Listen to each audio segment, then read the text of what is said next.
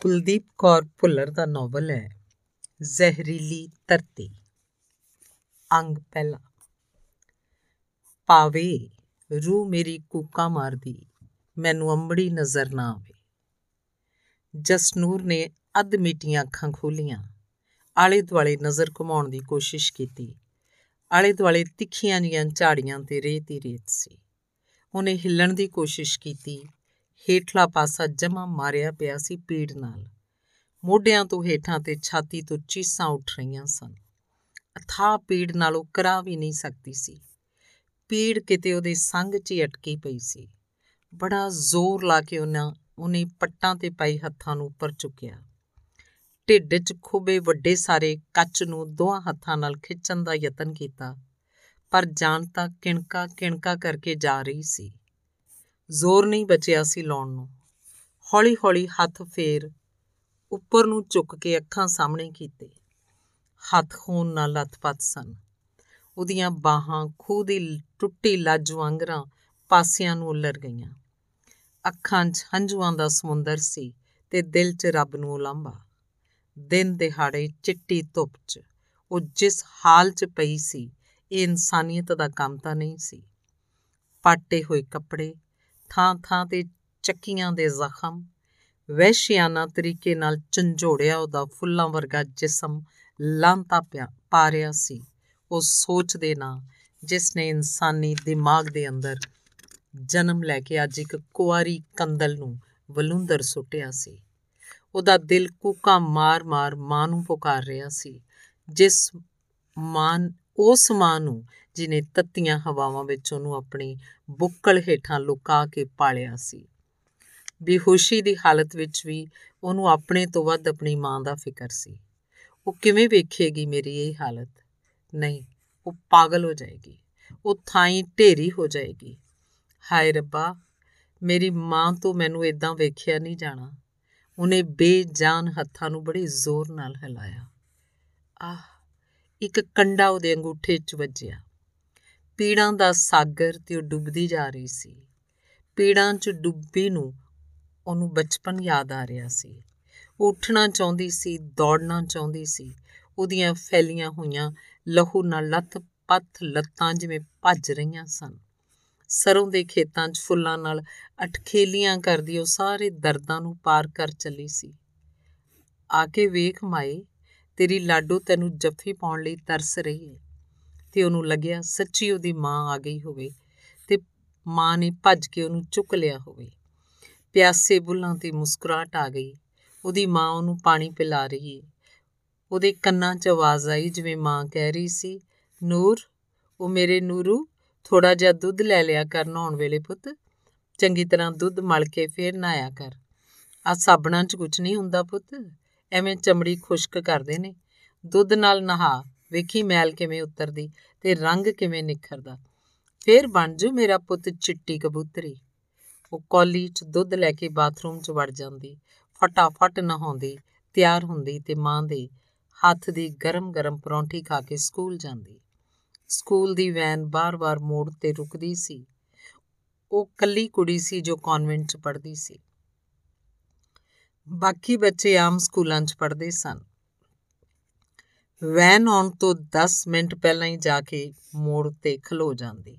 ਜੇ ਕਦੇ ਉਹ ਲੇਟ ਹੋ ਜਾਂਦੀ ਤਾਂ ਵੈਨ ਵਾਲਾ ਅੰਕਲ ਬਹੁਤ ਹਾਰਨ ਮਾਰਦਾ। ਉਹਨੂੰ ਬੜੀ ਸ਼ਰਮ ਆਉਂਦੀ ਤੇ ਕੋਸ਼ਿਸ਼ ਕਰਦੀ ਕਿ ਕਦੇ ਲੇਟ ਨਾ ਹੋਵੇ। ਜਦੋਂ ਦੀ ਉਹ ਸਕੂਲ ਲੱਗੀ ਸੀ, ਇਸੇ ਵੈਨ 'ਚ ਸਕੂਲ ਜਾਂਦੀ ਸੀ। ਕਿੰਨਾ ਖਿਆਲ ਕਰਦੀ ਸੀ ਵੈਨ ਵਾਲੇ ਅੰਕਲ। ਛੋਟੀ ਹੁੰਦੀ ਜਦੋਂ ਵੈਨ 'ਚ ਚੜਨ ਲੱਗੀ ਰੋਂਦੀ ਤਾਂ ਅੰਕਲ ਉਹਨੂੰ ਚਾਕਲੇਟ ਦੇ ਕੇ ਚੁੱਪ ਕਰਾਉਂਦੇ। ਕਦੇ ਟੌਫੀ ਦਿੰਦੇ। ਜਦੋਂ ਸਕੂਲ ਜਾਣਾ ਸ਼ੁਰੂ ਕੀਤਾ ਸੀ ਤਾਂ ਬਹੁਤ ਰੋਂਦੀ। ਮਾਂ ਤੋਂ ਇੱਕ ਮਿੰਟ ਪਰੇ ਹੋਣਾ ਕਿੰਨਾ ਔਖਾ ਲੱਗਦਾ ਸੀ। ਫਿਰ ਹੌਲੀ-ਹੌਲੀ ਮਨ ਲੱਗ ਗਿਆ। ਵੈਨ ਵੀ ਹੁਣ ਆਪਣੀ ਲੱਗਦੀ ਤੇ ਸਕੂਲ ਤਾਂ ਬਹੁਤ ਸੋਹਣਾ ਲੱਗਦਾ। ਉਹਨੂੰ ਯਾਦ ਆ ਰਿਹਾ ਸੀ 7ਵੀਂ ਜਮਾਤ ਦੇ ਬਾਅਦ ਅੰਕਲ ਦਾ ਸੁਭਾਅ ਬਦਲ ਗਿਆ ਸੀ। ਜੇ ਕਦੇ ਹੁਣ ਉਹ ਲੇਟ ਹੁੰਦੀ ਤਾਂ ਅੰਕਲ ਹਾਰਨ ਨਹੀਂ ਮਾਰਦਾ ਸੀ। ਸਗੋਂ ਵੈਨ 'ਚ ਚੜਦੀ ਨੂੰ ਡੂੰਗੀ ਨਜ਼ਰ ਨਾਲ ਦੇਖਦਾ ਸੀ ਤੇ ਸਮਾਈਲ ਦਿੰਦਾ ਸੀ। ਉਹਨੂੰ ਬੜਾ ਅਜੀਬ ਲੱਗਦਾ ਤੇ ਉਹ ਫਟਾਫਟ ਮੂੰਹ ਦੂਜੇ ਪਾਸੇ ਕਰਕੇ ਸੀਟ ਤੇ ਬੈਠ ਜਾਂਦੀ। ਵੈਨ ਦੇ ਹੋਰ ਬੱਚੇ ਉਹਦੀਆਂ ਗੱਲਾਂ ਤੇ ਹੱਥ ਲਾ ਲਾ ਕੇ ਵੇਖਦੇ। ਉਹ ਹੱਸਦੀ ਤਾਂ ਉਹਦੀਆਂ ਗੱਲਾਂ ਤੇ ਟੋਇਆਂ 'ਚ ਆਪਣੀਆਂ ਉਂਗਲਾਂ ਪਾ ਪਾ ਕੇ ਹੱਸਦੇ। ਕਈ ਵਾਰ ਵੈਨ ਦਾ ਕੰਡਕਟਰ ਅੰਕਲ ਉਹਦੇ ਨਾਲ ਕਿਵੇਂ ਖਹਿ ਕੇ ਲੰਘਦਾ ਸੀ, ਉਹਨੂੰ ਬਿਲਕੁਲ ਚੰਗਾ ਨਹੀਂ ਸੀ ਲੱਗਦਾ। ਉਹ ਮੰਮੀ ਨੂੰ ਦੱਸਣਾ ਚਾਹੁੰਦੀ ਪਰ ਦੱਸ ਨਾ ਸਕਦੀ। ਮਤਾ ਹੋਰ ਵੈਨ ਇੱਧਰ ਆਈ ਨਾ, ਕਿਤੇ ਉਹਦਾ ਸਕੂਲ ਹੀ ਨਾ ਬਦਲ ਦਿੱਤਾ ਜਾਏ। ਰੋਜ਼ ਕੌਣ ਜਾ ਸਕਦਾ ਸਕੂਲ ਛੱਡਣ? ਪਾਪਾ ਤਾਂ ਕਿੰਨਾ ਕੰਮ ਕਰਦੇ ਨੇ। ਉਹ ਤਾਂ ਰੋਜ਼ ਪਹਿਲੀ ਤੇ ਜਾਂਦੇ ਨੇ, ਸਾਰਾ ਦਿਨ ਵੱਟਾਂ ਤੇ ਫਿਰਦੇ, ਕਣਕਾਂ ਚੋਂ ਘਾਹ ਖੋਤਰਦੇ ਪਹਿਲੀ ਨੂੰ ਪਾਣੀ ਦਿੰਦੇ, ਵੱਟਾਂ ਛਾਂਗਦੇ, ਕਿੰਨਾ ਥੱਕ ਜਾਂਦੇ ਪਾਪਾ। ਰਾਤ ਨੂੰ ਮੈਂ ਉਡੀਕ ਕਰ ਰਹੀ ਹੁੰਦੀ, ਰੋਟੀ ਖਾਣ ਤੋਂ ਬਾਅਦ ਮੰਜੇ ਤੇ ਲੇਟਣ ਤੇ ਮੈਂ ਉਹਨਾਂ ਦੀ ਮਾਲਿਸ਼ ਕਰਾਂ, ਪਰ ਉਹ ਮੇਰੇ ਤੋਂ ਮਾਲਿਸ਼ ਨਾ ਕਰਾਉਂਦੇ। ਪਤਾ ਨਹੀਂ ਕਿਉਂ? ਉਹ ਨਿੰਦਰ ਨੂੰ ਮਾਲਿਸ਼ ਕਰਨ ਲਈ ਕਹਿੰਦੇ, ਮੇਰੇ ਬਹੁਤ ਰਿਆੜ ਕਰਨ ਤੇ ਕਹਿੰਦੇ, ਚੱਲ ਤੂੰ ਮੈਨੂੰ ਲਤਾੜ ਦੇ, ਤੇ ਮੈਂ ਭੱਜ ਕੇ ਉਹਨਾਂ ਦੀਆਂ ਲੱਤਾਂ ਤੇ ਖਲੋ ਜਾਂਦੀ। ਲੱਤਾਂ ਲਤਾੜਦੀ, ਮੈਂ ਡਿੱਗਣ ਲੱਗਦੀ ਤਾਂ ਪਾਪਾ ਆਪਣੀ ਉਂਗਲੀ ਉਤਾਂ ਕਰਕੇ ਮੇਰੇ ਵੱਲ। ਮੈਂ ਉਹਨਾਂ ਦੀ ਉਂਗਲੀ ਫੜ ਕੇ ਉਹਨਾਂ ਦੀਆਂ ਲੱਤਾਂ ਦੇ ਅੱਗੇ ਪਿੱਛੇ ਗੇੜੇ ਕੱਢੀ ਜਾਂਦੀ, ਬਿਜਾਈ ਵਢਾਈ ਦੇ ਦਿਨਾਂ 'ਚ ਤਾਂ ਉਹ ਘਰ ਨਾ ਆਉਂਦੇ। ਮੈਂ ਉਹਨਾਂ ਨੂੰ ਉਡੀਕਦੀ, ਪਤਾ ਨਹੀਂ ਕਦੋਂ ਸੌਂ ਜਾਂਦੀ। ਮੈਂ ਸੋਚਦੀ ਪਾਪਾ ਨੂੰ ਡਰ ਨਹੀਂ ਲੱਗਦਾ ਰਾਤ ਨੂੰ ਖੇਤਾਂ ਵਿੱਚ, ਪਰ ਪਾਪਾ ਡਰਦੇ ਹੀ ਨਹੀਂ ਸੀ। ਜੇ ਸਾਡੇ ਘਰ ਕਦੇ ਸੱਪ ਆ ਜਾਂਦਾ ਤਾਂ ਉਹ ਮਾਰਦੇ ਨਹੀਂ ਸੀ। ਸੱਪ ਜਿੱਧਰ ਨੂੰ ਜਾਂਦਾ, ਅੱਗੇ ਸੁੱਟੀ ਦਿੰਦੇ, ਉਹਦੇ ਮੂੰਹ ਦੇ ਸੱਪ ਦੂਜੇ ਪਾਸੇ ਮੁੜ ਜਾਂਦਾ। ਇਸ ਤਰ੍ਹਾਂ ਮੋੜਦੇ ਮੋੜਦੇ ਉਹ ਸੱਪ ਨੂੰ ਬਾਹਰ ਕੱਢ ਦਿੰਦੇ। ਤੇ ਬੜੇ ਪਿਆਰ ਨਾਲ ਪੋਲੇ ਜੇ ਕਦੇ ਵੀ ਸੱਪ ਨੇ ਅਜਿਹਾ ਕਰਦੇ ਪਾਪਾ ਨੂੰ ਡੰਗਿਆ ਨਹੀਂ, ਨਾ ਹੀ ਫਣ ਚੁੱਕਿਆ ਸੀ। ਯਾਦ ਕਰਕੇ ਨੂਰ ਹੈਰਾਨ ਸੀ। ਬਚਪਨ 'ਚ ਪਿੰਡ 'ਚ ਹਲਕਿਆ ਕੁੱਤਾ ਆਇਆ ਸੀ। ਹਮੇਸ਼ਾ ਪਤਾ ਲੱਗ ਜਾਂਦਾ ਸੀ ਕਿ ਅੱਜ ਹਲਕੇ ਕੁੱਤੇ ਨੇ ਆਉਣਾ ਹੈ। ਸਾਰੇ ਪਿੰਡ 'ਚ ਸਵੇਰੀ ਪਤਾ ਲੱਗ ਜਾਂਦਾ ਕਿ ਅੱਜ ਹਲਕਾ ਕੁੱਤਾ ਆਏਗਾ। ਫੇਰ ਫੇਰ ਇਹ ਕਿਵੇਂ ਵਾਪਰ ਗਿਆ? ਉਹਨੂੰ ਹਲਕੇ ਇਨਸਾਨਾਂ ਦਾ ਕਿਵੇਂ ਨਾ ਪਤਾ ਲੱਗਾ। ਭਾਈ ਸਾਹਿਬ ਗੁਰਦੁਆਰੇ ਦੇ ਲਾਊਡ ਸਪੀਕਰ 'ਚ ਮੁਨਿਆਦੀ ਕਰ ਦਿੰਦੇ ਸਨ। ਸਾਧ ਸੰਗਤ ਜੀਓ, ਵਾਹਿਗੁਰੂ ਜੀ ਕਾ ਖਾਲਸਾ, ਵਾਹਿਗੁਰੂ ਜੀ ਕੀ ਫਤਿਹ। ਬੇਨਤੀ ਹੈ ਕਿ ਅੱਜ ਸ਼ਾਮ ਤੱਕ ਸਾਰੇ ਆਪਣੇ ਘਰਾਂ 'ਚ ਰਹਿਣ। ਲਾਗਲੇ ਪਿੰਡਾਂ 'ਚ ਹਲਕਾ ਕੁੱਤਾ ਫੇਰ ਵੇਖਿਆ ਗਿਆ ਸਾਧ ਸੰਗਤ ਜੀ, ਬੇਨਤੀ ਹੈ ਕਿ ਕੋਈ ਵੀ ਆਪਣੇ ਘਰ 'ਚੋਂ ਬਾਹਰ ਨਾ ਆਏ। ਵਾਹਿਗੁਰੂ ਜੀ ਕਾ ਖਾਲਸਾ, ਵਾਹਿਗੁਰੂ ਜੀ ਕੀ ਫਤਿਹ। ਸੁਣਿਆ ਸੀ ਕਿ ਹਲਕਾ ਕੁੱਤਾ ਸ਼ੇਰ ਵਰਗਾ ਹੈ। ਜੋ ਵੀ ਉਹਦੇ ਸਾਹਮਣੇ ਆ ਜਾਂਦਾ ਹੈ ਕਦੇ ਬਚਿਆ ਨਹੀਂ। ਸਕੂਲਾਂ 'ਚ ਪੜ੍ਹਦੇ ਬੱਚੇ ਭੱਜ ਕੇ ਆਪੋ ਆਪਣੇ ਘਰ ਪਹੁੰਚਦੇ। ਨੂਰ ਦੀ ਵੈਨ ਮੋੜ ਤੇ ਖੜਦਿਆਂ ਹੀ ਉਹ ਪਹੇ ਤੇ ਭੱਜ ਲੈਂਦੀ। ਸਾਹੋ ਸਾਹ ਡਿੱਗਦੀ ਉੱਠਦੀ, ਉਹ ਭੱਜ ਕੇ ਆਪਣੇ ਘਰ ਪਹੁੰਚਦੀ। ਉਹਨੂੰ ਬਾਰ-ਬਾਰ ਲੱਗਦਾ ਹਲਕਾ ਕੁੱਤਾ ਉਹਦੇ ਮਗਰ ਭੱਜ ਰਿਹਾ ਹੈ। ਉਹਦਾ ਦਿਲ ਜ਼ੋਰ-ਜ਼ੋਰ ਦੀ ਧੜਕਦਾ ਤੇ ਕੰਬਦੀਆਂ ਲੱਤਾਂ ਤੁਰਨੋਂ ਅਸਮਰਥ ਲੱਗਦੀਆਂ। ਉਸ ਵੇਲੇ ਉਹਨੂੰ ਫੁੱਲ ਬੂਟੇ, ਹਰੇ ਭਰੇ ਖੇਤ ਸਭ ਭੁੱਲ ਜਾਂਦੇ। ਬਸ ਯਾਦ ਰਹਿੰਦੀ ਆਪਣੀ ਮਾਂ ਦੀ ਬੁੱਕਲ, ਜਿਸ ਚੋਂ ਭੱਜ ਕੇ ਵੜ ਜਾਣਾ ਚਾਹੁੰਦੀ। ਇੱਕ ਦਿਨ ਪਤਾ ਲੱਗਿਆ ਪਿੰਡ ਦੇ ਲੰਬੜਦਾਰਾਂ ਦੇ ਮੁੰਡੇ ਨੇ ਆਪਣੇ ਕੋਠੇ ਦੀ ਛੱਤ ਉੱਤੇ ਖਲੋ ਕੇ ਭੱਜੇ ਜਾਂਦੇ ਹਲਕੇ ਕੁੱਤੇ ਨੂੰ ਬੰਦੂਕ ਦੀ ਗੋਲੀ ਨਾਲ ਉਡਾ ਦਿੱਤਾ। ਸਾਰੇ ਪਿੰਡ ਨੇ ਸੁੱਖ ਦਾ ਸਾਹ ਲਿਆ ਸੀ। ਪਰ ਪਰ ਅੱਜ ਕਿਹੜਾ ਹਲਕਾ ਕੁੱਤਾ ਸੀ, ਜਿਨੇ ਉਹਨੂੰ ਨੋਚ ਸੁੱਟਿਆ? ਹਾਂ ਇਹ ਤਾਂ ਹਲਕਿਆ ਇਨਸਾਨ ਹੈ। ਇੱਕ ਨਹੀਂ, ਦੋ, ਤਿੰਨ, ਚਾਰ। ਤੇ ਉਹ ਖਿਲਾਰੀ ਜਾ ਰਹੀ ਸੀ। ਨੂਰ ਦਾ ਹੋਸ਼ ਗੁੰਮ ਗਿਆ। ਹਲਕੇ ਕੁੱਤੇ ਦੀ ਤਾਂ ਪਹਿਲਾਂ ਹੀ ਮੁਨਿਆਦੀ ਹੋ ਜਾਂਦੀ ਸੀ। ਤੇ ਹਲਕੇ ਇਨਸਾਨ ਦਾ ਕਿਸੇ ਨੇ ਦੱਸਿਆ ਵੀ ਨਾ। ਬੂਟਾ ਤਾਂ ਮੇਰਾ ਵੀਰ ਲੱਗਦਾ ਸੀ। ਮੇਰੇ ਪਿੰਡ ਦਾ ਮੇਰਾ ਭਰਾ। ਹਾਂ, ਪਰ ਭਾਵੇਂ ਮੇਰਾ, ਮੇਰੇ ਪਿੰਡ ਦਾ ਭਰਾ, ਪਰ ਹੈਗਾ ਤਾਂ ਹਲਕਿਆ। ਇਹ ਸਾਰੇ ਹਲਕ ਗਏ ਨੇ। ਇਹਨਾਂ ਦੇ ਮੂੰਹ ਨੂੰ ਜ਼ਹਿਰ ਲੱਗ ਗਿਆ ਹੈ। ਅਜਿਹਾ ਜ਼ਹਿਰ ਜਿਸ ਨੇ ਇਹਨਾਂ ਨੂੰ ਸ਼ੈਤਾਨ ਬਣਾ ਦਿੱਤਾ ਹੈ। ਇਹ ਹੁਣ ਇਨਸਾਨਾਂ ਨਾਲ ਰਹਿਣ ਦੇ ਕਾਬਿਲ ਨਹੀਂ ਰਹੇ। ਹਲਕਾ ਕੁੱਤਾ ਤੇ ਸ਼ਰਿਆਮ ਘੁੰਮਦਾ ਸੀ। ਹਲਕ ਕੇ, ਇਹ ਤਾਂ ਆਪਣਾ ਸ਼ੈਤਾਨੀ ਦਿਮਾਗ ਲੁਕੋ ਕੇ ਰੱਖਦੇ ਨੇ। ਨਹੀਂ, ਇਹਨਾਂ ਨੂੰ ਸ਼ੈਤਾਨ ਕਹਿਣਾ ਵੀ ਗਲਤ ਹੈ। ਸ਼ੈਤਾਨ ਵੀ ਆਪਣੀ ਧੀ ਭੈਣ ਤਾਂ ਛੱਡ ਹੀ ਦਿੰਦਾ ਹੈ। ਹਾਂ, ਮੈਂ ਸੁਣਿਆ ਤਾਂ ਹੈ, ਚੁੜੇਲ ਵੀ ਸੱਤ ਘਰ ਛੱਡ ਕੇ ਵਾਰ ਕਰਦੀ ਏ। ਉਹ ਸੱਤ ਘਰ ਉਸ ਦੇ ਹੁੰਦੇ ਨੇ, ਉਹਦੇ ਆਪਣਿਆਂ ਦੇ। ਫਿਰ ਇਹ ਕੌਣ ਨੇ? ਇਹ ਆਪਣਿਆਂ ਨੂੰ ਹੀ ਖਾਂਦੇ ਨੇ। ਇਹਨਾਂ ਨੂੰ ਵੀ ਗੋਲੀ ਨਾਲ ਉਡਾ ਦੇਣਾ ਚਾਹੀਦਾ ਹੈ। ਹਾਂ, ਇਹਨਾਂ ਦੇ ਮੂੰਹ ਨੂੰ ਜ਼ਹਿਰ ਲੱਗ ਚੁੱਕਿਆ ਹੈ ਹੁਣ। ਇਹਨਾਂ ਨੂੰ ਗੋਲੀ ਮਾਰ ਦੇਣੀ ਚਾਹੀਦੀ ਹੈ। ਸ਼ਰਿਆਮ ਮਾਰਨੀ ਚਾਹੀਦੀ ਹੈ। ਸਾਰੇ ਪਿੰਡ ਸਾਹਮਣੇ, ਸਾਰੀ ਦੁਨੀਆ ਸਾਹਮਣੇ ਫਿਰ ਆਪਣੇ ਦਿਮਾਗ 'ਚੋਂ ਕੂੜਾ ਸਾਫ਼ ਕਰਦੇ ਰਹਿਣਗੇ। ਆਪਣੇ ਆਪ ਨਹੀਂ ਤਾਂ ਫਿਰ ਡਰ ਨਾਲ ਸਹੀ। ਸ੍ਰੀ ਗੁਰੂ ਨਾਨਕ ਦੇਵ ਜੀ ਮਹਾਰਾਜ ਜ਼ੋਰ ਲਾ ਕੇ ਸੁਧਾਰ ਕਰਕੇ ਗਏ ਸੀ। ਉਹਨਾਂ ਤੋਂ ਬਾਅਦ ਕਿੰਨੇ ਗੁਰੂ ਪੀਰ ਦੇਵਤੇ ਆਏ। ਸਭ ਦੀਆਂ ਸਿੱਖਿਆਵਾਂ ਪਈਆਂ ਨੇ। ਰਹਿੰਦੀ ਦੁਨੀਆ ਤੱਕ ਰਹਿਣਗੀਆਂ।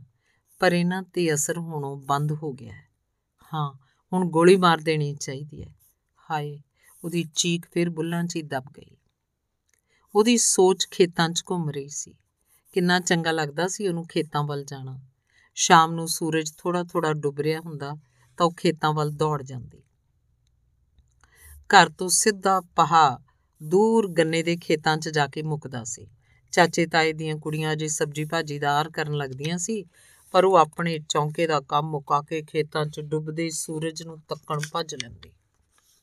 ਇੱਕ ਦਿਨ ਉਹ ਕਾਲੀ ਕਾਲੀ ਤੁਰੀ ਜਾ ਰਹੀ ਸੀ। ਸਫੈਦਿਆਂ ਨੂੰ ਹੱਥ ਲਾਉਂਦੀ, ਝੂਮਦੀ, ਮਿੱਟੀ 'ਚ ਪੈੜਾਂ ਛਾਪਦੀ, ਵਗਦੀ, ਖਾਲ ਦੇ ਪਾਣੀ 'ਚ ਹੱਥ ਮਾਰਦੀ ਗੁੰਗਣਾਉਂਦੀ ਅਚਾਨਕ ਉਹਦੇ ਪੈਰ ਰੁਕ ਗਏ। ਗੰਨੇ ਦੇ ਖੇਤ ਦੇ ਬਾਹਰ ਪਹੇ ਤੇ ਉਹਨੂੰ ਚਿੱਟੇ ਕੱਪੜਿਆਂ ਵਾਲਾ ਕੋਈ ਤੁਰਿਆ ਜਾਂਦਾ ਦਿਸਿਆ।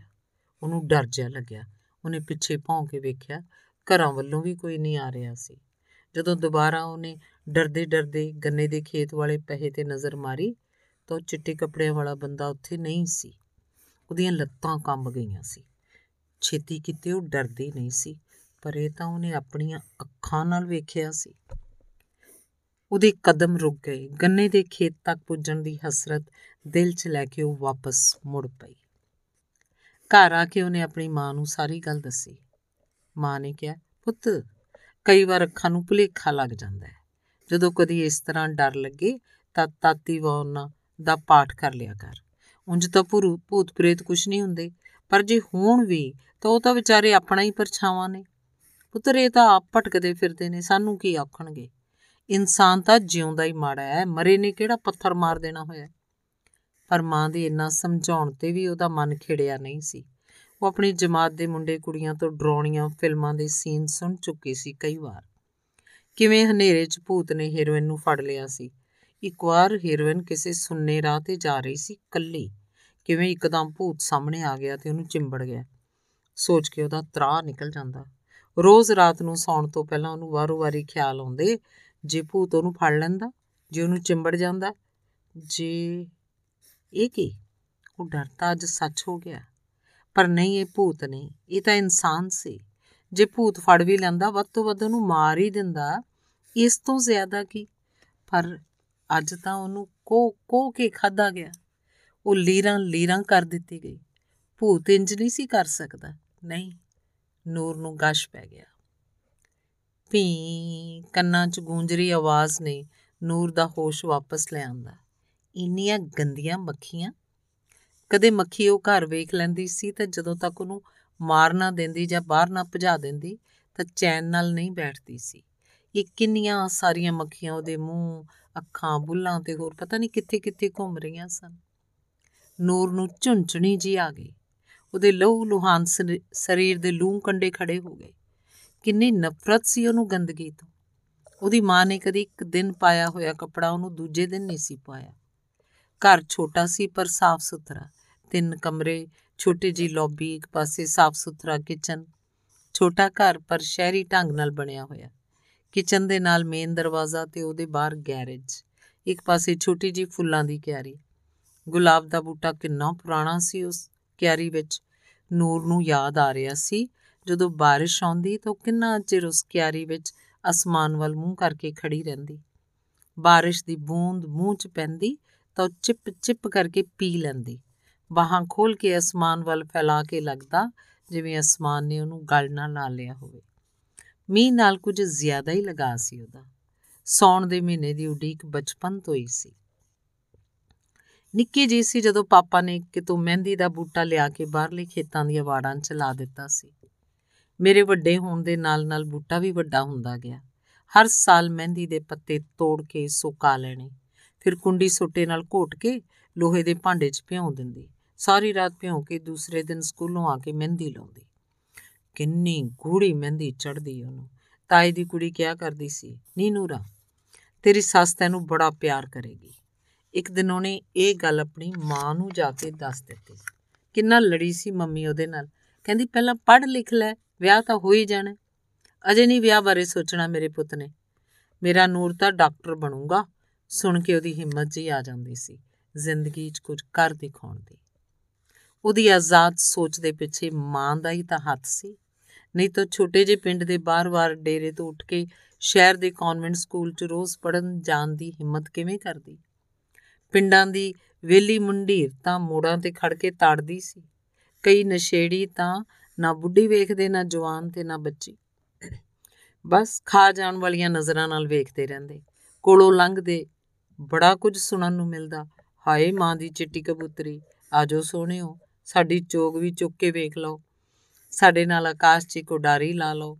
ਆਓ ਮਾਲਕੋ, ਤੁਹਾਨੂੰ ਸੁਰਗਾਂ ਦਾ ਝੂਟਾ ਦੇ ਦਈਏ। ਕੋਈ ਹੋਰ ਬੋਲਦਾ, ਹਾਏ ਓਏ, ਕੂਲੇ ਜੇ ਖੰਭਾਂ ਵਾਲੀ ਸੋਹਣੀ ਚਿੱਟੀ ਕਬੂਤਰੀ, ਇਹਦੇ ਪੈਰਾਂ 'ਚ ਤਾਂ ਝਾਂਜਰ ਪਾ ਕੇ ਹੀ ਸਾਹ ਲਵਾਂਗੇ। ਹਾਏ ਮਰ ਜਾਣੀ ਮਾਂ ਦੀ ਇਹ ਚਿੱਟੀ ਕਬੂਤਰੀ ਕਦੇ ਸਾਡੀ ਛੱਤ ਤੇ ਵੀ ਫੇਰਾ ਪਾਈ? ਉਡੀਕਾਂਗੇ। ਮਾਂ ਰੋਜ਼ ਸਮਝਾਉਂਦੀ, ਪੁੱਤ, ਕਿਸੇ ਵੱਲ ਧਿਆਨ ਨਹੀਂ ਦੇਈਦਾ। ਕੁੱਤੇ ਭੌਂਕਦੇ ਰਹਿੰਦੇ ਨੇ, ਹਾਥੀ ਲੰਘ ਜਾਂਦਾ ਤੇ ਅੱਜ ਕੁੱਤਿਆਂ ਨੇ ਹਾਥੀ ਖਾ ਹੀ ਲਿਆ। ਹਾਏ ਨਹੀਂ ਅੰਬੜੀਏ ਵੇਖ ਕੁੱਤਿਆਂ ਨੇ ਹਾਥੀ ਖਾ ਲਿਆ। ਪਾਗਲ ਕੁੱਤਿਆਂ ਨੇ। ਨੂਰ ਦੀਆਂ ਅੱਧ ਬੇਹੋਸ਼ ਅੱਖਾਂ ਵਿੱਚੋਂ ਹੰਝੂਆਂ ਦੀਆਂ ਧਾਰਾਂ ਪਾਸਿਆਂ ਨੂੰ ਡੁੱਲ ਗਈਆਂ। ਜੇ ਕਦੇ ਮਾਂ ਰੋਂਦੀ ਨੂੰ ਵੇਖ ਲੈਂਦੀ ਤਾਂ ਕਿੰਨਾ ਝਿੜਕਦੀ। ਅਸੀਂ ਕਿਉਂ ਰੋਈਏ ਸੁਖੀ ਸੰਦੀ? ਐਵੇਂ ਨਹੀਂ ਅੱਖਾਂ ਮੈਲੀਆਂ ਕਰੀਦੀਆਂ। ਜੇ ਕਦੀ ਉਹਦੇ ਗੁਲਾਬ ਦੇ ਬੂਟੇ ਤੋਂ ਫੁੱਲ ਕਿਰ ਜਾਂਦਾ ਆਪਣੇ ਆਪ, ਜਾਂ ਹਨੇਰੀ ਨਾਲ, ਉਹ ਮਾਂ ਤੋਂ ਚੋਰੀ ਚੋਰੀ ਕਿੰਨਾ ਰੋਂਦੀ ਸੀ। ਮਾਂ ਪੁੱਛਦੀ, ਤੇਰੀਆਂ ਅੱਖਾਂ ਕਿਉਂ ਲਾਲ ਨੇ? ਐਨਾ ਵੀ ਨਾ ਪੜਿਆ ਕਰ। ਕਮਲੀ ਨਾ ਹੋ ਜੀ ਕਿਤੇ ਪੜ ਪੜ ਕੇ। ਤੇ ਫਿਰ ਉਹਨੂੰ ਮਾਂ ਦੀ ਇਸ ਗੱਲ ਤੇ ਹਾਸਾ ਆ ਜਾਂਦਾ। ਕਿੰਨੀ ਭੋਲੀ ਸੀ ਮਾਂ। ਮੈਨੂੰ ਤਾਂ ਜ਼ਰਾ ਵੀ ਤਕਲੀਫ 'ਚ ਨਹੀਂ ਸੀ ਵੇਖ ਸਕਦੀ। ਹਾਏ, ਮੇਰੀ ਮਾਂ ਦਾ ਕੀ ਹਾਲ ਹੋਏਗਾ? ਹਾਏ, ਉਹ ਮੈਨੂੰ ਇਸ ਹਾਲ 'ਚ ਕਿਵੇਂ ਵੇਖੇਗੀ? ਮਾਂ ਨਹੀਂ ਵੇਖ ਸਕੇਗੀ। ਨੂਰ ਦੀਆਂ ਅੱਧ ਖੁੱਲੀਆਂ ਅੱਖਾਂ 'ਚੋਂ ਪਾਣੀ ਦੀਆਂ ਧਾਰਾਂ ਦੋਹੀਂ ਪਾਸੀਂ ਵਹਿ ਤੁਰੀਆਂ। ਬਿੱਲੀਆਂ ਦੇ ਕੁੱਤੇ ਪਾਲਣਾ ਕਿੰਨਾ ਚੰਗਾ ਲੱਗਦਾ ਸੀ ਉਹਨੂੰ।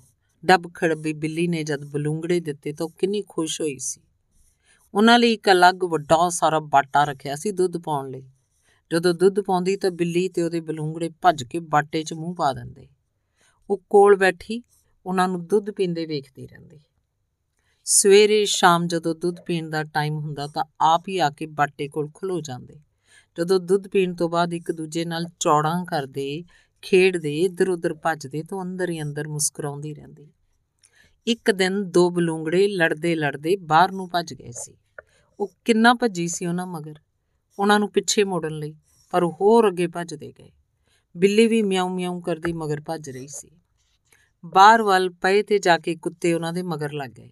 ਪਹੇ ਤੋਂ ਪਰਲੇ ਪਾਸੇ ਇੱਕ ਖੂਹ ਸੀ, ਜਿਹਦੇ ਆਲੇ ਦੁਆਲੇ ਸੰਘਣੀਆਂ ਝਾੜੀਆਂ ਸਨ।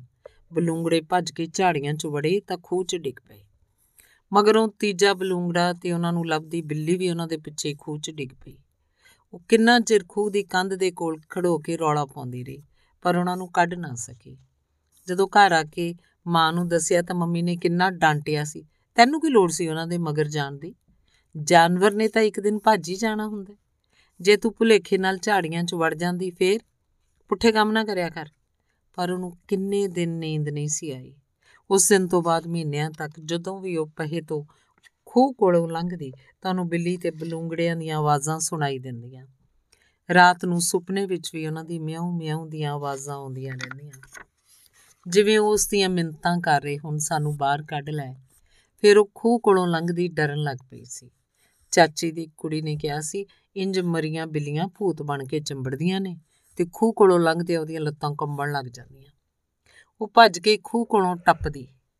ਪਿੰਡ ਦੇ ਮੋੜ ਤੇ ਵੈਨ ਕੋਲ ਪਹੁੰਚ ਜਾਂਦੀ ਸੀ। ਹਾਏ, ਮੇਰਾ ਪਿੰਡ ਕਿੱਥੇ ਰਹਿ ਗਿਆ? ਪਿੰਡ ਯਾਦ ਆਉਂਦੇ ਹੀ ਨੂਰ ਦੀ ਚੀਕ ਨਿਕਲ ਗਈ। ਪਰ ਚੀਕ ਸੰਗ ਚੋਂ ਬਾਹਰ ਨਾ ਨਿਕਲ ਸਕੀ। ਅੰਦਰ ਕਿਤੇ ਘੁੰਮਦੀ ਰਹੀ। ਦਿਮਾਗ ਦਿਮਾਗ ਫਿਰ ਸੋਚਾਂ 'ਚ ਘੁੰਮ ਗਿਆ। ਉਹਦੇ ਪਿੰਡ, ਉਹਦੇ ਸੋਹਣੇ ਪਿੰਡ ਗਿੱਲਾਂ ਵਾਲੀ ਕਿੰਨਾ ਵੱਡਾ ਪਿੰਡ ਸੀ। ਬਹੁਤੇ ਗਿੱਲ ਤੇ ਸੰਧੂਆਂ ਦੇ ਘਰ। ਸਮਾਣੇ ਤੋਂ ਭਵਾਨੀਗੜ੍ਹ ਵਾਲੀ ਰੋਡ ਤੋਂ ਤੇ 10 ਕੁ ਕਿਲੋਮੀਟਰ ਦੀ ਵਿੱਥ ਤੇ ਉਹਦਾ ਪਿੰਡ ਸੀ ਤੇ ਪਿੰਡ ਤੋਂ ਅੱਗੇ 3 ਕੁ ਕਿਲੋਮੀਟਰ ਦੀ ਵਿੱਥ ਤੇ ਖੇਤਾਂ 'ਚ ਉਹਨਾਂ ਦੇ 10 ਕੁ ਘਰ। ਉਹ ਸੋਚ ਰਹੀ ਸੀ, ਸੋਚੀ ਜਾ ਰਹੀ ਸੀ ਸਰੀਰ ਕਤਰਾ ਕਤਰਾ ਸੀ, ਰੋਮ ਰੋਮ ਲਹੂ ਲੋਹਾਨ ਸੀ, ਪਰ ਉਹਦਾ ਦਿਮਾਗ ਚੱਲ ਰਿਹਾ ਸੀ, ਪਿੰਡ ਯਾਦ ਆ ਗਿਆ। ਸੋਨਾ ਗੁਲਾਬ ਦੇ ਫੁੱਲ ਵਰਗਾ ਮਹਿਕਦਾ ਉਹਦਾ ਪਿੰਡ ਤੇ ਪਿੰਡੋਂ ਬਾਰ-ਬਾਰ ਖੁਸ਼ਬੂਆਂ ਵੰਡਦਾ ਉਹਦਾ ਘਰ। ਉਹਦਾ ਫਾਰਮ ਹਾਊਸ ਖੇਤਾਂ ਦੀ ਠੰਡੀ ਰੁਮਕਦੀ ਪੌਣ ਕਿੰਨਾ ਸੁੱਖ ਦਿੰਦੀ ਸੀ। ਸਕੂਲ ਤੋਂ ਵਾਪਸ ਆ ਕੇ ਰੋਟੀ ਪਾਣੀ ਖਾ ਕੇ ਉਹ ਸਾਹਮਣੇ ਖੇਤ ਵਿੱਚ ਵੱਟ ਤੇ ਪੜਨ ਬੈਠ ਜਾਂਦੀ ਸੀ। ਕਦੇ ਬੇਰੀ ਥੱਲੇ, ਕਦੇ ਜਾਮਣ ਹੇਠਾਂ ਪੜਨ ਦਾ ਜੋ ਸਵਾਦ ਆਉਂਦਾ ਸੀ, ਉਹ ਸਟੱਡੀ ਰੂਮ 'ਚ ਕਿੱਥੇ ਆਉਂਦਾ? ਚਿੜੀਆਂ ਤੇ ਲਾਲੀਆਂ ਦੀ ਚਹਿ ਚਹਾਟ ਉਹਦੇ ਦਿਲ 'ਚ ਕੁਤਕੁਤਾਰੀਆਂ ਕੱਢਦੀ। ਪੜਦੀ ਪੜਦੀ ਉਹ ਵੱਟ ਤੋਂ ਘਾਹ ਦਾ ਤਣਾ ਪੁੱਟਣ ਲੱਗ ਜਾਂਦੀ। ਤਣਾ ਸਖਤ ਹੁੰਦਾ, ਉਹਦੇ ਹੱਥ ਦੁਖਣ ਲੱਗ ਜਾਂਦੇ, ਪਰ ਉਹ ਪੁੱਟ ਕੇ ਹੀ ਸਾਹ ਲੈਂਦੀ। ਕਦੇ ਬੇਰੀ ਦੇ ਬੇਰ ਤੋੜ ਕੇ ਖਾਂਦੀ, ਕਦੇ ਅਮਰੂਦ ਨਾਲ ਨਾਲ ਆਪਣਾ ਪਾਠ ਯਾਦ ਕਰਦੀ ਰਹਿੰਦੀ। ਇਸ ਤਰ੍ਹਾਂ ਯਾਦ ਕੀਤਾ ਪਾਠ ਕਦੀ ਨਹੀਂ ਭੁੱਲਦਾ ਸੀ। ਜਦੋਂ ਦਿਲ ਕਰਦਾ ਵਗਦੇ ਖਾਲ ਚੋਂ ਮੂੰਹ ਧੋ ਲੈਣਾ ਤੇ ਕਦੇ ਪਾਣੀ ਵੀ ਪੀ ਲੈਣਾ, ਕਦੇ ਢਿੱਡ ਨਹੀਂ ਦੁਖਿਆ ਉਸ ਪਾਣੀ ਨਾਲ, ਉਹ ਦਿਨ ਤਾਂ ਸਭ ਨੂੰ ਭੁੱਲਦੇ ਹੀ ਜਾਂਦੇ ਨੇ, ਜਦੋਂ ਵੀ ਪੇਪਰ ਹੋ ਜਾਣੇ, ਮਾਂ ਨੇ ਚਾਦਰਾਂ ਲਿਆ ਦੇਣੀਆਂ ਕੱਢਣ ਨੂੰ, ਸਵੇਰ ਦਾ ਅੰਨ ਪਾਣੀ ਨਿਬੇੜ ਕੇ ਸਾਹਮਣੇ ਖੇਤ 'ਚ ਅੰਬਾਂ ਹੇਠ ਮੰਜੀਆਂ ਢਾ ਲੈਣੀਆਂ, ਦੋ ਤਿੰਨ ਤਾਏ ਦੀਆਂ ਕੁੜੀਆਂ ਤੇ ਉਹ ਸਾਰੀ ਦੁਪਹਿਰ ਬੈਠੀਆਂ ਚਾਦਰਾਂ ਕੱਢਦੀਆਂ। ਅਨਾਰਾਂ ਦਾ ਜਾਲ ਕਿੰਨਾ ਸੋਹਣਾ ਪਾਇਆ ਸੀ ਮੈਂ, ਜਾਲੀ ਦੀ ਪੀਲੇ ਰੰਗ ਦੀ ਚਾਦਰ ਤੇ, ਗੁਲਾਬੀ ਰੰਗ ਦੀ ਜਾਲੀ ਦੀ ਚਾਦਰ ਤੇ ਫੁੱਲ ਬੂਟੇ ਬਣਾਉਣੇ, ਵਿੱਚ ਘੁੱਗੀਆਂ, ਮੋਰ, ਤੋਤੇ, ਉਹਦੇ 'ਚ ਚਿੱਟੇ ਰੰਗ ਨਾਲ ਚਿੱਟੀ ਕਬੂਤਰੀ ਬਣਾਤੀ ਸੀ। ਮਾਂ ਹੱਸਦੀ ਹੋਈ ਕਹਿੰਦੀ, ਆ ਤਾਂ ਨੂਰੇ ਨੇ ਆਪਣੇ ਆਪ ਨੂੰ ਚਿਣ ਲਿਆ ਚਾਦਰ ਤੇ। ਕਰੋਸ਼ੀਏ ਦਾ ਗੁਲਾਬ ਦੇ ਫੁੱਲਾਂ ਵਾਲਾ ਮੇਜ਼ ਕਵਰ ਕਿੰਨਾ ਸੋਹਣਾ ਬਣਿਆ ਸੀ। ਚਾਦਰਾਂ ਕੱਢਦੇ ਨਾਲ ਨਾਲ ਅੰਬ ਤੇ ਕੱਚੀਆਂ ਅੰਬੀਆਂ ਤੋੜ ਕੇ ਖਾਈ ਜਾਣਾ। ਕਾਗਜ਼ ਦੀ ਪੁੜੀ ਚ ਮਾਂ ਤੋਂ ਚੋਰੀ ਚੋਰੀ ਲੂਣ ਬੰਨ ਕੇ ਲੈ ਜਾਣਾ। ਮਾਂ ਖਾਣ ਜੋ ਨਹੀਂ ਸੀ ਦਿੰਦੀ। ਮਾਂ ਠੀਕ ਹੀ ਕਹਿੰਦੀ ਸੀ, ਅੰਬੀਆਂ ਖਾ ਕੇ ਮੇਰੇ ਦੰਦ ਕਿੰਨੇ ਖੱਟੇ ਹੋ ਜਾਂਦੇ ਸੀ ਵੀ ਰੋਟੀ ਨਾ ਖਾਧੀ ਜਾਣੀ। ਤੇ ਜਦੋਂ ਨਾਲੀਆਂ ਤੇ ਮੋਗੇ ਪੱਕੇ ਕਰਨ ਦੇ ਸਰਕਾਰੀ ਆਰਡਰ ਹੋਏ ਸੀ, ਕਿੰਨੇ ਸਾਰੇ ਪਾਈਪ ਉਹਨਾਂ ਦੇ ਘਰਾਂ ਦੇ ਬਾਹਰ ਲਿਆ ਕੇ ਰੱਖ ਦਿੱਤੇ ਗਏ। ਉਹ ਸਾਰੇ ਬੱਚੇ ਇਕੱਠੇ ਹੋ ਕੇ ਲੁੱਕਣ ਮਿੱਟੀ ਖੇਡਦੇ ਪਾਈਪਾਂ ਵਿੱਚ। ਇੱਕ ਦਿਨ ਪਾਈਪ ਚੋਂ ਲੰਘਦਿਆਂ ਉਹਦੇ ਗੋਡੇ ਫਸ ਗਏ। ਉਹਨੇ ਬੜਾ ਰੌਲਾ ਪਾਇਆ, ਮਾਂ ਘਰੋਂ ਭੱਜੀ ਆਈ। ਬੜੀ ਕੋਸ਼ਿਸ਼ ਕੀਤੀ ਪਰ ਗੋਡੇ ਸਿੱਧੇ ਨਾ ਹੋਣ। ਮੰਮੀ ਕਿੰਨਾ ਰੋ ਰਹੀ ਸੀ। ਹਾਏ, ਮੇਰੀ ਕੁੜੀ ਨੂੰ ਬਚਾ ਲਓ, ਫਸ ਗਈ ਜੇ। ਆਵਾਜ਼ਾਂ ਸੁਣ ਕੇ ਦਲਜੀਤ ਆਇਆ ਸੀ। ਉਹਨੇ ਇੱਕ ਝਟਕੇ ਨਾਲ ਗੋਡੇ ਸਿੱਧੇ ਕਰਤੇ ਤੇ ਮੈਂ ਬਾਹਰ ਆ ਗਈ ਸੀ। ਮਾਂ ਕਿੰਨੀ ਇਮੋਸ਼ਨਲ ਸੀ ਮੇਰੇ ਲਈ। ਮਾੜਾ ਜਿਹਾ ਕੁਝ ਹੋ ਜਾਂਦਾ ਤਾਂ ਉਹਨੂੰ ਚੈਨ ਨਹੀਂ ਆਉਂਦਾ ਸੀ। ਤੇ ਜਦੋਂ ਮੈਂ ਚੰਗੀ ਤਰ੍ਹਾਂ ਤਿਆਰ ਹੁੰਦੀ ਸੀ ਤਾਂ ਕਦੇ ਨਮਕ ਵਾਰਦੀ, ਕਦੇ ਮਿਰਚਾਂ, ਕਹਿੰਦੀ ਲੋਕਾਂ ਦੀ ਨਜ਼ਰ ਬੁਰੀ ਹੁੰਦੀ ਹੈ। ਨੂਰ ਨੂੰ ਯਾਦ ਆ ਰਿਹਾ ਸੀ, ਮਾਂ ਪਿਆਰ ਤਾਂ ਬਹੁਤ ਕਰਦੀ ਸੀ, ਪਰ ਭੋਲੀ ਬਹੁਤ ਸੀ। ਮੈਂ ਜੋ ਮਰਜ਼ੀ ਕਰਦੀ, ਉਹ ਕਦੇ ਨਾ ਟੋਕਦੀ। ਸਾਰਾ ਦਿਨ ਖੇਡਦੀ ਤਾਂ ਇੰਨਾ ਜ਼ਰੂਰ ਕਹਿੰਦੀ, ਕਦੇ ਪੜ ਮਰ ਵੀ ਲਿਆ ਕਰ। ਸਾਰਾ ਦਿਨ ਦੜੰਗੇ ਮਾਰਦੀ ਫਿਰਦੀ। ਉਹਦੀ ਝਿੜਕ ਵਿੱਚ ਵੀ ਪਿਆਰ ਦਾ ਸੁਨੇਹਾ ਹੁੰਦਾ ਸੀ। ਮੇਰੇ ਫਾਇਦੇ ਦਾ ਸੁਨੇਹਾ। ਉਹ ਨਹੀਂ ਚਾਹੁੰਦੀ ਸੀ ਹੋਰ ਕੁੜੀਆਂ ਵਾਂਗ ਮੇਰਾ ਵੀ ਰੋਟੀਆਂ ਪਕਾਉਂਦੀ ਦਾ ਵਿਆਹ ਹੋ ਜਾਏ। ਵਿਆਹ ਦੇ ਨਾਂ ਤੋਂ ਕਿੰਨਾ ਖਿੱਚਦੀ ਸੀ ਮਾਂ। ਜੇ ਕਦੇ ਕੋਈ ਮਜ਼ਾਕ ਵਿੱਚ ਵੀ ਕਹਿ ਦਿੰਦਾ ਕਿ ਕੁੜੀ ਕਿੰਨੀ ਸੋਹਣੀ ਹੈ ਤੁਹਾਡੀ ਰਿਸ਼ਤਾ ਦੇ ਦਿਓ ਤਾਂ ਮੰਮੀ ਅਗੋ ਟੁੱਟ ਕੇ ਬਹਿ ਜਾਂਦੀ। ਪੜ੍ਹਤੇ ਲੈਣ ਦਿਓ ਚਾਰ ਅੱਖਰ। ਵਿਆਹ ਤਾਂ ਹੋ ਹੀ ਜਾਣਾ ਭਲਾ। ਤੇ ਕਈ ਵਾਰੀ ਮੰਮੀ ਨੂੰ ਪਤਾ ਹੀ ਨਹੀਂ ਲੱਗਦਾ ਸੀ। ਕਈ ਲੋਕ ਕਿੰਨੀ ਗੰਦੀ ਨਜ਼ਰ ਨਾਲ ਮੈਨੂੰ ਵੇਖਦੇ ਸੀ। ਨੂਰ ਨੂੰ ਯਾਦ ਆ ਰਿਹਾ ਸੀ, ਅਜੇ ਮੈਂ ਮਸਾਂ ਸੈਕੰਡ ਜਮਾਤ ਸੀ, ਮੰਮੀ ਨਾਲ ਬੱਸ 'ਚ ਬੈਠ ਕੇ ਨਾਨਕੇ ਗਈ ਸੀ। ਗੂੜੇ ਗੁਲਾਬੀ ਰੰਗ ਦੀ ਫਰਾਕ ਪਾਈ ਮੈਂ। ਕਿੰਨੀ ਖੁਸ਼ ਸੀ, ਬੱਸ ਵਿੱਚ ਬੜੀ ਭੀੜ। ਪੈਰ ਧਰਨ ਦੀ ਵੀ ਥਾਂ ਨਹੀਂ ਸੀ। ਮੇਰਾ ਸਾਹ ਘੁੱਟ ਰਿਹਾ ਸੀ। ਮੰਮੀ ਤੇ ਮੈਂ ਡਰਾਈਵਰ ਦੇ ਕੋਲ ਦੀ ਕੋਲ ਹੀ ਇੰਜਨ ਲਾਗੇ ਖੜੀਆਂ ਸੀ। ਮੈਂ ਬਚਪਨ 'ਚ ਬੜੀ ਗੋਲੂ ਮੋਲੂ ਸੀ। ਮੰਮੀ ਵਿਚਾਰੀ ਗੋਦੀ ਵੀ ਨਾ ਚੁੱਕ ਸਕਦੀ ਸੀ। ਬੱਸ ਬੜੀ ਤੇਜ਼ ਭੱਜ ਰਹੀ ਸੀ। ਡਰਾਈਵਰ ਦੇ ਪਿੱਛੇ ਵਾਲੀ ਸੀਟ ਤੇ ਬੈਠੀਆਂ ਸਵਾਰੀਆਂ 'ਚੋਂ ਇੱਕ ਅੰਕਲ ਨੇ ਇਸ਼ਾਰਾ ਕਰਦਿਆਂ ਕਿਹਾ, ਭੈਣ ਜੀ, ਗੁੱਡੀ ਨੂੰ ਮੇਰੇ ਅੱਗੇ ਬਿਠਾ ਦਿਓ। ਮਾਂ ਨੇ ਮੇਰੀ ਉਂਗਲ ਉਹਨੂੰ ਫੜਾਤੀ ਉਹਨੇ ਮੈਨੂੰ ਆਪਣੀਆਂ ਦੋਹਾਂ ਲੱਤਾਂ ਦੇ ਵਿਚਕਾਰ ਖੜਾ ਕਰ ਲਿਆ ਸੀ। ਭੀੜ ਤੋਂ ਕੁਝ ਰਾਹਤ ਮਹਿਸੂਸ ਹੋਈ, ਪਰ ਇੱਕ ਅਜੀਬ ਜਿਹਾ ਡਰ ਲੱਗ ਰਿਹਾ ਸੀ। ਉਸ ਅੰਕਲ ਦੇ ਨਾਲ ਲੱਗਣ ਨੂੰ ਦਿਲ ਨਹੀਂ ਕਰ ਰਿਹਾ ਸੀ। ਮੈਂ ਥੋੜੀ ਜਿਹੀ ਅੱਗੇ ਨੂੰ ਹੋ ਜਾਂਦੀ, ਅੰਕਲ ਘੁੱਟ ਕੇ ਫਿਰ ਮੈਨੂੰ ਆਪਣੇ ਨਾਲ ਜੋੜ ਲੈਂਦਾ। ਥੋੜੀ ਦੇਰ ਬਾਅਦ ਉਹਨੇ ਮੇਰੇ ਢਿੱਡ ਤੇ ਹੱਥ ਫੇਰਨਾ ਸ਼ੁਰੂ ਕਰ ਦਿੱਤਾ ਸੀ। ਪਹਿਲਾਂ ਫਰਾਕ ਦੇ ਬਾਹਰੋਂ, ਫਿਰ ਹੌਲੀ-ਹੌਲੀ ਅੰਦਰੋਂ। ਮੈਨੂੰ ਬੜੀ ਕਚਿਆਣ ਆ ਰਹੀ ਸੀ। ਮੈਂ ਕਿੰਨੀ ਵਾਰ ਮੰਮੀ ਦੇ ਮੂੰਹ ਵੱਲ ਵੇਖਿਆ, ਸ਼ਾਇਦ ਮੇਰਾ ਰੋਣ ਹਾਕਾ ਮੂੰਹ ਵੇਖ ਕੇ ਉਹ ਮੈਨੂੰ ਆਪਣੇ ਕੋਲ ਬੁਲਾ ਲਏ। ਪਰ ਮਾਂ ਮੇਰੀ ਵੱਲ ਨਹੀਂ ਵੇਖ ਰਹੀ ਸੀ। ਉਹ ਤਾਂ ਖਿੜਕੀ ਤੋਂ ਬਾਹਰ ਨੂੰ ਵੇਖਦੇ ਮੂੰਹ 'ਚ ਵੈਗਰੂ ਵੈਗਰੂ ਕਰੀ ਰਹੀ ਕਰ ਰਹੀ ਸੀ। ਮੰਮੀ ਨੂੰ ਜਦੋਂ ਵੀ ਮੌਕਾ ਮਿਲਦਾ, ਉਹ ਵੈਗਰੂ ਜਪਦੀ ਰਹਿੰਦੀ ਸੀ। ਫਿਰ ਉਸ ਅੰਕਲ ਦਾ ਹੱਥ ਮੇਰੀਆਂ ਲੱਤਾਂ ਤੇ ਫਿਰਨ ਲੱਗਾ। ਕਦੇ ਢਿੱਡ ਤੇ ਫਿਰੇ, ਕਦੇ ਲੱਤਾਂ ਤੇ। ਉਹ ਲਗਾਤਾਰ ਹੱਥ ਘੁਮਾ ਰਿਹਾ ਸੀ। ਮੇਰਾ ਤਾਂ ਕੋ ਹਿਲਦੀ, ਉਹ ਖਿੱਚ ਕੇ ਨਾਲ ਲੈ ਲੈ ਲਾ ਲੈਂਦਾ। ਬਸ ਭੱਜੀ ਜਾ ਰਹੀ ਸੀ। ਕੋਈ ਸੁੱਤਾ ਪਿਆ ਸੀ, ਕੋਈ ਬਾਹਰ ਨੂੰ ਵੇਖ ਰਿਹਾ ਸੀ। ਮੇਰੇ ਅੰਦਰ ਇੱਕ ਤੂਫਾਨ ਚੱਲ ਰਿਹਾ ਸੀ। ਦਿਲ ਕਰਦਾ ਸੀ ਕਿਹੜਾ ਵੇਲਾ ਹੋਏ ਇਸ ਭੇੜੀਏ ਅੰਕਲ ਤੋਂ ਦੂਰ ਭੱਜ ਕੇ ਆਪਣੀ ਮਾਂ ਦੀਆਂ ਲੱਤਾਂ ਨੂੰ ਚੰਬੜ ਜਾਵਾਂ। ਉਹਦਾ ਹੱਥ ਹੌਲੀ-ਹੌਲੀ ਤੇਜ਼ ਹੋਈ ਜਾ ਰਿਹਾ ਸੀ। ਹੁਣ ਉਹਨੇ ਢਿੱਡ ਤੇ ਲੱਤਾਂ ਦੇ ਵਿਚਕਾਰ ਉਂਗਲੀਆਂ ਮਾਰਨੀਆਂ ਸ਼ੁਰੂ ਕਰਤੀਆਂ। ਪਹਿਲਾਂ ਇੱਕ ਤੇ ਫਿਰ ਉਹਦੇ ਦੋਹਾਂ ਹੱਥਾਂ ਦੀਆਂ ਉਂਗਲੀਆਂ ਲਗਾਤਾਰ ਮੇਰੀ ਨਿੱਕਰ 'ਚ ਘੁੰਮ ਰਹੀਆਂ ਸਨ। ਮੇਰੀਆਂ ਚੀਕਾਂ ਨਿਕਲ ਗਈਆਂ। ਮੇਰੀ ਆਵਾਜ਼ ਸੁਣ ਕੇ ਮੇਰੀ ਮਾਂ ਨੇ ਗੁੱਸੇ ਨਾਲ ਕਿਹਾ ਸੀ, ਖੜੀ ਰਹਿ, ਕੀ ਹੁੰਦਾ ਉੱਥੇ? ਭਾਈ ਸਾਹਿਬ, ਕੁੜੀ ਥੱਕ ਗਈ ਲੱਗਦੀ ਹੈ ਤੁਸੀਂ ਇਹਨੂੰ ਗੋਦੀ 'ਚ ਬਿਠਾ ਲਓ ਜ਼ਰਾ। ਮੰਮੀ ਦੀ ਗੱਲ ਸੁਣ ਕੇ ਅੰਕਲ ਨੇ ਮੈਨੂੰ ਆਪਣੀ ਗੋਦੀ 'ਚ ਬਿਠਾ ਲਿਆ। ਫਿਰ ਉਹਦਾ ਹੱਥ ਮੇਰੀ ਪਿੱਠ ਤੇ ਫਿਰਨ ਲੱਗਾ। ਮੇਰੀ ਚੀਕ ਸੰਗ 'ਚ ਹੀ ਘੁੱਟੀ ਗਈ। ਹੰਝੂ ਗੱਲਾਂ ਤੇ ਤੈਰ ਰਹੇ ਸਨ। ਬੇਵਸਾਂ ਵਾਂਗ 3 ਘੰਟੇ ਕੱਢੇ ਤੇ ਫਿਰ ਸਾਡਾ ਅੱਡਾ ਆ ਗਿਆ। ਮੈਂ ਭੱਜ ਕੇ ਬਾਹਰ ਨਿਕਲੀ ਸੀ। ਬੜੀ ਦੂਰ ਦੂਰ ਤੱਕ ਮੁੜ ਮੁੜ ਕੇ ਵੇਖਦੀ ਰਹੀ। ਲੱਗਦਾ ਸੀ ਜਿਵੇਂ ਉਹ ਅੰਕਲ ਪਿੱਛੋਂ ਆ ਕੇ ਮੈਨੂੰ ਫੜ ਲਏਗਾ। ਹੁਣ ਤੱਕ ਸੋਚਦੀ ਰਹੀ ਹਾਂ ਉਦੋਂ ਮੈਂ ਬਹੁਤ ਛੋਟੀ ਸੀ। ਥੋੜੀ ਵੱਡੀ ਹੁੰਦੀ ਤਾਂ ਇੱਕ ਥੱਪੜ ਮਾਰਦੀ ਬੁੜੇ ਦੇ ਮੂੰਹ ਤੇ। ਸਾਰੀ ਬੱਸ 'ਚ ਰੌਲਾ ਪਾ ਕੇ ਉਹਦੀ ਚੰਗੀ ਛਿੱਤਰ ਪਰੇਡ ਕਰਾਉਂਦੀ। ਪਰ ਹੁਣ ਤਾਂ ਮੈਂ ਵੱਡੀ ਹੋ ਗਈ ਆ। ਫਿਰ ਕਿਉਂ ਨਾ ਮੈਂ ਅੱਜ ਇਹਨਾਂ ਵੈਸ਼ੀਆਂ ਦਾ ਮੂੰਹ ਭੰਨ ਸਕੀ? ਮੈਂ ਕਾਰ 'ਚ ਕਿੰਨਾ ਰੌਲਾ ਪਾਇਆ, ਪਰ ਕਿਸੇ ਨੇ ਵੀ ਨਾ ਵੇਖਿਆ, ਕਿਸੇ ਨਾ ਛੁਡਾਇਆ। ਹਾਏ, ਅੱਜ ਕਿਸ ਭੇੜੀਏ ਨੇ ਫੜ ਲਿਆ ਮੈਨੂੰ ਨੋਚ ਹੀ ਸੁੱਟਿਆ ਆਖਰ। ਹਾਏ, ਨੂਰ ਦੀ ਚੀਕ ਫਿਰ ਬੁੱਲਾਂ 'ਚ ਕੁੱਟੀ ਗਈ। ਉਹਦੇ ਬੁੱਲ ਸੁੱਕ ਰਹੇ ਸਨ। ਅਹਲ ਪਈ ਦਾ ਉਹਦਾ ਦਿਮਾਗ ਚੱਲ ਰਿਹਾ ਸੀ ਬਸ। ਪਿੰਡ ਦੇ ਆਲੇ ਦੁਆਲੇ ਘੁੰਮਦੀ ਉਹ ਬਚਪਨ 'ਚ ਗਵਾਚੀ ਪਈ ਸੀ। ਮੰਮੀ, ਪਾਣੀ। ਉਹਦੇ ਦਿਮਾਗ ਨੇ ਪੁਕਾਰਿਆ, ਪਰ ਨਾ ਪਾਣੀ ਸੀ, ਨਾ ਮੰਮੀ। ਮੰਮੀ ਤਾਂ ਪਤਾ ਨਹੀਂ ਕਿੱਥੇ ਲੱਭਦੀ ਹੋਣੀ ਆ ਉਹਨੂੰ। ਅੰਗ ਦੂਸਰਾ। ਫੀਤਾ, ਸਮੇਂ ਦੇ ਹਾਕਮਾਂ ਵੇ, ਤੈਂ ਬਾਟਾ ਭਰ ਕੇ ਬਸ਼ਰਮੀ ਦਾ ਪੀਤਾ। ਨੂਰ ਦੇ ਪਾਪਾ ਨੂਰ ਨਹੀਂ ਆਈ ਅਜੇ ਤੱਕ। ਅੱਜ ਤਾਂ ਉਹਦਾ ਪੇਪਰ ਸੀ, ਉਹਨੇ ਛੇਤੀ ਆ ਜਾਣਾ ਸੀ। ਹਾਏ, ਮੇਰੀ ਨੂਰਾਂ ਕਿੱਥੇ ਰਹਿ ਗਈ, ਮਾਂ ਨੂੰ ਕਾਲੀ ਪੈ ਰਹੀ ਸੀ। ਸਵੇਰ ਤੋਂ ਹੀ ਕੋਈ ਬੇਚੈਨੀ ਸੀ ਦਿਲ 'ਚ, ਅੰਦਰ ਬਾਹਰ ਗੇੜੇ ਕੱਢਦਿਆਂ ਦੁਪਹਿਰ ਹੋ ਗਈ। ਨਾ ਰੋਟੀ ਮੂੰਹ 'ਚ ਪਾਉਣ ਨੂੰ ਦਿਲ ਕਰ ਰਿਹਾ ਸੀ ਅੱਜ, ਨਾ ਪਾਣੀ ਦੀ ਪਿਆਸ ਲੱਗ ਰਹੀ ਸੀ ਵੈਨ ਤਾਂ ਕਦੋਂ ਦੀ ਆ ਕੇ ਮੁੜ ਗਈ। ਘਬਰਾਹਟ ਨਾਲ ਮਾਂ ਦੇ ਮੱਥੇ ਤੇ ਬਾਰ-ਬਾਰ ਪਸੀਨਾ ਆ ਰਿਹਾ ਸੀ। ਦਿਲ ਜ਼ੋਰ-ਜ਼ੋਰ ਦੀ ਧੜਕ ਰਿਹਾ ਸੀ। ਪਹਿਲਾਂ ਤਾਂ ਲੱਗਿਆ ਕਿ ਸਾਇੰਸ ਵਾਲੀ ਮੈਡਮ ਨੇ ਰੋਕ ਲਿਆ ਹੋਣਾ ਨੂਰ ਕਹਿ ਰਹੀ ਸੀ, ਅੱਜ ਸਾਇੰਸ ਦੇ ਕੁਝ ਸਵਾਲ ਪੁੱਛਣੇ ਸੀ, ਪਰ ਟਾਈਮ ਬਹੁਤ ਜ਼ਿਆਦਾ ਹੋ ਗਿਆ ਸੀ। ਵੇ ਨਿੰਦਰ, ਜਾ ਪੁੱਤ ਸ਼ਹਿਰ ਜਾ ਕੇ ਸਕੂਲ ਤੱਕ ਗੇੜਾ ਕੱਢ ਕੇ ਆ।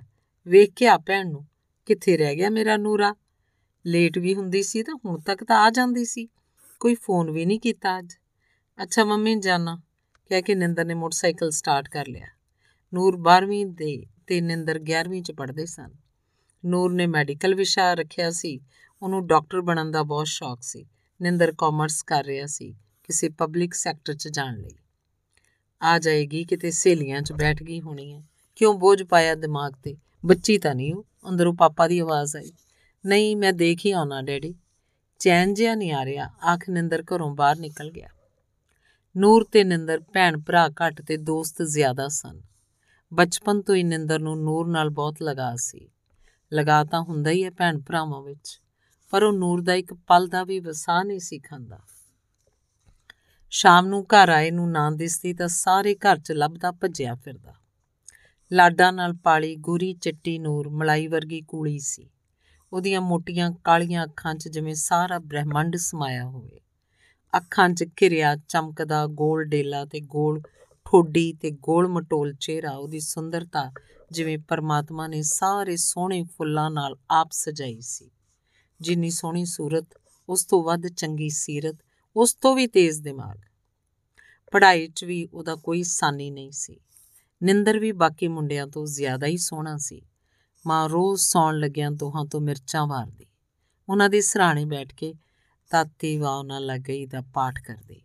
ਕਈ ਵਾਰ ਉਹ ਦੋਵੇਂ ਵੀ ਮਾਂ-ਬਾਪ ਮਾਂ ਨਾਲ ਹੱਥ ਜੋੜ ਕੇ ਬੈਠ ਜਾਂਦੇ, ਸਿਮਰਨ ਕਰਦੇ, ਪਾਠ ਕਰਦੇ। ਛੋਟੇ ਹੁੰਦਿਆਂ ਤਾਂ ਨਿੰਦਰ ਪਰਛਾਵੇਂ ਵਾਂਗ ਨੂਰ ਦੇ ਪਿੱਛੇ-ਪਿੱਛੇ ਦੀਦੀ ਦੀਦੀ ਕਰਦਾ ਫਿਰਦਾ ਰਹਿੰਦਾ। ਆਂਡ ਗਵਾਂਡ ਖੇਡਦਿਆਂ ਕਿੰਨੀ ਵਾਰ ਉਹ ਨੂਰ ਪਿੱਛੇ ਬਾਕੀ ਬੱਚਿਆਂ ਨਾਲ ਲੜ ਪੈਂਦਾ ਸੀ। ਪਿੰਡ ਦੀ ਫਿਰਨੀ ਤੇ ਨਿੰਦਰ ਦੇ ਦੋਸਤ ਸਾਬੀ ਦਾ ਘਰ ਸੀ। ਸਾਰੇ ਬੱਚੇ ਉੱਥੇ ਹੀ ਖੇਡਦੇ ਛੋਟੇ ਹੁੰਦੇ। ਇੱਕ ਦਿਨ ਸ਼ਾਮ ਨੂੰ ਖੇਡਦਿਆਂ ਸਾਬੀ ਨੇ ਨੂਰ ਨੂੰ ਜੱਫੀ ਪਾ ਲਈ। ਨਿੰਦਰ ਨੇ ਉਹਨੂੰ ਬਹੁਤ ਮਾਰਿਆ। ਲਹੂ ਲੋਹਾਨ ਸਾਬੀ ਆਪਣੀ ਮਾਂ ਨੂੰ ਬੁਲਾ ਲਿਆ ਉਹਦੇ ਬੁੱਲਾਂ 'ਚ ਖੂਨ ਸਾਰੀ ਗਰਦਨ ਤੇ ਫੈਲ ਗਿਆ ਸੀ। ਸਾਬੀ ਦੀ ਮਾਂ ਉਲੰਭਾ ਲੈ ਕੇ ਨਿੰਦਰ ਦੀ ਮਾਂ ਕੋਲ ਗਈ। ਮਾਂ ਨੇ ਨਿੰਦਰ ਨੂੰ ਥੱਪੜ ਮਾਰ ਕੇ ਮਾਫੀ ਮੰਗਣ ਲਈ ਕਿਹਾ, ਪਰ ਉਹਨੇ ਕਿੰਨੇ ਥੱਪੜ ਖਾ ਕੇ ਵੀ ਮਾਫੀ ਨਾ ਮੰਗੀ ਤੇ ਨਾ ਹੀ ਮਾਰ ਖਾ ਕੇ ਰੋਇਆ। ਗੁੱਸੇ ਨਾਲ ਸਭ ਨੂੰ ਐਵੇਂ ਵੇਖਦਾ ਜਿਵੇਂ ਨਜ਼ਰਾਂ ਨਾਲ ਹੀ ਖਾ ਜਾਏਗਾ।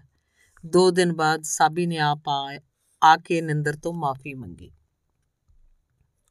ਗੁੱਸੇ ਲੜਾਈ ਦੇ ਬਾਵਜੂਦ ਬੱਚੇ ਇੱਕ ਦੂਜੇ ਦੇ ਘਰ ਜਾਣਾ ਨਾ ਛੱਡਦੇ ਉਨਿਆਂ ਦੀ ਚਾਨਣੀ ਰਾਤ ਨੂੰ ਅੱਧੀ ਰਾਤ ਤੱਕ ਪਿੰਡ ਦੇ ਪਹੇ ਤੇ ਇਕੱਠੇ ਹੋ ਕੇ ਕੋਟਲਾ ਛਪਾਕੀ ਖੇਡਦੇ, ਕਦੇ ਬਾਂਦਰ ਕਿੱਲਾ ਖੇਡਦੇ।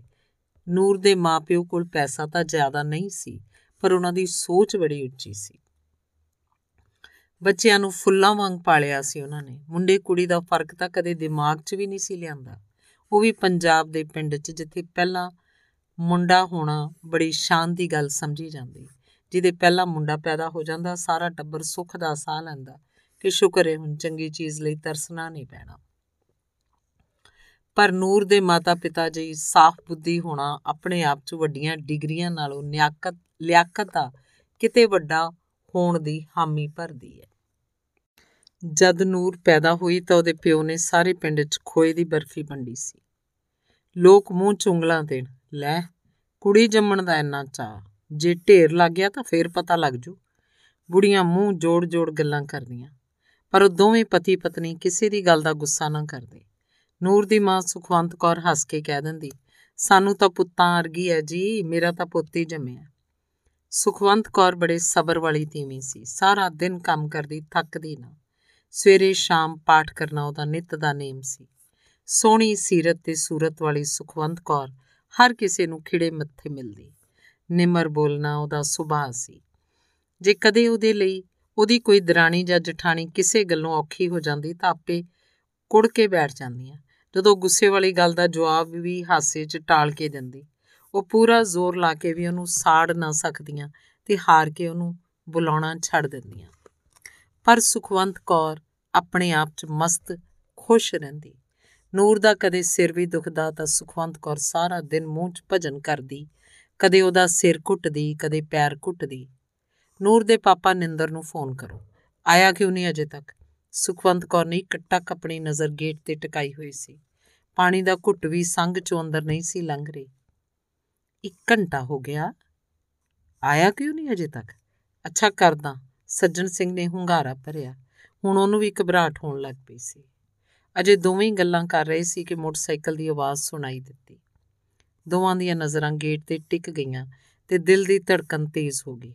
ਨਿੰਦਰ ਸਾਹੋ ਸਾਹ ਹੋਇਆ ਗੇਟ ਦੇ ਅੰਦਰ ਦਾਖਲ ਹੋਇਆ। ਮੰਮੀ, ਨੂਰ ਤਾਂ ਕਿਤੇ ਨਹੀਂ ਲੱਭੀ। ਮੈਂ ਸਾਰਾ ਕਾਲਜ ਛਾਣ ਛਾਣ ਕੇ ਆਇਆ। ਆਸ-ਪਾਸ ਬਾਜ਼ਾਰ ਵੇਖ ਕੇ ਆਇਆ। ਉਹਦੀਆਂ ਸਾਰੀਆਂ ਸਹੇਲੀਆਂ ਤੇ ਮੈਡਮਾਂ ਨੂੰ ਪੁੱਛ ਲਿਆ, ਪਰ ਨੂਰ ਕਿਤੇ ਨਹੀਂ ਮਿਲੀ। ਆਖਦਿਆਂ ਨਿੰਦਰ ਦੀਆਂ ਅੱਖਾਂ 'ਚੋਂ ਪਾਣੀ ਆ ਗਿਆ। ਹਾਏ ਵੇ ਰੱਬਾ, ਹੁਣ ਕੀ ਬਣੂ? ਮੈਂ ਕਿੱਥੋਂ ਲੱਭਾਂ ਮੇਰੀ ਧੀ ਨੂੰ? ਹਾਏ, ਛੇਤੀ ਕਰੋ, ਲੱਭ ਕੇ ਲਿਆਓ ਕਿਤੋਂ? ਆਖਦੀ ਸੁਖਵੰਤ ਕੌਰ ਭੋਏ ਤੇ ਡਿੱਗ ਪਈ। ਉਹਨੂੰ ਦੰਦਲਾਂ ਪੈ ਗਈਆਂ। ਨਿੰਦਰ ਤੇ ਸੱਜਣ ਸਿੰਘ ਨੇ ਭੱਜ ਕੇ ਫੜਿਆ ਤੇ ਚੁੱਕ ਕੇ ਮੰਜੇ ਤੇ ਪਾਤਾ ਨਿੰਦਰ ਗਵਾਂਢੋ ਤਾਈ ਪਾਲੀ ਨੂੰ ਬੁਲਾ ਕੇ ਲਿਆਇਆ। ਸੱਜਣ ਸਿੰਘ ਨੇ ਦੰਦਲ ਭੰਨ ਕੇ ਪਾਲੀ ਨੂੰ ਸੁਖਵੰਤ ਕੌਰ ਕੋਲ ਰਹਿਣ ਲਈ ਕਿਹਾ ਤੇ ਆਪ ਦੋਵੇਂ ਪਿਓ ਪੁੱਤ ਮੋਟਰਸਾਈਕਲ ਤੇ ਚੜ ਕੇ ਚਲੇ ਗਏ। ਸ਼ਾਮ ਹੋ ਚੁੱਕੀ ਸੀ, ਪਿੰਡ 'ਚ ਹਾਹਾਕਾਰ ਮਚ ਗਈ ਸੀ। ਸਾਰੇ ਲੋਕ ਆਪੋ ਆਪਣੇ ਹੀਲੇ ਨਾਲ ਕੁੜੀ ਨੂੰ ਲੱਭਣ 'ਚ ਜੁਟ ਗਏ। ਸੁਖਵੰਤ ਕੌਰ ਉੱਠਦੀ, ਫਿਰ ਬੇਹੋਸ਼ ਹੋ ਜਾਂਦੀ। ਕੁੜੀ ਨਾਲ ਜੁੜੀਆਂ ਉਹਦੀਆਂ ਅੰਦਰਾਂ ਕਿਸੇ ਮਾੜੇ ਸੰਕੇਤ ਤੋਂ ਦੁਹਾਈਆਂ ਪਾ ਰਹੀਆਂ ਸਨ। ਆਸ-ਪਾਸ ਦੇ ਖੇਤਾਂ ਨੂੰ ਛਾਣਿਆ ਗਿਆ, ਪਰ ਨੂਰ ਕਿਤੇ ਨਹੀਂ ਸੀ। ਲੱਗਦਾ ਸੀ ਜਿਵੇਂ ਕੋਈ ਦਿਓ ਕਦ ਪੰਛੀ ਉਹ ਸੋਹਣੀ ਮੁਰਗਾਬੀ ਨੂੰ ਚੁੱਕ ਕੇ ਅਸਮਾਨੀ ਲੈ ਗਿਆ ਸੀ। ਪੁਲਿਸ ਥਾਣੇ ਤੱਕ ਖਬਰ ਪਹੁੰਚ ਗਈ। ਥਾਣੇ 'ਚ ਬੈਠੇ ਸੱਜਣ ਸਿੰਘ ਦੇ ਮੂੰਹ 'ਚੋਂ ਆਵਾਜ਼ ਨਹੀਂ ਸੀ ਨਿਕਲ ਰਹੀ। ਉਹਨੂੰ ਅੰਦਾਜ਼ਾ ਹੋ ਰਿਹਾ ਸੀ ਉਹਦੀ ਧੀ ਨਾਲ ਕੋਈ ਵੱਡੀ ਅਣਹੋਣੀ ਹੋ ਗਈ ਹੋਣੀ ਹੈ। ਨਹੀਂ ਤਾਂ ਉਹ ਕਦੇ ਬਿਨਾਂ ਘਰ ਦੱਸੇ 2 ਮਿੰਟ ਵੀ ਅੱਖੋਂ ਓਲੇ ਨਹੀਂ ਸੀ ਹੁੰਦੀ। ਹਾਂਜੀ ਬੋਲੋ। ਕੁੜੀ ਦੀ ਉਮਰ ਕੀ ਹੈ? ਨਕਸ਼ ਵੀ ਦੱਸੋ। ਥਾਣੇਦਾਰ ਬੜੀ ਧਿਆਨ, ਬੇਧਿਆਨੀ ਤੇ ਰੁੱਖੀ ਆਵਾਜ਼ ਨਾਲ ਗੱਲ ਕਰ ਰਿਹਾ ਸੀ। ਉਹਨੂੰ ਆਪਣਾ ਰਾਤ ਦਾ ਖਾਣ ਪੀਣ ਵਿੱਚ ਹੀ ਛੱਡ ਕੇ ਥਾਣੇ ਰਿਪੋਰਟ ਲਿਖਣ ਆਉਣਾ ਪਿਆ ਸੀ। ਥਾਣੇਦਾਰ ਦੇ ਮੂੰਹ 'ਚੋਂ ਆਉਂਦੀ ਸ਼ਰਾਬ ਦੀ ਹਵਾੜ ਨੇ ਸੱਜਣ ਸਿੰਘ ਦੇ ਦੁਖੀ ਹਿਰਦੇ ਨੂੰ ਹੋਰ ਕੁਮਲਾ ਦਿੱਤਾ। ਸਰਦਾਰਾ, ਛੇਤੀ ਬੋਲ, ਇੰਨਾ ਟਾਈਮ ਨਹੀਂ ਮੇਰੇ ਕੋਲ। ਹੋਰ ਵੀ ਬਹੁਤ ਕੰਮ ਨੇ ਸਾਨੂੰ। ਥਾਣੇਦਾਰ ਨੇ ਉੱਚੀ ਆਵਾਜ਼ 'ਚ ਕਿਹਾ ਤਾਂ ਸੱਜਣ ਸਿੰਘ ਨੇ ਹੁਲੀਆ ਬਿਆਨ ਕਰਨਾ ਸ਼ੁਰੂ ਕੀਤਾ। ਨਾਂ ਜਸਨੂਰ ਕੌਰ, ਉਮਰ 16 ਸਾਲ, ਰੰਗ ਗੋਰਾ, ਲੰਮਾ ਕੱਦ। ਆਖਦਿਆਂ ਜਿਵੇਂ ਨੂਰ ਦੇ ਜਨਮ ਤੋਂ ਲੈ ਕੇ ਹੁਣ ਤੱਕ ਦਾ ਸਫ਼ਰ ਤੈਅ ਕਰ ਆਇਆ ਸੀ। ਚੰਗਾ, ਸਵੇਰ ਤੋਂ ਭਾਲ ਸ਼ੁਰੂ ਕਰਦੇ ਆਂ। ਫਟਾਫਟ ਲਿਖਣ ਦਾ ਕੰਮ ਨਿਬੇੜ ਕੇ ਥਾਣੇਦਾਰ ਉੱਠ ਖੜਾ ਹੋਇਆ। ਪਰ ਥਾਣੇਦਾਰ ਜੀ, ਸਾਰੀ ਰਾਤ ਉਸ ਮਾਸੂਮ ਨਾਲ ਪਤਾ ਨਹੀਂ ਕੀ ਬੀਤੇਗੀ।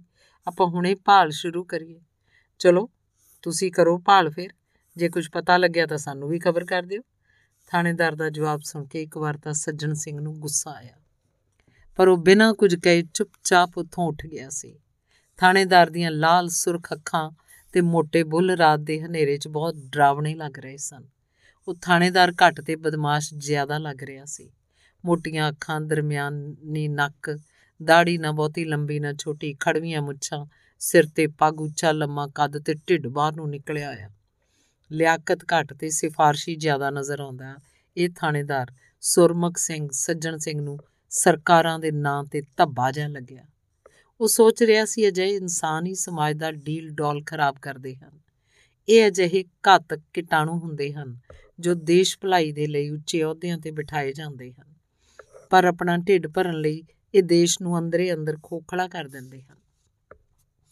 ਸੱਜਣ ਸਿੰਘ ਧੜਕਦੇ ਦਿਲ ਤੇ ਗਰਮ ਦਿਮਾਗ ਨਾਲ ਥਾਣੇ ਚੋਂ ਬਾਹਰ ਆ ਗਿਆ। ਸਾਰੀ ਰਾਤ ਪਿੰਡ ਦੇ ਮੋਤਬਰ ਬੰਦੇ ਟੋਲੀਆਂ 'ਚ ਇਕੱਠੇ ਹੋ ਕੇ ਕੁੜੀ ਨੂੰ ਲੱਭਦੇ ਰਹੇ। ਆਲੇ ਦੁਆਲੇ ਦੇ ਖੇਤਾਂ ਨੂੰ ਛਾਣ ਮਾਰਿਆ ਪਰ ਨੂਰ ਕਿਤੇ ਨਾ ਮਿਲੀ। ਆਖਰ ਤੜਕਾ ਹੋਣ ਤੇ ਆਪੋ ਆਪਣੇ ਘਰਾਂ ਨੂੰ ਵਾਪਸ ਹੋ ਗਏ। ਸੱਜਣ ਸਿੰਘ ਦੇ ਗੇਟ ਵੜਦੇ ਹੀ ਸੁਖਵੰਤ ਕੌਰ ਲੇਰ ਮਾਰ ਕੇ ਉਹਦੇ ਪੈਰਾਂ 'ਚ ਡਿੱਗ ਪਈ। ਹਾਏ, ਇੱਕ ਵਾਰ ਮੇਰੀ ਬੱਚੀ ਨੂੰ ਲੈ ਆਓ। ਮੈਂ ਕਦੇ ਉਹਨੂੰ ਆਪਣੇ ਕਾਲਜੇ ਨਾਲੋਂ ਵੱਖ ਨਹੀਂ ਕਰਾਂਗੀ। ਹਾਏ ਵੇ ਲੋਕਾਂ ਮੇਰੇ, ਲੋਕੋ ਮੇਰੇ ਕਾਲਜੇ ਦਾ ਟੁਕੜਾ। ਵੇ ਕੋਈ ਲੱਭ ਲਿਆਓ ਕਿਤੋਂ? ਪੈਰਾਂ ਨੂੰ ਚੰਬੜੀ ਉਹ ਫੇਰ ਬੇਹੋਸ਼ ਹੋ ਗਈ। ਸੱਜਣ ਸਿੰਘ ਨੇ ਭਰੀਆਂ ਅੱਖਾਂ ਨਾਲ ਆਪਣੇ ਪੈਰਾਂ ਤੋਂ ਉਹਦੇ ਹੱਥ ਹਟਾ ਕੇ ਸਿੱਧਾ ਕੀਤਾ। ਸੁਖਵੰਤ ਕੌਰ ਦਾ ਹਾਲ ਉਹ ਤੋਂ ਵੇਖਿਆ ਨਾ ਗਿਆ। ਇੱਕ ਦਿਨ 'ਚ ਹੀ ਉਹਦੀ ਰਹਿ ਗਈ ਸੀ। ਰੰਗ ਕਾਲਾ ਭੂਖ ਹੋ ਗਿਆ ਸੀ। ਅੱਖਾਂ ਥੱਲੇ ਟੋਏ ਪੈ ਗਏ ਸਨ ਤੇ ਸਰੀਰ ਇੰਨਾ ਕਮਜ਼ੋਰ ਹੋ ਗਿਆ ਸੀ। ਉਹ ਹੋਸ਼ 'ਚ ਇੱਕ ਮਿੰਟ ਵੀ ਚੁੱਪ ਨਹੀਂ ਕੀਤੀ। ਰੱਬ ਦੇ ਹਾੜੇ ਕੱਢਦੀ, ਲੋਕਾਂ ਦੇ ਵਾਸਤੇ ਪਾਉਂਦੀ, ਉੱਠਦੀ ਤੇ ਫਿਰ ਬੇਹੋਸ਼ ਹੋ ਜਾਂਦੀ। ਰੀਝਾਂ ਨਾਲ ਪਾਲੀ ਜਵਾਨ ਧੀ ਦੇ ਗਮ ਨੇ ਉਹਨੂੰ ਨਿਚੋੜ ਸੁੱਟਿਆ ਸੀ। ਸੱਜਣ ਸਿੰਘ ਨੇ ਪਾਣੀ ਦਾ ਗਲਾਸ ਲਿਆ ਕੇ ਉਹਦੇ ਮੂੰਹ ਤੇ ਛਿੱਟੇ ਮਾਰੇ। ਡੈਡੀ ਜੀ, ਡਾਕਟਰ ਦੇ ਕਹਿਣ ਤੇ ਮੰਮੀ ਨੂੰ ਬੇਹੋਸ਼ੀ ਦਾ ਟੀਕਾ ਲਗਵਾਇਆ ਸੀ। ਪਰ ਜਦੋਂ ਵੀ ਕੋਈ ਆਪਣੇ ਗੇਟ ਵੜਦਾ ਪਤਾ ਨਹੀਂ ਮੰਮੀ ਨੂੰ ਕਿਵੇਂ ਹੋਸ਼ ਆ ਜਾਂਦਾ ਨਿੰਦਰ ਨੇ ਹੈਰਾਨ ਹੁੰਦਿਆਂ ਪੁੱਛਿਆ, ਹੁੰਦਾ ਏ ਪੁੱਤਰਾ ਜਿਹਦੀਆਂ ਆਂਦਰਾਂ ਕੋਈ ਵੱਢ ਕੇ ਲੈ ਗਿਆ ਹੋਵੇ, ਉਹਦੇ ਤੇ ਕੋਈ ਵੀ ਸ਼ੈ ਅਸਰ ਨਹੀਂ ਕਰਦੀ। ਤੇਰੀ ਮਾਂ ਦੀ ਹਾਲਤ ਠੀਕ ਨਹੀਂ, ਨਿੰਦਰਾ। ਸੱਜਣ ਸਿੰਘ ਨੇ ਫਿਕਰ ਕਰਦਿਆਂ ਕਿਹਾ ਦੋਆਂ ਪਿਓ ਪੁੱਤਰਾਂ ਨੇ ਸੁਖਵੰਤ ਕੌਰ ਨੂੰ ਚੁੱਕ ਕੇ ਬੈੱਡ ਤੇ ਪਾਇਆ। ਕਰਨ ਨੂੰ ਕੋਈ ਗੱਲ ਨਹੀਂ ਸੀ। ਦੋਵੇਂ ਬੈੱਡ ਤੇ ਬੈਠੇ ਧਰਤੀ ਵੱਲ ਝਾਕੀ ਜਾ ਰਹੇ ਸਨ। ਦਿਲ 'ਚ ਗਮ ਦਾ ਅਥਾਹ ਸਾਗਰ, ਚਿਹਰੇ ਖਾਮੋਸ਼, ਬੁੱਲਾਂ ਤੇ ਦੁੱਖ ਦੀ ਪੇਪੜੀ ਜੰਮੀ ਹੋਈ ਸੀ। ਨਿੰਦਰ ਨੂੰ ਹੌਲ ਜਿਹਾ ਪਿਆ ਉੱਠ ਕੇ ਸਟੱਡੀ ਰੂਮ 'ਚ ਗਿਆ। ਉੱਥੇ ਪਈਆਂ ਨੂਰ ਦੀਆਂ ਕਿਤਾਬਾਂ ਦੇ ਪੇਜ ਪਲਟਣ ਲੱਗਿਆ। ਹਰ ਪੰਨੇ 'ਚ ਉਹਨੂੰ ਨੂਰ ਦਿਸਦੀ, ਹੱਸਦੀ ਦਿਸ ਰਹੀ ਸੀ। ਨਿੰਦਰ ਨੇ ਉਹਦੀਆਂ ਲਿਖੀਆਂ ਹੋਈਆਂ ਕਾਪੀਆਂ ਨੂੰ ਘੁੱਟ ਕੇ ਸੀਨੇ ਨਾਲ ਲਾਇਆ। ਉਹਦੀਆਂ ਤਾਹਾਂ ਨਿਕਲ ਗਈਆਂ। ਨੀ ਮੇਰੀ ਇਹ ਭੈਣੀ, ਮੈਂ ਤੈਨੂੰ ਕਿੱਥੋਂ ਲੱਭਾਂ ਉਹਦੀ ਉੱਚੀ ਆਵਾਜ਼ ਸੁਣ ਕੇ ਸੱਜਣ ਸਿੰਘ ਭੱਜ ਕੇ ਆਇਆ। ਇੰਜ ਨਹੀਂ ਕਰਦੇ ਪੁੱਤਰਾ, ਜੇ ਕਰਮਾਂ 'ਚ ਹੋਈ ਤਾਂ ਆਪੇ ਮਿਲ ਜੂਗੀ। ਤੂੰ ਆਪਣੀ ਮਾਂ ਦਾ ਖਿਆਲ ਰੱਖ ਕਿਤੇ ਉਹਨੂੰ ਕੁਝ ਨਾ ਹੋ ਜਾਏ। ਸ਼ੇਰ ਬਣ ਮੇਰਾ ਪੁੱਤ। ਸੱਜਣ ਸਿੰਘ ਨੇ ਮੂੰਹ ਪਾਸੇ ਕਰਕੇ ਅੱਖਾਂ ਪੂੰਝ ਲਈਆਂ। ਦੋਵੇਂ ਪਿਓ ਪੁੱਤ, ਅਜੇ ਅੱਖਾਂ ਹੀ ਪੂੰਝ ਰਹੇ ਸੀ ਕਿ ਗੇਟ ਖੜ ਗਿਆ। ਕੌਣ ਹੈ ਸੱਜਣ ਸਿੰਘ ਨੇ ਅੰਦਰੋਂ ਹੀ ਪੁੱਛਿਆ। ਮੈਂ ਆ। ਚਾਚਾ ਸਾਬੀ। ਅੱਛਾ, ਅੰਦਰ ਆ ਜਾ ਪੁੱਤ। ਸਾਬੀ ਅੰਦਰ ਲੰਘ ਆਇਆ। ਉਹ ਨੂਰ ਨੂੰ ਲੱਭਣ ਲਈ ਆਪਣੀ ਕਾਰ ਲਿਆਇਆ ਸੀ। ਦੋ ਹੋਰ ਵੀ ਮੁੰਡੇ ਉਹਦੇ ਨਾਲ ਸਨ। ਨਿੰਦਰ ਸੱਜਣ ਸਿੰਘ ਨੂੰ ਮਾਂ ਦਾ ਖਿਆਲ ਰੱਖਣ ਲਈ ਛੱਡ ਕੇ ਆਪ ਸਾਬੀ ਨਾਲ ਕਾਰ 'ਚ ਬੈਠ ਗਿਆ। ਸਾਬੀ ਨੂੰ ਕੋਈ ਸੁਰਾਗ ਮਿਲਿਆ ਸੀ। ਪਿੰਡ ਦੇ ਨਸ਼ੇੜੀ ਬੂਟੇ ਅਮਲੀ ਨੇ ਉਹਨੂੰ ਨੂਰ ਦੇ ਗਾਇਬ ਹੋਣ ਪਿੱਛੇ ਪਿੰਡ ਦੇ ਕੁਝ ਨਸ਼ੇੜੀਆਂ ਦਾ ਹੱਥ ਦੱਸਿਆ ਸੀ। ਪਰ ਉਹ ਕਿਸੇ ਦਾ ਪੱਕਾ ਨਾਮ ਨਹੀਂ ਸੀ ਲੈ ਰਿਹਾ। ਗੱਡੀ ਸਾਬੀ ਚਲਾ ਰਿਹਾ ਸੀ। ਇੱਕ ਮੁੰਡਾ ਅੱਗੇ ਇੱਕ ਪਿਛਲੀ ਸੀਟ ਤੇ ਬੈਠਾ ਸੀ। ਨਿੰਦਰ ਪਿੱਛੇ ਮੁੰਡੇ ਨਾਲ ਬੈਠ ਗਿਆ। ਬੈਠਦੀ ਹੀ ਉਹਦੇ ਪੈਰਾਂ ਨਾਲ ਕੋਈ ਚੀਜ਼ ਟਕਰਾਈ। ਜਿਵੇਂ ਕੋਈ ਬਕਸਾ ਪੈਰਾਂ 'ਚ ਪਿਆ ਹੋਵੇ। ਨਿੰਦਰ ਕੋਡਾ ਜਿਹਾ ਹੋ ਕੇ ਗੱਡੀ ਦੀਆਂ ਸੀਟਾਂ ਹੇਠ ਹੱਥ ਮਾਰਨ ਲੱਗਿਆ। ਕੀ ਹੋਇਆ ਬਾਈ? ਨਾਲ ਦਾ ਮੁੰਡਾ ਪੁੱਛ ਰਿਹਾ ਸੀ। ਆ ਕੁਝ ਪੈਰਾਂ 'ਚ ਗੱਲ ਅਜੇ ਨਿੰਦਰ ਦੇ ਮੂੰਹ 'ਚ ਹੀ ਸੀ ਤੇ ਉਹਦਾ ਮੂੰਹ ਖੁੱਲਾ ਹੀ ਰਹਿ ਗਿਆ। ਇਹ ਬਕਸਾ ਨਹੀਂ, ਇਹ ਤਾਂ ਨੂਰ ਦੀ ਕਿਤਾਬ ਲੱਗ ਰਹੀ ਸੀ। ਉਹਦੇ, ਉਹਨੇ ਧਿਆਨ ਨਾਲ ਪੂਰੀਆਂ ਅੱਖਾਂ ਖੋਲ ਕੇ ਵੇਖਿਆ। ਕਿਤਾਬ ਦੇ ਅੰਦਰਲੇ ਪੇਜ ਤੇ ਲਿਖਿਆ ਸੀ ਜਸਨੂਰ ਕੌਰ ਗਿੱਲ। ਨਿੰਦਰ ਦੀਆਂ ਅੱਖਾਂ 'ਚੋਂ ਪਰਲ ਪਰਲ ਹੰਝੂ ਵਹਿ ਤੁਰੇ। ਉਹਨੇ ਕਾਲੀ ਕਾਲੀ ਸਾਰੇ ਪੰਨੇ ਪਰਤ ਕੇ ਵੇਖਿਆ, ਜਿਵੇਂ ਵਿੱਚੋਂ ਹੀ ਕਿਤੇ ਨੂਰ ਨਿਕਲ ਆਏਗੀ। ਹੱਥ ਕੰਬ ਰਹੇ ਸਨ, ਬੁੱਲ ਫ਼ਰਕ ਰਹੇ ਸਨ। ਦਿਮਾਗ 'ਚੋਂ ਖੂਨ ਗਰਮ ਹੋ ਗਿਆ ਸੀ। ਸਾਬੀ, ਤੇਰੀ ਗੱਡੀ 'ਚ ਨੂਰ ਦੀ ਕਿਤਾਬ ਕਿਵੇਂ? ਉਹਨੇ ਪਿੱਛੋਂ ਹੀ ਸਾਬੀ ਦੀ ਕਮੀਜ਼ ਦੀ ਕਾਲਰ ਫੜ ਕੇ ਗਰਜਵੀਂ ਆਵਾਜ਼ 'ਚ ਪੁੱਛਿਆ। ਨੂਰ ਦੀ ਕਿਤਾਬ? ਆਖਦਿਆਂ ਸਾਬੀ ਨੇ ਕਾਰ ਦੀ ਬ੍ਰੇਕ ਮਾਰੀ ਤੇ ਭੱਜ ਕੇ ਬਾਹਰ ਨਿਕਲਿਆ। ਸਾਰੇ ਬਾਰੋ ਵਾਰੀ ਬਾਹਰ ਨਿਕਲ ਆਏ। ਸਾਬੀ ਨੇ ਕਾਲੀ ਨਾਲ ਕਿਤਾਬ ਨਿੰਦਰ ਦੇ ਹੱਥ 'ਚੋਂ ਫੜ ਕੇ ਹੈਰਾਨੀ ਨਾਲ ਵੇਖਿਆ। ਨੂਰ ਦੀ ਕਿਤਾਬ ਮੇਰੀ ਕਾਰ 'ਚੋਂ? ਉਹਨੂੰ ਯਕੀਨ ਨਹੀਂ ਹੋ ਰਿਹਾ ਸੀ। ਸਾਬੀ ਨੂੰ ਯਾਦ ਆਇਆ, ਪਰਸੋਂ ਦੁਪਹਿਰੇ ਉਹਦੀ ਕਾਰ ਬੂਟਾ ਅਮਲੀ ਮੰਗ ਕੇ ਲੈ ਗਿਆ ਸੀ। ਚੱਲ ਮੇਰੇ ਨਾਲ।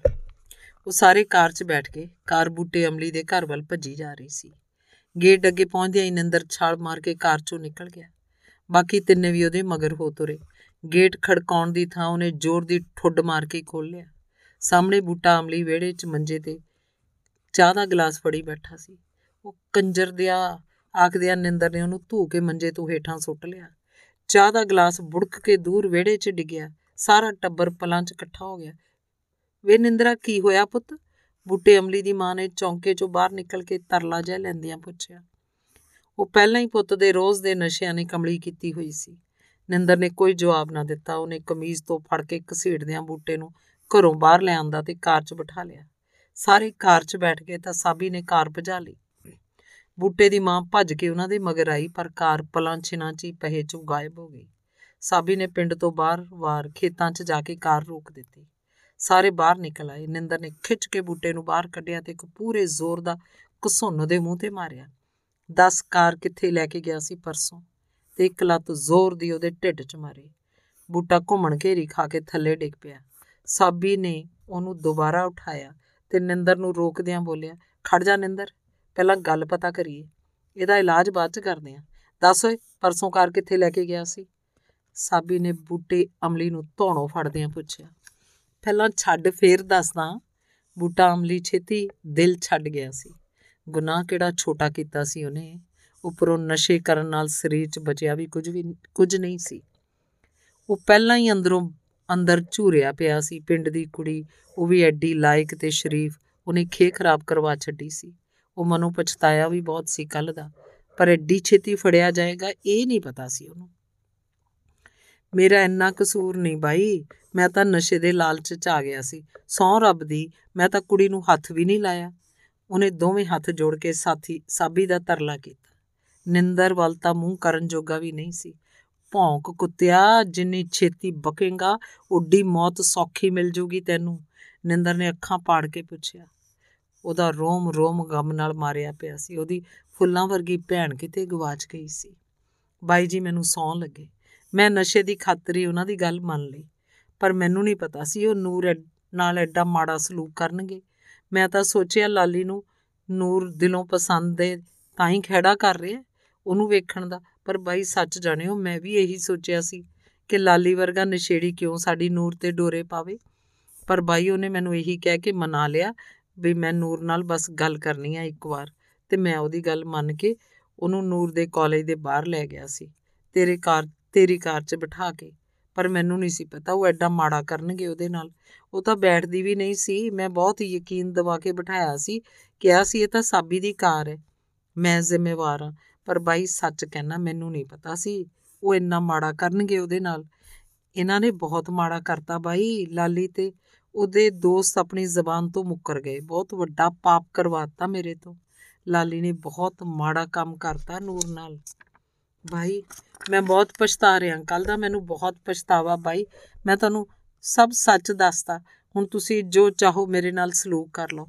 ਆਖਦਿਆਂ ਬੂਟਾ ਨਿੰਦਰ ਦੇ ਪੈਰਾਂ ਤੇ ਡਿੱਗ ਕੇ ਉੱਚੀ ਉੱਚੀ ਰੋਣ ਲੱਗ ਪਿਆ। ਨਿੰਦਰ ਦੇ ਕਾਲਜੇ 'ਚ ਹੌਲ ਪਿਆ। ਅਜਿਹਾ ਗਲਤ ਕਰਤਾ ਕੁਝ ਮੇਰੀ ਭੈਣ ਨਾਲ। ਉਹਦਾ ਮੱਥਾ ਠਣ ਗਿਆ। ਉਹ ਛੇਤੀ ਦੱਸ, ਮੇਰੀ ਭੈਣ ਕਿੱਥੇ ਆ? ਕੁੱਤਿਆ? ਉਹਨੇ ਬੂਟੇ ਦੇ ਮੱਥੇ 'ਚ ਠੁੱਡ ਮਾਰਿਆ। ਮੇਰੇ ਨਾਲ ਚੱਲੋ ਬਾਈ। ਬੂਟੇ ਦੇ ਸੰਗ 'ਚੋਂ ਮਸਾਂ ਆਵਾਜ਼ ਨਿਕਲੀ। ਸਾਰੇ ਫਿਰ ਗੱਡੀ 'ਚ ਬੈਠ ਗਏ। ਸਾਬੀ ਨੇ ਬੂਟੇ ਨੂੰ ਮੂਰੇ ਆਪਣੇ ਨਾਲ ਬਿਠਾ ਲਿਆ। ਗੱਡੀ ਪੂਰੀ ਸਪੀਡ ਨਾਲ ਪਹਿੇ ਤੇ ਚੜ ਗਈ। ਸਾਬੀ ਬੂਟੇ ਦੇ ਦੱਸੇ ਅਨੁਸਾਰ ਸੜਕੋ ਸੜਕੇ ਗੱਡੀ ਭਜਾ ਰਿਹਾ ਸੀ। ਨਿੰਦਰ ਦਾ ਜ਼ੋ, ਦਿਲ ਜ਼ੋਰ-ਜ਼ੋਰ ਦੀ ਧੜਕ ਰਿਹਾ ਸੀ ਤੇ ਨਸਾਂ ਗੁੱਸੇ ਨਾਲ ਫੜਕ ਰਹੀਆਂ ਸਨ। ਉਹਨੇ ਰਸਤੇ 'ਚ ਕਿੰਨੀ ਵਾਰ ਬੂਟੇ ਦੀ ਧੌਣ ਵਿੱਚ ਪਿੱਛੋਂ ਮੁੱਕੀਆਂ ਮਾਰੀਆਂ। ਬੂਟੇ ਨੂੰ ਚੱਕਰ ਆ ਰਹੇ ਸਨ। ਦੋ ਪਿੰਡ ਲੰਘ ਕੇ ਰੇਤਲੀ ਮਿੱਟੀ ਆ ਗਈ। ਟਿੱਬਿਆਂ ਵਰਗੀ ਧਰਤੀ ਤੇ ਵੱਡੀਆਂ-ਵੱਡੀਆਂ ਝਾੜੀਆਂ ਉੱਗੀਆਂ ਹੋਈਆਂ ਸਨ। ਬੇਰੀਆਂ, ਤੋਤ, ਅਮਰੂਦ ਦੇ ਦਰਖਤ ਵਿਰਲੇ ਵਿਰਲੇ ਸਨ। ਪੱਕੀ ਤੋਂ ਬਾਅਦ ਕੱਚੀ ਸੜਕ ਆਈ ਤਾਂ ਬੂਟੇ ਨੇ ਰੁਕਣ ਦਾ ਇਸ਼ਾਰਾ ਕੀਤਾ। ਸਾਬੀ ਨੇ ਗੱਡੀ ਇੱਕ ਪਾਸੇ ਖੜਾ ਕੇ ਬੰਦ ਕਰਤੀ। ਬੂਟੇ ਦੀਆਂ ਲੱਤਾਂ ਕੰਬ ਰਹੀਆਂ ਸਨ। ਉਸ 'ਚ ਤਾਕੀ ਖੋਲਣ ਦੀ ਵੀ ਹਿੰਮਤ ਨਹੀਂ ਸੀ। ਨਿੰਦਰ ਨੇ ਛਾਲ ਮਾਰ ਕੇ ਕਾਰ 'ਚੋਂ ਨਿਕਲਦਿਆਂ ਬੂਟੇ ਦੀ ਤਾਕੀ ਖੋਲੀ ਤੇ ਉਹਨੂੰ ਧੂ ਕੇ ਬਾਹਰ ਖਿੱਚ ਲਿਆ। ਉਹ ਛੇਤੀ ਗਾਂ ਹੋ, ਦੱਸ ਮੇਰੀ ਭੈਣ ਕਿੱਥੇ ਆ? ਨਿੰਦਰ ਨੇ ਪਹਿਲੀ ਵਾਰ ਗਾਲ ਕੱਢੀ। ਬੂਟਾ ਟੁੱਟੀਆਂ ਜੀਆਂ ਲੱਤਾਂ ਨਾਲ ਕੱਚੀ ਸੜਕ ਤੋਂ ਪਗਡੰਡੀ ਵੱਲ ਨੂੰ ਹੋ ਤੁਰਿਆ। ਅੱਗੇ ਝਾੜੀਆਂ ਵੱਲ ਨੂੰ ਉਹਨੇ ਇਸ਼ਾਰਾ ਕਰਤਾ ਤੇ ਆਪ ਉੱਥੇ ਹੀ ਸਿਰ ਫੜ ਕੇ ਬਹਿ ਗਿਆ। ਨਿੰਦਰ ਭੱਜ ਕੇ ਝਾੜੀਆਂ ਵੱਲ ਨੂੰ ਹੋਇਆ। ਸਾਬੀ ਤੇ ਬਾਕੀ ਦੋ ਮੁੰਡੇ ਵੀ ਉਹਦੇ ਮਗਰ ਭੱਜੇ। ਥੋੜੀ ਦੂਰ ਜਾ ਕੇ ਜੋ ਉਹਨਾਂ ਦੇਖਿਆ ਸ਼ਾਇਦ ਹੀ ਦੁਨੀਆ ਦਾ ਕੋਈ ਹੋਰ ਭਰਾ ਵੇਖ ਸਕੇ। ਉਹਦੀ ਜਾਨ ਤੋਂ ਪਿਆਰੀ ਭੈਣ ਅੱਧ ਨੰਗੀ ਹਾਲਤ ਵਿੱਚ ਖੂਨ ਨਾਲ ਲਥਪਥ ਝਾੜੀਆਂ 'ਚ ਪਈ ਸੀ।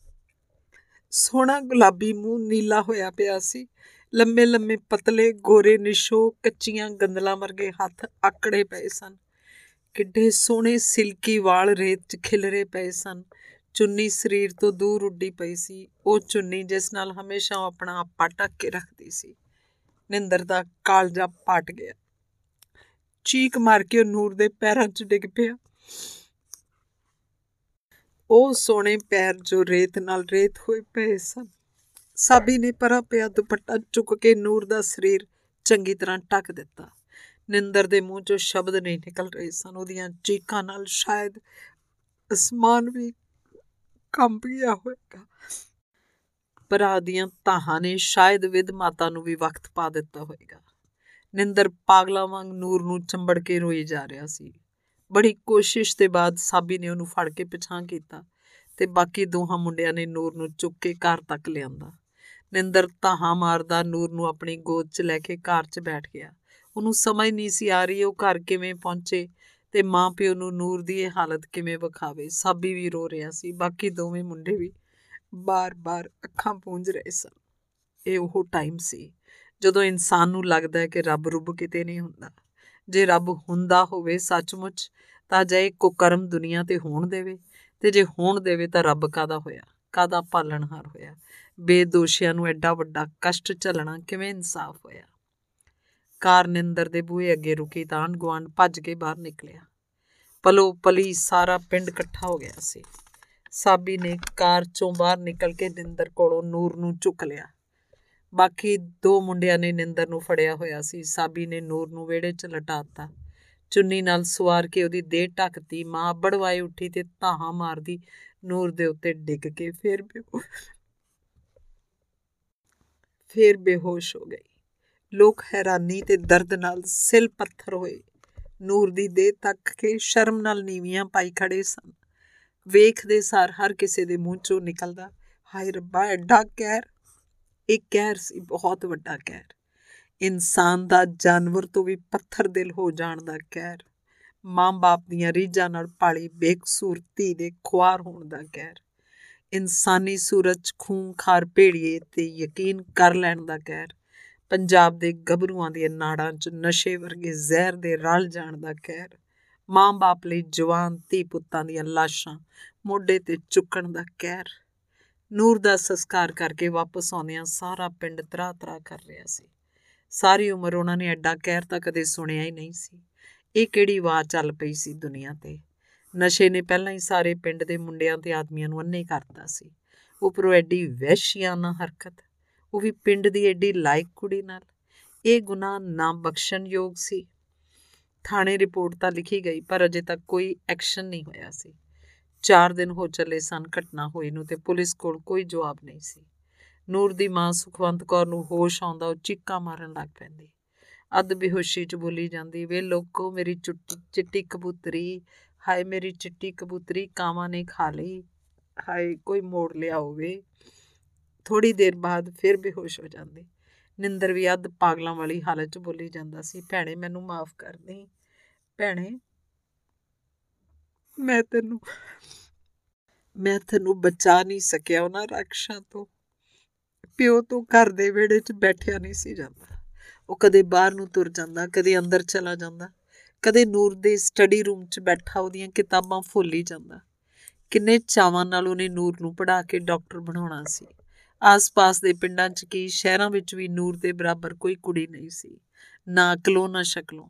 ਮਾਂ-ਬਾਪ ਦੀ ਉਮਰਾਂ ਦੀ ਪੂੰਜੀ ਉਹਨਾਂ ਦਾ ਬੇਸ਼ਕੀਮਤੀ ਹੀਰਾ, ਕੋਈ ਚੋਰ ਪਲਾਂ ਛਿਣਾ 'ਚ ਮਿੱਟੀ ਕਰ ਗਿਆ ਸੀ। ਸੁਰੀਲੇ ਸੰਖਾਂ ਦੀ ਹੂਕ ਜਿਹਾ ਹਾਸਾ ਕਿਸੇ ਵਾਬਰੋਲੇ ਦੀ ਭੇਟ ਚੜ ਗਿਆ ਸੀ।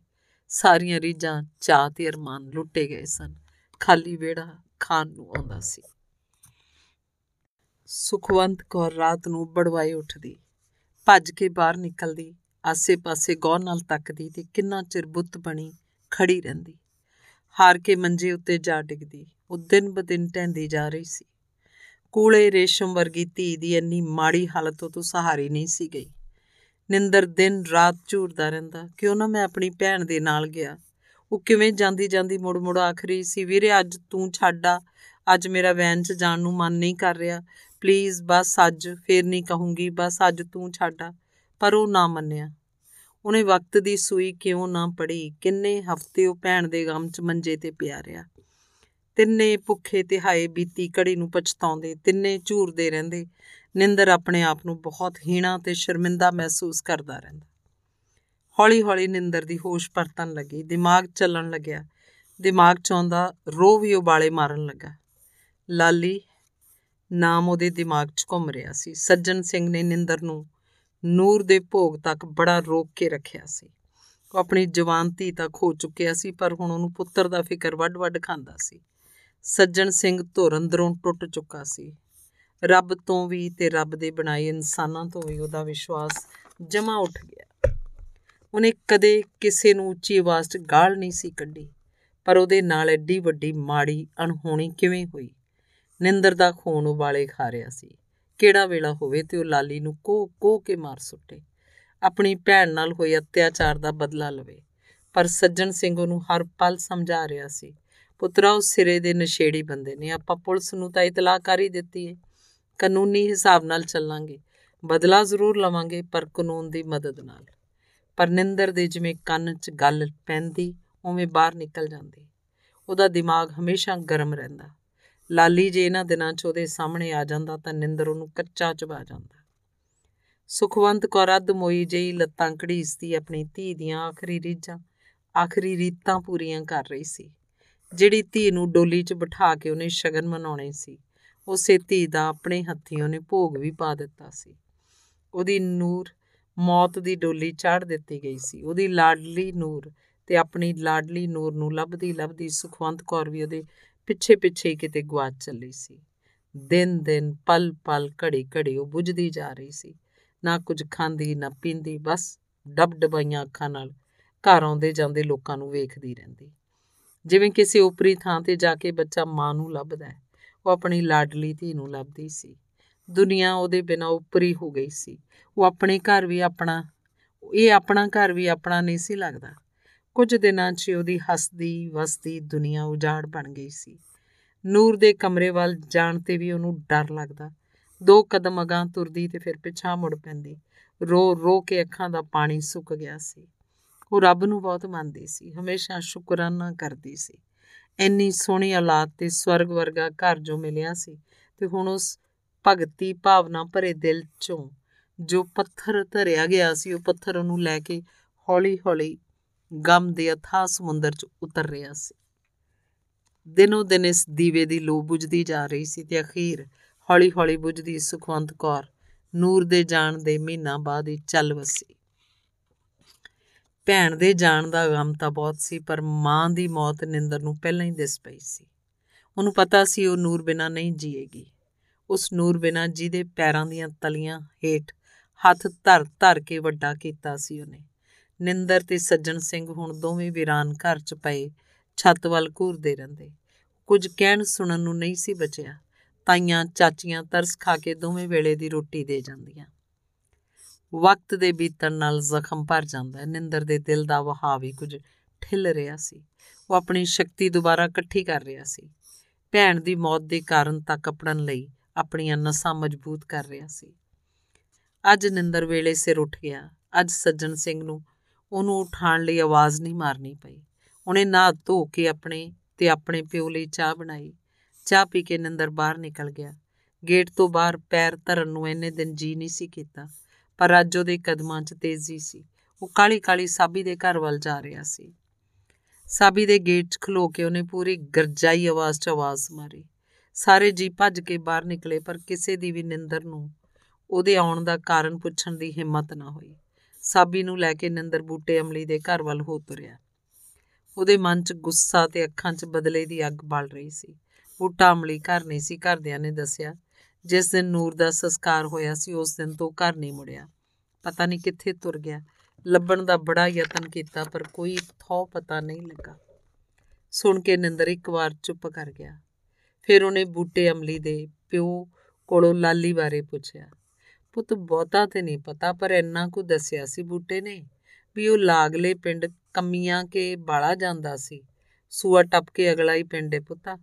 ਬੂਟੇ ਦੇ ਪਿਓ ਨੇ ਦੱਸਿਆ ਤਾਂ ਨਿੰਦਰ ਦੋ ਹੱਥ ਜੋੜ ਕੇ ਉੱਥੋਂ ਤੁਰ ਪਿਆ। ਕਾਫੀ ਕੁਝ ਪੁੱਛ ਪੜਤਾਲ ਤੋਂ ਬਾਅਦ ਆਖਰ ਨਿੰਦਰ ਨੇ ਲਾਲੀ ਦਾ ਸੁਰਾਗ ਕੱਢ ਲਿਆ। ਉਹ ਕੰਮੀਆਂ ਕੇ ਪਿੰਡ ਦੇ ਕੰਮੀਆਂ ਦਾ ਮੁੰਡਾ ਸੀ। ਉਹਨਾਂ ਦਾ ਸਾਰਾ ਪਿੰਡ ਹੀ ਕੰਮੀਆਂ ਦਾ ਸੀ। ਕੁਝ ਪੁਰਾਣੇ ਕੰਮੀ ਤੇ ਬਾਕੀ ਬਿਹਾਰ ਤੋਂ ਆ ਕੇ ਵਸੇ ਬਿਹਾਰੀਏ ਵੀ ਹੁਣ ਪੰਜਾਬੀ ਬਣ ਕੇ ਇਸ ਪਿੰਡ 'ਚ ਆਪਣੇ ਪੱਕੇ ਘਰ ਬਣਾ ਕੇ ਬੈਠੇ ਸੀ। ਇਹਨਾਂ ਦੇ ਧੀਆਂ ਪੁੱਤ ਸਕੂਲ ਸਕੂਲ ਕਾਲਜਾਂ 'ਚ ਪੜ੍ਹਦੇ ਸਨ ਤੇ ਆਪੇ ਸਾਰੀ ਉਮਰ ਜੱਟਾਂ ਦੀਆਂ ਜ਼ਮੀਨਾਂ ਵਾਹੁੰਦੇ ਰਹੇ ਸਨ। ਕੁਝ ਨੇ ਤਾਂ ਕਮਾਈਆਂ ਕਰਕੇ ਆਪਣੀਆਂ ਥੋੜੀਆਂ ਬਹੁਤ ਜ਼ਮੀਨਾਂ ਵੀ ਬਣਾ ਲਈਆਂ ਸਨ। ਕੋਈ ਠੇਕੇ ਤੇ ਲੈ ਕੇ ਭੋਏ ਵਾਹੁੰਦਾ ਸੀ। ਧੰਨਵਾਦ। ਕੁਲਦੀਪ ਕੌਰ ਭੁੱਲਰ ਦਾ ਨੋਵਲ ਹੈ। ਜ਼ਹਿਰੀਲੀ ਧਰਤੀ। ਤੀਸਰਾ ਅੰਗ। ਪਾਲੀ ਫੁੱਲ ਕਿੱਥੋਂ ਉੱਗ ਪੈਣਗੇ? ਕੰਡੇ ਬੀਜ ਦੇ ਹਲਾਂ ਚੋਂ ਹਾਲੀ। ਪਟਿਆਲੇ ਕਾਲਜ 'ਚ ਐਸਸੀ ਕੋਟੇ 'ਚ ਐਡਮਿਸ਼ਨ ਲੈ ਕੇ ਲਾਲੀ ਨੇ ਫੀਸ ਵੀ ਅੱਧੀ ਮਾਫ ਕਰਵਾ ਲਈ ਸੀ। ਪਰ ਨਸ਼ੇ ਖਾਣ ਲਈ ਪੈਸੇ ਦਾ ਇੰਤਜ਼ਾਮ ਉਹ ਹਰ ਰੋਜ਼ ਕਰ ਲੈਂਦਾ। ਰੋਜ਼ ਸ਼ਾਮ ਨੂੰ ਸੂਏ ਦੇ ਪੁਲ ਉੱਤੇ ਨਸ਼ੇੜੀਆਂ ਦਾ ਮੇਲਾ ਲੱਗਦਾ ਸੀ। ਉਸ ਮੇਲੇ 'ਚ ਸ਼ਰਾਬ, ਸੂਟੇ, ਜਰਦਾ, ਟੀਕੇ ਸਭ ਕੁਝ ਅੰਦਰ ਹੜੱਪ ਕੇ ਮੁੰਡੇ ਗੰਦੀਆਂ ਗਾਲਾਂ ਕੱਢਦੇ, ਆਪਣੀਆਂ ਮਾਵਾਂ ਭੈਣਾਂ ਆਪ ਹੀ ਪੁਣੀ ਜਾਂਦੇ। ਨਸ਼ੇ 'ਚ ਅੰਨਾ ਇਨਸਾਨ ਹਲਕੇ ਜਾਨਵਰ ਤੋਂ ਵੀ ਭੈੜਾ ਹੋ ਜਾਂਦਾ ਹੈ। ਇਹ ਸੂਏ ਦੇ ਪੁਲ ਤੇ ਇਕੱਠੀ ਹੋਈ ਉਹ ਜਵਾਨੀ ਸੀ ਜਿਨੇ ਦੇਸ਼ ਦਾ ਭਾਰ ਆਪਣੇ ਮੋਢਿਆਂ ਤੇ ਚੁੱਕਣਾ ਸੀ, ਪਰ ਇਹ ਨਸ਼ੇ ਨਾਲ ਰੱਜਣ ਤੋਂ ਬਾਅਦ ਆਪਣਾ ਭਾਰ ਵੀ ਨਾ ਸਹਾਰਦੇ ਤੇ ਕਈ ਵਾਰ ਇਹਨਾਂ ਦੇ ਪਿਓ ਇਹਨਾਂ ਨੂੰ ਨਸ਼ੇ 'ਚ ਟੁੰਨ ਹੋਇਆਂ ਨੂੰ ਚੁੱਕ ਕੇ ਮੋਟਰਸਾਈਕਲ ਤੇ ਬਿਠਾ ਕੇ ਘਰ ਨੂੰ ਲੈ ਕੇ ਜਾਂਦੇ। ਮਾਵਾਂ ਘਰ ਉਡੀਕਦੀਆਂ, ਕਦੋਂ ਉਹਨਾਂ ਦੇ ਹੀਰੇ ਪੁੱਤਰ ਘਰ ਆ ਕੇ ਰੋਟੀ ਖਾਣ ਤੇ ਉਹ ਵੀ ਸੁਰਖਰੂ ਹੋ ਕੇ ਮੰਜੇ ਤੇ ਟੇਡੀਆਂ ਹੋ ਸਕਣ। ਪੁੱਤਰਾਂ ਦੀ ਅਜਿਹੀ ਹਾਲਤ ਵੇਖ ਕੇ ਨੀਂਦ ਕਿੱਥੇ ਆਉਂਦੀ ਸੀ ਉਹਨਾਂ ਨੂੰ? ਸੂਏ ਦੇ ਪੁਲ ਤੇ ਲਾਗਲੇ ਸਾਰੇ ਪਿੰਡਾਂ ਦੇ ਮੁੰਡੇ ਇਕੱਠੇ ਹੁੰਦੇ ਤੇ ਉਹ ਭੁੱਲ ਜਾਂਦੇ, ਉਹਨਾਂ ਚੋਂ ਜੱਟਾਂ ਦਾ ਕੌਣ ਹੈ, ਕਮੀਆਂ ਦਾ ਕੌਣ ਹੈ, ਝਿਓਰਾਂ ਦਾ ਕਿਹੜਾ ਹੈ? ਯਾਦ ਰਹਿੰਦਾ ਤਾਂ ਬਸ ਇਹ ਕਿ ਅੱਜ ਦਾ ਡੰਗ ਕੌਣ ਸਾਰੂਗਾ? ਕੁਝ ਸਾਰੇ ਕੰਮੀ ਵੀ ਪਹਿਲਾਂ ਵਾਂਗ ਜੱਟਾਂ ਦੇ ਕਾਮੇ ਨਹੀਂ ਸਨ। ਉਹਨਾਂ ਕੋਲ ਹੁਣ ਆਪਣੀਆਂ ਜ਼ਮੀਨਾਂ ਨੇ ਤੇ ਉਹ ਆਪਣੇ ਖੇਤਾਂ 'ਚ ਵਾਹੀ ਕਰਦੇ ਨੇ। ਕਈਆਂ ਨੂੰ ਤਾਂ ਸਰਕਾਰੀ ਨੌਕਰੀਆਂ ਵੀ ਮਿਲੀਆਂ ਹੋਈਆਂ ਸੀ। ਜੱਟਾਂ ਦੇ ਖੇਤਾਂ 'ਚ ਕੰਮ ਕਰਦੇ ਕੰਮੀ ਤੇ ਬਈਆਂ ਦੀ ਵੀ ਹੁਣ ਟੌਰ ਭਈਆਂ ਦੀ ਵੀ ਔਰ ਹੁਣ ਜੱਟਾਂ ਬਰਾਬਰ ਹੀ ਸੀ, ਖਾਸ ਕਰਕੇ ਖਾਣ ਪੀਣ ਦੇ ਮਾਮਲੇ 'ਚ। ਸੂਏ ਦੇ ਪੁਲ ਤੇ ਜੱਟਾਂ ਦੇ ਮੁੰਡੇ ਆਪਣੇ ਨਾਲ ਭਈਏ ਵੀ ਲੈ ਆਉਂਦੇ। ਦਿਨੇ ਭਈਏ, ਮੁੰਡਿਆਂ ਨੂੰ ਜਰਦਾ ਦੇਈ ਜਾਂਦੇ ਖਾਣ ਨੂੰ। ਰਾਤ ਨੂੰ ਮੁੰਡੇ ਭਈਆਂ ਨੂੰ ਹਾੜਾ ਲਵਾ ਦਿੰਦੇ। ਪਤਾ ਨਹੀਂ ਕਿੱਧਰ ਨੂੰ ਤੁਰ ਚੱਲੀ ਸੀ ਇਹ ਜਵਾਨੀ। ਇਉਂ ਆਉਣ ਵਾਲੀ ਪੀੜ੍ਹੀ ਦਾ ਕੀ ਹਾਲ ਹੋਣਾ ਇਹ ਰੱਬ ਹੀ ਜਾਣਦਾ ਸੀ। ਜੇ ਕਿਧਰੇ ਹਾੜੇ ਦੀ ਥਾਂ ਭਈਆਂ ਨੂੰ ਫਸਲਾਂ ਬੀਜਣ ਦੀ ਸਿੱਖਿਆ ਦਿੱਤੀ ਜਾਂਦੀ ਤਾਂ ਸ਼ਾਇਦ ਸਾਰੇ ਪੰਜਾਬ 'ਚ ਆਰਗੈਨਿਕ ਖੇਤੀ ਹੋ ਸਕਦੀ ਸੀ। ਸ਼ਾਇਦ ਦਵਾਈਆਂ ਵਾਲੀਆਂ ਫਸਲਾਂ ਖਾ ਕੇ ਵੱਡੀਆਂ ਬਿਮਾਰੀਆਂ ਦੀ ਮਾਰ ਹੇਠ ਆ ਰਹੇ ਪੰਜਾਬ ਵਾਸੀਆਂ ਦਾ ਕੁਝ ਬਚਾਅ ਹੋ ਸਕਦਾ ਸੀ। ਲਾਲੀ ਦੀ ਮਾਂ ਦੋਹਾਂ ਭੈਣ ਭਰਾਵਾਂ ਨੂੰ ਛੋਟੇ ਹੁੰਦਿਆਂ ਹੀ ਛੱਡ ਕੇ ਮਰ ਗਈ ਸੀ। ਘਰ 'ਚ ਹੁਣ ਵੱਡੀ ਭੈਣ ਸ਼ਿੰਦਰ, ਲਾਲੀ ਤੇ ਉਹਦਾ ਪਿਓ ਸੁਰੈਣ ਸਿੰਘ ਸਨ। ਸੁਰੈਣ ਸਿੰਘ ਨੇ ਪਿੰਡ 'ਚ ਰਾਸ਼ਨ ਦਾ ਡਿਪੂ ਖੋਲਿਆ ਹੋਇਆ ਸੀ। ਰਾਸ਼ਨ 'ਚ ਵਾਧਾ ਘਾਟਾ ਕਰਕੇ ਪੈਸੇ ਕਮਾਉਂਦਾ ਉਹ ਆਪਣੇ ਪੁੱਤਰ ਤੇ ਧੀ ਦੇ ਧਿਆਨ ਦੇਣਾ ਭੁੱਲ ਹੀ ਗਿਆ। ਪਰ ਹੁਣ ਪੁੱਤ ਦੇ ਨਿਤ ਨਸ਼ਾ ਕਰਕੇ ਹੁੰਦੇ ਕਲੇਸ਼ ਨੇ ਉਹਨੂੰ ਝੰਜੋੜ ਸੁੱਟਿਆ ਸੀ। ਹੁਣ ਉਹਨੂੰ ਪਛਤਾਵਾ ਹੁੰਦਾ ਸੀ ਕਿ ਉਹ ਕਿਉਂ ਗਰੀਬ ਨੂੰ 50 ਦੇ ਬਦਲੇ 100 ਰੁਪਏ 'ਚ ਰਾਸ਼ਨ ਵੇਚ ਕੇ ਹੱਕ ਹਰਾਮੀ ਕਰਦਾ ਰਿਹਾ। ਪਰ ਹੁਣ ਵੇਲਾ ਹੱਥੋਂ ਨਿਕਲ ਚੁੱਕਿਆ ਸੀ। ਉਹਦਾ ਪੁੱਤਰ ਨਸ਼ੇ ਦੀ ਦਲਦਲ 'ਚ ਬੁਰੀ ਤਰ੍ਹਾਂ ਫਸ ਚੁੱਕਿਆ ਸੀ। ਲੰਘਿਆ ਵੇਲਾ ਹੁਣ ਹੱਥ ਨਹੀਂ ਸੀ ਆ ਸਕਦਾ। ਇੱਕ ਹੋਰ ਗੁਨਾਹ ਸੀ, ਜਿਹਦਾ ਸੁਰੈਨ ਸਿੰਘ ਦੇ ਦਿਲ ਤੇ ਬਹੁਤ ਭਾਰ ਸੀ। ਹਰ ਰੋਜ਼ ਸੌਣ ਲੱਗੇ ਉਹਦੀਆਂ ਅੱਖਾਂ ਅੱਗੇ ਉਸ ਮੁੰਡੇ ਦਾ ਭੋਲਾ ਚਿਹਰਾ ਆਉਂਦਾ ਸੀ। ਹਰ ਰੋਜ਼ ਉਹਦੀਆਂ ਅੱਖਾਂ ਅੱਗੇ ਉਸ ਮੁੰਡੇ ਦੇ ਮਾਪਿਓ ਦੇ ਜੋੜੇ ਹੱਥ ਤੇ ਹੰਝੂ ਭਰੀਆਂ ਅੱਖਾਂ ਆ ਜਾਂਦੀਆਂ। ਕਿਵੇਂ ਉਹ ਸੁਰੈਣ ਸਿੰਘ ਦੀਆਂ ਮਿੰਤਾਂ ਕਰਦੇ ਸੀ, ਕਿਵੇਂ ਉਹ ਆਪਣੇ ਜਵਾਨ ਪੁੱਤ ਦੀ ਸਜ਼ਾ ਮਾਫੀ ਲਈ ਮਾਫੀਆਂ ਮੰਗਦੇ ਸੀ। ਗੁਨਾਹ ਭਾਵੇਂ ਉਹਨਾਂ ਦੇ ਪੁੱਤਰ ਦਾ ਇਕੱਲੇ ਦਾ ਨਹੀਂ ਸੀ, ਸੁਰੈਣ ਸਿੰਘ ਦੀ ਸ਼ਿੰਦੋ ਵੀ ਬਰਾਬਰ ਦੀ ਗੁਨਾਹਗਾਰ ਸੀ। ਪਰ 2 ਲੱਖ ਲੈ ਕੇ ਵੀ ਸੁਰੈਣ ਸਿੰਘ ਨੇ ਉਹਨਾਂ ਦੀਆਂ ਮਿੰਤਾਂ ਨਹੀਂ ਸਨ ਸੁਣੀਆਂ। ਉਹ ਰੋਜ਼ ਰਾਤ ਨੂੰ ਪਿਛਲੇ ਕੀਤੇ ਹੋਏ ਮਾੜੇ ਕਰਮਾਂ ਦਾ ਲੇਖਾ ਜੋਖਾ ਕਰਦਾ। ਜਵਾਨ ਕੁੜੀ ਦੀ ਉਮਰ ਢਲ ਰਹੀ ਸੀ, ਪਰ ਕਿਤੇ ਰਿਸ਼ਤਾ ਨਹੀਂ ਸੀ ਹੋ ਰਿਹਾ। ਉਹ ਪਛਤਾਉਂਦਾ ਸੀ, ਬਹੁਤ ਪਛਤਾਉਂਦਾ ਸੀ। ਕਿਉਂ ਉਹਨੇ ਸਿਰਜਣ ਵਰਗਾ ਮੁੰਡਾ ਹੱਥਾਂ 'ਚੋਂ ਜਾਣ ਦਿੱਤਾ? ਜੇ ਉਸ, ਜੇ ਉਹ ਪੈਸੇ ਦੇ ਲਾਲਚ ਨਾ ਆ ਕੇ ਸਿਰਜਣ ਨੂੰ ਪਿਆਰ ਨਾਲ ਸਮਝਾਉਂਦਾ, ਤਾਂ ਉਹਨੇ ਵਿਆਹ ਲਈ ਰਾਜੀ ਹੋ ਜਾਣਾ ਸੀ। ਪਰ ਸੁਰੈਣ ਸਿੰਘ ਨੇ ਸਿਰਜਣ ਦੀ ਮਨਮਰਜ਼ੀ ਦਾ ਫਾਇਦਾ ਉਠਾਉਂਦਿਆਂ ਸਗੋਂ ਸ਼ਿੰਦਰ ਨੂੰ ਹੋਰ ਉਕਸਾਇਆ ਸੀ। ਉਹਨੂੰ ਸਮਝਾਉਣ ਦੀ ਥਾਂ ਉਹਦੀ ਫੋਕੀ ਹੈਂਕੜ ਪੂਰੀ ਕਰਨ 'ਚ ਉਹਦਾ ਸਾਥ ਦਿੱਤਾ ਸੀ। ਕਿ ਉਹਨੇ ਬੇਗੁਨਾਹ ਸਿਰਜਣ ਨੂੰ ਸ਼ਿੰਦਰ ਦਾ ਦੋਸ਼ੀ ਬਣਾ ਦਿੱਤਾ। ਸ਼ਾਇਦ ਸਿਰਜਣ ਦੇ ਬੇਕਸੂਰ ਮਾਪਿਓ ਦਾ ਹੀ ਸਰਾਪ ਭੁਗਤ ਰਿਹਾ ਸੀ ਉਹ।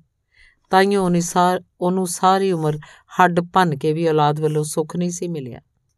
ਸਿਰਜਣ ਦੀ 10 ਸਾਲ ਦੀ ਸਜ਼ਾ ਦਾ ਹਿਸਾਬ ਉਹਨੂੰ ਦੇਣਾ ਪੈਣਾ ਸੀ। ਕਸੂਰਵਾਰ ਸ਼ਿੰਦਰ ਜ਼ਿਆਦਾ ਹੈ, ਇਹ ਪਤਾ ਸੀ ਸੁਰੈਣ ਸਿੰਘ ਨੂੰ, ਪਰ ਫਸ ਗਿਆ ਵਿਚਾਰਾ ਸ਼ਰੀਫ ਮੁੰਡਾ ਸਿਰਜਣ। ਲਾਲਚ ਬੰਦੇ ਨੂੰ ਅੰਨਾ ਕਰ ਦਿੰਦਾ ਇਸ ਇਸ ਨਾਲ ਦੂਸਰੇ ਦੀ ਤਕਲੀਫ ਦਿਸਣੀ ਬੰਦ ਹੋ ਜਾਂਦੀ ਹੈ। ਜੇ ਉਹ ਆਪਣੇ ਬੱਚਿਆਂ ਵੱਲ ਧਿਆਨ ਦਿੱਤਾ ਹੁੰਦਾ, ਤਾਂ ਉਹਨਾਂ ਨੂੰ ਸਹੀ ਸਿੱਖਿਆ ਦਿੱਤੀ ਹੁੰਦੀ, ਤਾਂ ਜੋ ਦੇ ਪੁੱਤਰ ਤੇ ਧੀ ਕੁਰਾਹੇ ਨਾ ਪਏ ਹੁੰਦੇ। ਹਰ ਤੀਜੇ ਦਿਨ ਉਹ ਲਾਲੀ ਨੂੰ ਸੂਏ ਤੇ ਬੇਹੋਸ਼ ਪਏ ਨੂੰ ਮੁੰਡੇ ਤੇ ਚੁੱਕ ਕੇ ਲਿਆਉਂਦਾ। ਹਰ ਤੀਜੇ ਦਿਨ ਉਹਦੀ ਸ਼ਿੰਦਰ ਸਹੇਲੀ ਦੇ ਘਰ ਰਾਤ ਰਹਿਣ ਦੇ ਬਹਾਨੇ ਗਾਇਬ ਹੋ ਜਾਂਦੀ। ਇਸ ਤੋਂ ਮਾੜੀ ਕਿਸੇ ਮਾਂ-ਬਾਪ ਨਾਲ ਕੀ ਬੀਤ ਸਕਦੀ ਸੀ? ਸ਼ਿੰਦਰ ਤੇ ਸਿਰਜਨ ਸ਼ਹਿਰ ਦੇ ਕਾਲਜ 'ਚ ਪੜ੍ਹਦੇ ਸਨ। ਸਿਰਜਨ ਦੇ ਪਿੰਡ ਦੀ ਬੱਸ ਸ਼ਿੰਦਰ ਦੇ ਪਿੰਡ ਵਿੱਚੋਂ ਦੀ ਲੰਘਦੀ ਸੀ। ਕਾਲਜ ਦੇ ਪਹਿਲੇ ਦਿਨ ਸਿਰਜਨ ਬੱਸ 'ਚ ਕਾਲਜ ਜਾ ਰਿਹਾ ਸੀ। ਉਹਦੇ ਪਿੰਡ ਤੋਂ ਬਾਅਦ ਬੱਸ ਨੇ ਕਮੀਆਂ ਕੇ ਪਿੰਡ ਦੇ ਅੱਡੇ ਤੇ ਰੁਕਣਾ ਸੀ। ਸਿਰਜਨ ਨਵੀਆਂ ਕਿਤਾਬਾਂ ਦੇ ਚਾਚ ਬੱਸ ਵਿੱਚ ਹੀ ਕਿਤਾਬ ਪੜ੍ਹਨ 'ਚ ਡੁੱਬਿਆ ਹੋਇਆ ਸੀ। ਉਹਨੂੰ ਪੰਜਾਬੀ ਲਿਟਰੇਚਰ ਲਿਟਰੇਚਰ ਪੜ੍ਹਨ 'ਚ ਦਿਲਚਸਪੀ ਵੀ ਬਹੁਤ ਸੀ। ਐਕਸਕਿਊਜ਼ ਮੀ ਤੁਹਾਡੇ ਨਾਲ ਕਿਸੇ ਨੇ ਬੈਠਣਾ ਹੈ? ਇੱਕ ਸੁਰੀਲੀ ਆਵਾਜ਼ ਨੇ ਸਿਰਜਨ ਨੂੰ ਕਿਤਾਬ 'ਚੋਂ ਕੱਢ ਲਿਆ। ਨਹੀਂ ਜੀ, ਆਖਦੇ ਉਹ ਬਾਰੀ ਵੱਲ ਸਰਕ ਗਿਆ। ਉਹ ਆਪੋ ਆਪਣੀਆਂ ਕਿਤਾਬਾਂ ਫੋਲਣ ਲੱਗ ਪਏ। ਬਸ ਕਾਲਜ ਦੇ ਗੇਟ ਮੂਰੇ ਰੁਕੀ ਤਾਂ ਦੋਨੋਂ ਬਾਹਰ ਨਿਕਲ ਗਏ। ਤੁਸੀਂ ਵੀ ਇਸੇ ਕਾਲਜ 'ਚੋਂ ਕਾਲਜ ਦਾ ਗੇਟ ਵੜਦਿਆਂ ਹੀ ਸ਼ਿੰਦਰ ਨੇ ਸਵਾਲ ਕੀਤਾ। ਹਾਂਜੀ, ਅੱਜ ਪਹਿਲਾ ਹੀ ਦਿਨ ਹੈ। Okay good luck same to you ਦੋਹਾਂ ਨੇ ਇੱਕ ਦੂਜੇ ਨੂੰ ਸਮਾਈਲ ਦਿੱਤੀ ਤੇ ਆਪੋ ਆਪਣੇ ਬਲਾਕ ਵੱਲ ਤੁਰ ਗਏ। ਦੋਹਾਂ ਦੇ ਦਿਲਾਂ 'ਚ ਇੱਕ ਅਜੀਬ ਜੀ ਖੁਸ਼ੀ ਸੀ, ਇੱਕ ਵੱਖਰਾ ਜਿਹਾ ਨਸ਼ਾ। ਕਾਲਜ ਦਾ ਪਹਿਲਾ ਹੀ ਦਿਨ ਬਹੁਤ ਚੰਗਾ ਚੰਗਾ ਲੱਗ ਰਿਹਾ ਸੀ। ਅਗਲੇ ਦਿਨ ਦੋਹਾਂ ਨੇ ਇੱਕ ਦੂਜੇ ਦੇ ਨਾਮ ਪੁੱਛੇ। ਹੁਣ ਰੋਜ਼ ਬੱਸ 'ਚ ਮੁਲਾਕਾਤ ਹੁੰਦੀ। ਉਹ ਇੱਕੋ ਸੀਟ ਤੇ ਬੈਠਦੇ ਇੱਕ ਦੋ ਗੱਲਾਂ ਕਰਕੇ ਆਪੋ ਆਪਣੇ ਬਲਾਕ 'ਚ ਵੜ ਜਾਂਦੇ। ਅੱਜ ਸ਼ਿੰਦਰ ਜਦੋਂ ਬੱਸ 'ਚ ਚੜੀ ਤਾਂ ਸਿਰਜਨ ਨਾਲ ਕੋਈ ਕੁੜੀ ਬੈਠੀ ਸੀ। ਵੇਖ ਕੇ ਸ਼ਿੰਦਰ ਨੂੰ ਸੱਤੀ ਕੱਪੜੀਆਂ ਅੱਗ ਲੱਗ ਗਈ। ਗੈਟ ਅਪ ਉਹ ਗਰਜੀ ਕੀ ਹੋਇਆ ਜੀ? ਕੁੜੀ ਨੇ ਹੈਰਾਨ ਹੁੰਦੇ ਪੁੱਛਿਆ। ਮੈਂ ਕਿਹਾ, ਇੱਥੋਂ ਖੜੀ ਹੋ ਜਾ ਹੁਣੇ। ਕੁੜੀ ਸ਼ਿੰਦਰ ਦਾ ਗੁੱਸਾ ਵੇਖ ਕੇ ਇੱਕਦਮ ਖੜੀ ਹੋ ਗਈ। ਸਿਰਜਨ ਹੈਰਾਨ ਹੋਇਆ, ਸ਼ਿੰਦਰ ਦੇ ਮੂੰਹ ਵੱਲ ਵੇਖ ਰਿਹਾ ਸੀ। ਉਸ ਦਿਨ ਤੋਂ ਸਿਰਜਨ ਵੀ ਸ਼ਿੰਦਰ ਵੱਲ ਝੁਕਣ ਲੱਗਿਆ। ਹੁਣ ਕੱਲਿਆਂ ਮੁਲਾਕਾਤਾਂ ਹੋਣ ਲੱਗ ਪਈਆਂ ਸਨ। ਇੱਕ ਦਿਨ ਸ਼ਿੰਦਰ ਨੇ ਕਾਲਜ ਤੋਂ ਵਾਪਸ ਆਉਂਦਿਆਂ ਸਿਰਜਨ ਨੂੰ ਦੱਸਿਆ ਕਿ ਉਹ ਅੱਜ ਘਰ ਕੱਲੀ ਹੈ ਲਾਲੀ ਤੇ ਪਾਪਾ ਕਿਤੇ ਬਾਹਰ ਗਏ ਨੇ, ਰਾਤ ਨੂੰ ਮੁੜਨਗੇ। ਪਲੀਜ਼ ਮੈਨੂੰ ਘਰ ਛੱਡ ਆਓ ਨਾ। ਸ਼ਿੰਦਰ ਸਿਰਜਨ ਦੇ ਮੋਢਿਆਂ ਤੇ ਕਲਾਈ ਟਿਕਾ ਕੇ ਉਹਦੀਆਂ ਅੱਖਾਂ 'ਚ ਸ਼ਰਾਰਤ ਨਾਲ ਝਾਕਦੀ ਬੋਲੀ। ਨਹੀਂ ਸ਼ਿੰਦਰ ਐਦਾਂ ਠੀਕ ਨਹੀਂ ਲੱਗਦਾ। ਕੋਈ ਵੇਖੇਗਾ ਤਾਂ ਬਦਨਾਮੀ ਹੋਏਗੀ। ਸਿਰਜਨ ਨੇ ਮਨਾ ਕੀਤਾ। ਅੱਛਾ, ਫਿਰ ਪਿਆਰ ਕਾਦਾ ਹੋਇਆ? ਜੇ ਡਰਨਾ ਹੀ ਹੈ। ਮੈਨੂੰ ਪਤਾ ਹੈ ਤੁਸੀਂ ਡਰਪੋਕ ਹੋ। ਮੇਰੇ ਨਾਲ ਵਿਆਹ ਨਹੀਂ ਕਰਵਾਓਗੇ। ਬਸ ਨਾਂ ਦਾ ਹੀ ਜੱਟਾਂ ਦਾ ਮੁੰਡਾ ਹੈ। ਹੈਗਾ ਤੂੰ ਬਾਣੀਆਂ ਤੋਂ ਵੀ ਬੁਜ਼ਦਲ ਨਹੀਂ ਐਦਾਂ ਦੀ ਗੱਲ ਨਹੀਂ ਸ਼ਿੰਦਰ। ਆਪਾਂ ਵਿਆਹ ਤਾਂ ਕਰਵਾ ਹੀ ਲੈਣਾ ਫਿਰ ਗੱਲਾਂ ਕਿਉਂ ਕਰਾਉਣੀਆਂ ਕਿਸੇ ਤੋਂ? ਬਸ ਬਸ ਰਹਿਣ ਦਿਓ। ਸ਼ਿੰਦਰ ਨੇ ਮੂੰਹ ਪਰੇ ਪੁਆ ਲਿਆ। ਬੱਸ ਰੁਕੀ ਤਾਂ ਸ਼ਿੰਦਰ ਬਾਹਰ ਨਿਕਲ ਕੇ ਕਾਲੀ ਕਾਲੀ ਗੁੱਸੇ ਨਾਲ ਘਰ ਵੱਲ ਹੋ ਤੁਰੀ। ਸਿਰਜਣ ਬਿਨਾਂ ਦੇਰ ਕੀਤੇ ਬੱਸ ਤੋਂ ਨਿਕਲ ਗਿਆ। ਉਹਦੇ ਮਗਰ ਮਗਰ ਤੁਰ ਪਿਆ। ਘਰ ਦਾ ਗੇਟ ਖੋਲ ਕੇ ਸ਼ਿੰਦਰ ਅੰਦਰ ਵੜਨ ਲੱਗੀ ਤਾਂ ਸਿਰਜਣ ਨੇ ਉਹਦੀ ਕਲਾਈ ਫੜ ਲਈ। ਸ਼ਿੰਦਰ ਨੇ ਝਟਕਾ ਮਾਰ ਕੇ ਉਹਨੂੰ ਅੰਦਰ ਖਿੱਚ ਲਿਆ ਤੇ ਮੇਨ ਗੇਟ ਬੰਦ ਕਰ ਦਿੱਤਾ। ਤੁਸੀਂ ਬੈਠੋ, ਮੈਂ ਪਾਣੀ ਲੈ ਕੇ ਆਈ, ਆਖੋ ਹਿਰਨੀ ਵਾਂਗ ਚੁੰਗੀਆਂ ਭਰਦੀ ਹੱਸਦੀ ਰਸੋਈ 'ਚ ਚਲੀ ਗਈ। ਸਿਰਜਣ ਸੰਗਦਾ ਸੰਗਦਾ ਡਰਾਇੰਗ ਰੂਮ 'ਚ ਬੈਠ ਗਿਆ। ਸੰਤਰੀ ਰੰਗ ਦੇ ਸੂਟ 'ਚੋਂ ਪਰੀਆਂ ਨੂੰ ਮਾਤ ਦੇ ਰਹੀ ਸੀ। ਗੋਰਾ ਚਿੱਟਾ ਰੰਗ, ਲੰਬਾ ਕੱਦ, ਸੋਹਣੇ ਨਕਸ਼ ਤੇ ਤੁਰਦੀ ਜਾਂਦੀ ਦੀ ਵੱਖੀ ਦੇ ਨਾਲ ਖੈਂਦੀ ਲੰਮੀ ਕਾਲੀ ਗੁੱਤ ਨਾਲ ਸਿਰਜਣ ਤੱਕੀ ਕੋਈ ਵੀ ਮੁੰਡਾ ਉਹਦੇ ਤੇ ਜਾਨ ਵਾਰਦਾ ਭਰਵਾਂ ਸਰੀਰ, ਮੋਟੀਆਂ ਕਾਲੀਆਂ ਅੱਖਾਂ, ਉਹਦੇ ਹੁਸਨ ਦਾ ਸਿਖਰ ਸੀ। ਲਓ ਜੀ, ਸਾਡੇ ਹੱਥ ਦਾ ਠੰਡਾ ਜਲ ਚੱਕੋ ਪਾਣੀ ਦਿੰਦਿਆਂ ਸਿਰਜਣ ਤੇ ਝੁਕ ਗਈ। ਸਿਰਜਣ ਦੀਆਂ ਲੱਤਾਂ ਕੰਬ ਰਹੀਆਂ ਸਨ। ਪਰ ਉਹ ਜ਼ਾਹਰ ਨਹੀਂ ਹੋਣ ਦੇ ਰਿਹਾ ਸੀ ਕਿ ਉਹ ਸ਼ਿੰਦਰ ਕੋਲੋਂ ਘਬਰਾ ਰਿਹਾ ਹੈ। ਆਖਰ ਜੱਟਾਂ ਦਾ ਮੁੰਡਾ ਸੀ, ਕਾਲਜ 'ਚ ਉਹਦੀ ਬੜੀ ਧਾਕ ਕੇ ਕਾਲਜ 'ਚ ਸ਼ਹਿਰ ਨਾਲ ਸਾਰੀਆਂ ਕੁੜੀਆਂ ਉਹਦੇ ਤੇ ਜਾਨ ਛਿੜਕਦੀਆਂ ਸੀ, ਕਿਉਂਕਿ ਉਹ ਪਿੰਡ ਦੇ ਜੱਟਾਂ ਦਾ ਸੋਹਣਾ ਮੁੰਡਾ ਹੈ। ਸਿਰਜਣ ਦਾ ਪਾਲਣ ਪੋਸ਼ਣ ਸਾਦੇ ਜੇ ਪਰਿਵਾਰ 'ਚ ਹੋਇਆ ਸੀ। ਜ਼ਮੀਨ ਤਾਂ ਭਾਵੇਂ ਬਥੇਰੀ ਸੀ, ਪਰ ਧਾਰਮਿਕ ਸੁਭਾਅ ਹੋਣ ਕਾਰਨ ਉਹਦੇ ਮਾਪਿਓ ਕੋਈ ਦਿਖਾਵੇਬਾਜ਼ੀ ਤੋਂ ਦੂਰ ਰਹਿੰਦੇ। ਉਹਨਾਂ ਨੇ ਇਕਲੌਤੇ ਪੁੱਤ ਨੂੰ ਫालतू ਤੋਰੇ ਫੇਰੇ ਤੋਂ ਹਮੇਸ਼ਾ ਵਰਜ ਕੇ ਰੱਖਿਆ ਸੀ। ਉੱਚਾ ਲੰਮਾ ਸੋਹਣਾ ਸਿਰਜਣ, ਪਹਾੜੀ ਤੇ ਪੜ੍ਹਾਈ ਤੇ ਕੰਮਕਾਜ ਵਿੱਚ ਰੁੱਝਿਆ ਹੀ ਜਵਾਨ ਹੋ ਗਿਆ। ਸਿਰਜਣ ਦੇ ਪਾਣੀ ਪੀਂਦਿਆਂ ਸ਼ਿੰਦਰ ਉਹਦੇ ਸਾਹਮਣੇ ਬੈਠ ਕੇ ਇੱਕ ਟੱਕ ਉਹਨੂੰ ਵੇਖਦੀ ਰਹੀ। ਸਿਰਜਣ ਦਾ ਦਿਲ ਜ਼ੋਰ ਨਾਲ ਧੜਕ ਰਿਹਾ ਸੀ। ਪਾਣੀ ਦੀ ਹਰ ਘੁੱਟ ਗਰਦਨ ਦੀ ਕੰਢੀ ਚੋਂ ਲੰਘਦੀ ਸ਼ਿੰਦਰ ਨੂੰ ਸਾਫ਼ ਦਿਖਾਈ ਦੇ ਰਹੀ ਸੀ। ਮੈਂ ਚਾਹ ਬਣਾਉਣੀ ਆ। ਆਗ ਸ਼ਿੰਦਰ ਚੱਲੀ ਤਾਂ ਸਿਰਜਣ ਨੇ ਰੋਕ ਲਿਆ। ਨਹੀਂ, ਚਾਹ ਰਹਿਣ ਦਿਓ, ਮੈਂ ਚੱਲਦਾ ਹਾਂ ਉੱਠ ਖੜਾ ਹੋਇਆ। ਲੈ ਪਹਿਲੀ ਵਾਰ ਘਰ ਆਏ ਹੋ ਤੇ ਥੋੜਾ ਚਿਰ ਬੈਠੋਗੇ ਵੀ ਨਹੀਂ? ਆਗ ਸ਼ਿੰਦਰ ਬਰਾਬਰ ਉਹਦੇ ਨਾਲ ਲੱਗ ਕੇ ਖਲੋ ਗਈ। ਦੱਸੋ, ਬੋਲਦੇ ਨਹੀਂ, ਉਹ ਹੋਰ ਨੇੜੇ ਹੋ ਗਈ। ਦੋਨਾਂ ਵਿਚਕਾਰਲਾ ਫਾਸਲਾ ਹੌਲੀ-ਹੌਲੀ ਖਤਮ ਹੁੰਦਾ ਗਿਆ। ਨਾ ਸ਼ਿੰਦਰ ਨੇ ਰੋਕਿਆ, ਨਾ ਸਿਰਜਣ ਤੋਂ ਰੋਕਿਆ ਗਿਆ। ਇੱਕ ਘੰਟੇ ਬਾਅਦ ਸਿਰਜਣ ਕਾਲੀ-ਕਾਲੀ ਸ਼ਿੰਦਰ ਦਾ ਗੇਟ ਟੱਪ ਕੇ ਬੱਸ ਅੱਡੇ ਨੂੰ ਹੋ ਤੁਰਿਆ। ਉਹਨੂੰ ਕਿਸੇ ਦਾ ਡਰ ਨਹੀਂ ਸੀ, ਪਰ ਬਦਨਾਮੀ ਤੋਂ ਨਫ਼ਰਤ ਸੀ। ਕਿਤੇ ਲੋਕ ਉਹਦੀ ਮੁਹੱਬਤ ਨੂੰ ਗਲਤ ਨਾ ਸਮਝ ਲੈਣ, ਉਹਨੂੰ ਤਾਂ ਸ਼ਿੰਦਰ ਨਾਲ ਦਿਲੋਂ ਪਿਆਰ ਸੀ। ਹੁਣ ਜਦੋਂ ਵੀ ਕਿਤੇ ਸ਼ਿੰਦਰ ਕੱਲੀ ਹੁੰਦੀ ਤਾਂ ਉਹ ਸਿਰਜਣ ਨੂੰ ਇੱਕ ਦਿਨ ਪਹਿਲਾਂ ਹੀ ਦੱਸ ਦਿੰਦੀ। ਸਿਰਜਣ ਵੀ ਹੁਣ ਪੂਰਾ ਖੁਸ਼ ਸੀ ਤੇ ਨਿਜੱਕ ਹੋ ਗਿਆ ਸੀ। ਉਹ ਡੀਕ 'ਚ ਕਹਿੰਦਾ, ਉਹ ਡੀਕ 'ਚ ਰਹਿੰਦਾ ਕਿ ਸ਼ਿੰਦਰ ਕਦੋਂ ਕੱਲੀ ਹੋਏਗੀ। 6 ਮਹੀਨੇ ਅਜਿਹੀਆਂ ਮੁਲਾਕਾਤਾਂ ਚੱਲਦੀਆਂ ਰਹੀਆਂ। ਪਹਿਲਾਂ ਛੋਟੇ-ਛੋਟੇ ਗਿਫਟ ਤੇ ਹੁਣ ਸੂਟ, ਜੁੱਤੀਆਂ ਤੱਕ ਉਹ ਸਿਰਜਣ ਤੋਂ ਬੇਝਿਜਕ ਮੰਗ ਲੈਂਦੀ। ਸਿਰਜਣ ਆਪਣੀ ਪਾਕਟ ਮਨੀ ਚੋਂ ਬਚਾ ਕੇ ਉਹਦੀ ਫਰਮਾਇਸ਼ ਪੂਰੀ ਕਰ ਦਿੰਦਾ। ਆਂਡ ਗਵਾਂਡ ਚ ਸਿਰਜਣ ਦੇ ਘਰ ਆਉਣ ਦੀ ਖਬਰ ਫੈਲੀ ਤਾਂ ਸੁਰੈਨ ਸਿੰਘ ਦੇ ਕੰਨਾਂ 'ਚ ਵੀ ਪਈ। ਪਰ ਸ਼ਿੰਦਰ ਨੇ ਬੜੀ ਸਫ਼ਾਈ ਨਾਲ ਜਿੰਨੇ ਮੂੰਹ ਉਹਨੀਆਂ ਗੱਲਾਂ ਕਹਿ ਕੇ ਆਪਣਾ ਆਪ ਬਚਾ ਲਿਆ। ਉਹਨੇ ਸੁਰੈਨ ਸਿੰਘ ਤੋਂ ਅੱਜਕੱਲ ਦੀ ਪੀੜ੍ਹੀ ਦੀ ਹੋਣ ਦੇ ਨਾਲ ਇਹ ਵੀ ਮਨਵਾ ਲਿਆ ਕਿ ਸਿਰਜਣ ਵਧੀਆ ਘਰ ਦਾ ਮੁੰਡਾ ਹੈ ਤੇ ਉਹ ਵਧੀਆ ਦੋਸਤ ਹਨ। ਸੁਰੈਨ ਸਿੰਘ ਨੂੰ ਸਮਝ ਤਾਂ ਆ ਗਈ ਸੀ ਕਿ ਉਹਦੀ ਧੀ ਨਿਤ ਨਵੇਂ ਸੂਟ ਤੇ ਮੈਚਿੰਗ ਸੈਂਡਲ ਕਿੱਥੋਂ ਲੈ ਰਹੀ ਸੀ। ਪਰ ਉਹਨੇ ਸਿਰਜਣ ਦੀ ਸ਼ਰਾਫਤ ਅੱਗੇ ਕੰਨ ਘੇਸ ਜੀ ਮਾਰ ਲਈ। ਜਾਣਦਿਆਂ ਬੁੱਝਦਿਆਂ ਵੀ ਅਣਜਾਣ ਜੇ ਬਣੇ ਸੁਰੈਨ ਸਿੰਘ ਨੇ ਆਪਣੀ, ਆਪਣੇ ਧੀ ਤੇ ਪੁੱਤਰ ਦੀਆਂ ਕਮੀਆਂ ਸਾਵੇਂ ਅੱਖਾਂ ਮੇਟ ਛੱਡੀਆਂ। ਮੇਰਾ ਤੁਹਾਡੇ ਬਿਨਾ ਪਿੰਡ ਜੀ ਨਹੀਂ ਲੱਗਦਾ। ਅੱਜ 2 ਹਫ਼ਤਿਆਂ ਬਾਅਦ ਘਰ ਆਏ ਸਿਰਜਣ ਦੀ ਛਾਤੀ ਤੇ ਲੰਮੀ ਪਈ ਸ਼ਿੰਦਰ ਬੋਲੀ, ਕੀ ਕਰੀਏ ਫਿਰ? ਸਿਰਜਣ ਨੇ ਸਵਾਲੀਆ ਨਜ਼ਰਾਂ ਨਾਲ ਪੁੱਛਿਆ, ਕਿਉਂ ਨਾ ਮੈਂ ਪਟਿਆਲੇ ਹੀ ਪੀਜੀ 'ਚ ਰਹਿਣ ਲੱਗ ਪਵਾਂ? ਫਿਰ ਆਪਾਂ ਰੋਜ਼ ਉੱਥੇ ਥੋੜੀ ਦੇਰ ਇਕੱਠੇ ਘੁੰਮ ਸਕਦੇ ਆ ਨਾਲੇ ਤੁਸੀਂ ਬੁਲਟ ਲੈ ਲਓ ਹੁਣ। ਆ ਰੋਜ਼ ਬੱਸ 'ਚ ਕਾਲਜ ਨਹੀਂ ਜਾਣਾ। ਆਪਾਂ ਬੁਲਟ ਤੇ ਘੁੰਮਿਆ ਕਰਾਂਗੇ। ਸ਼ਿੰਦਰ ਉੱਠ ਕੇ ਚੌਕੜੀ ਮਾਰ ਕੇ ਬੈਠਦਿਆਂ ਬੋਲੀ, ਲੈ, ਬੁਲਟ ਲੈਣਾ ਕਿਤੇ ਸੌਖਾ ਪਿਆ। ਡੈਡੀ ਨੇ ਨਹੀਂ ਮੰਨਣਾ, ਨਾਲੇ ਤੂੰ ਪੀਜੀ ਕਿਵੇਂ ਰਹਿ ਲੇਂਗੀ? ਤੇਰੇ ਪਾਪਾ ਮੰਨ ਜਾਣਗੇ? ਕਿਉਂ ਨਹੀਂ ਮੰਨਣਗੇ?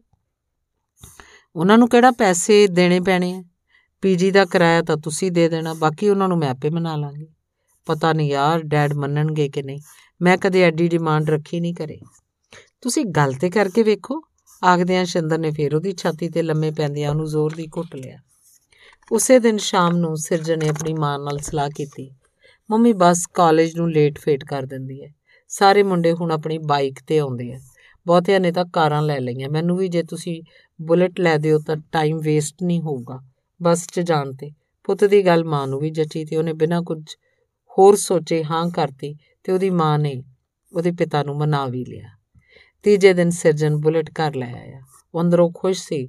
ਚਲੋ ਤੇਲ ਦੇ ਬਹਾਨੇ ਸ਼ਿੰਦਰ ਤੇ ਪੀਜੀ ਦੇ ਕਿਰਾਏ ਜੋਗੇ ਪੈਸੇ ਵੀ ਨਿਕਲ ਆਉਣਗੇ ਤੇ ਸਿਰਜਨ ਸ਼ਿੰਦਰ ਨੂੰ ਦਿਲੋਂ ਪਿਆਰ ਕਰਦਾ ਸੀ।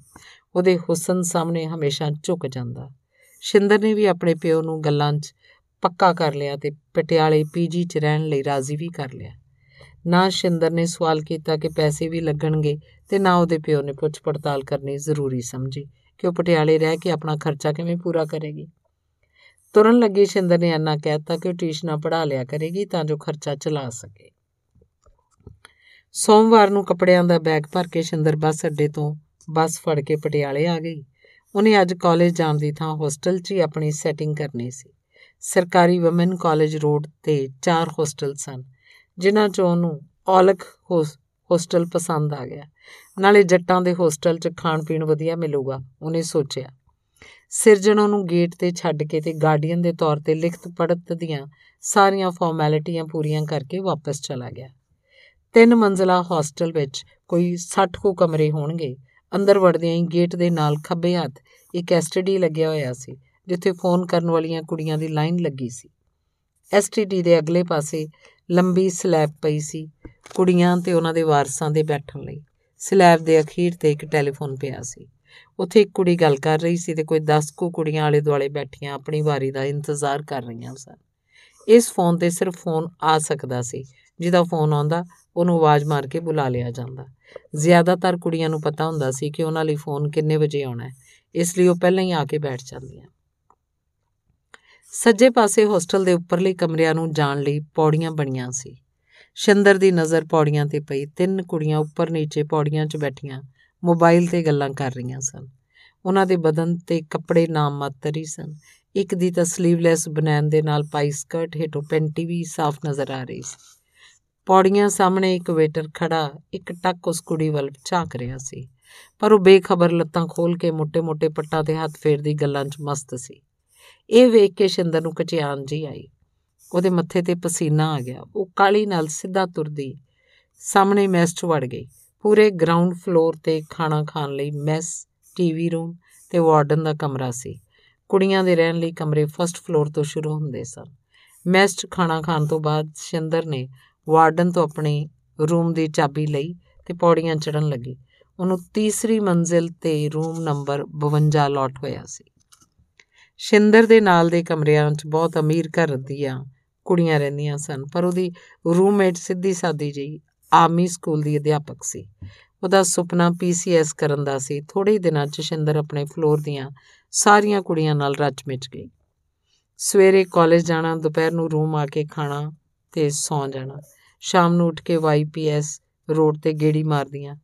ਵਾਈਪੀਐਸ ਮਾਰਕੀਟ ਚੋਂ ਕਦੇ ਗੋਲ ਗੱਪੇ ਖਾਂਦੀਆਂ, ਕਦੇ ਚਾਟ ਪਾਪੜੀ। ਰੂਮ ਨੰਬਰ 50 ਦੀ ਕੁੜੀ ਨਿਧੀ ਨਾਲ ਸ਼ਿੰਦਰ ਦੀ ਕੁਝ ਜ਼ਿਆਦਾ ਹੀ ਗੁੜੀ ਦੋਸਤੀ ਹੋ ਗਈ ਸੀ। ਨਿਧੀ ਸੰਗਰੂਰ ਸ਼ਹਿਰ ਤੋਂ ਸੀ। ਸ਼ਿੰਦਰ ਨਿਧੀ ਦੇ ਹੁਸਨ ਤੇ ਅਮੀਰੀ ਤੋਂ ਬਹੁਤ ਪ੍ਰਭਾਵਿਤ ਹੋ ਗਈ। ਜਿਹਦੇ ਨਾਲ ਉਹਦਾ ਵਿਆਹ ਹੋਏਗਾ, ਉਹ ਤਾਂ ਉਹਦੇ ਪੈਰ ਧੋ ਧੋ ਕੇ ਪੀਏਗਾ। ਉਹ ਸੋਚਦੀ, ਕਿੱਡੀ ਸੋਹਣੀ ਕੁੜੀ ਏ, ਕਿੱਡੀ ਕਿਸਮਤ ਵਾਲੀ ਵੀ। ਨਿਧੀ ਹਰ ਵੇਲੇ ਆਪਣੇ ਆਪ 'ਚ ਮਸਤ ਰਹਿੰਦੀ। ਉਹਦੇ ਕੋਲ ਤਿੰਨ ਫੋਨ ਸਨ। ਕਾਲਜ ਤਾਂ ਘੱਟ ਹੀ ਜਾਂਦੀ ਸੀ, ਬਸ ਸੁੱਤੀ ਰਹਿੰਦੀ ਜਾਂ ਘੁੰਮਣ ਚਲੀ ਜਾਂਦੀ। ਕਈ ਵਾਰ ਉਹ ਘਰ ਚੱਲੀਆਂ, ਕਹਿ ਕੇ ਜਾਂਦੀ ਤੇ ਤਿੰਨ ਚਾਰ ਦਿਨ ਨਾ ਮੁੜਦੀ।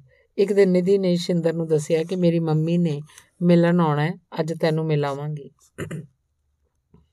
ਸੁਣ ਕੇ ਸ਼ਿੰਦਰ ਦੀਆਂ ਅੱਖਾਂ 'ਚ ਪਾਣੀ ਆ ਗਿਆ। ਉਹਦਾ ਦਿਲ ਤਰਸ ਰਿਹਾ ਸੀ, ਕਾਸ਼ ਉਹਦੀ ਵੀ ਮਾਂ ਹੁੰਦੀ। ਉਹਨੂੰ ਹੋਸਟਲ 'ਚ ਮਿਲਣ ਆਉਂਦੀ। ਲਾਲੀ ਤੇ ਡੈਡੀ ਨੇ ਤਾਂ ਕਦੇ ਆ ਕੇ ਨਹੀਂ ਵੇਖਿਆ। ਉਹ ਰਹਿੰਦੀ ਕਿੱਥੇ ਐ ਸ਼ਿੰਦਰ ਸਾਰਾ ਦਿਨ ਉਦਾਸ ਰਹੀ ਦੁਪਹਿਰੇ ਜਦੋਂ ਕਾਲਜੋਂ ਆਈ ਤਾਂ ਨਿਧੀ ਗੇਟ 'ਚ ਖੜੀ ਸੀ।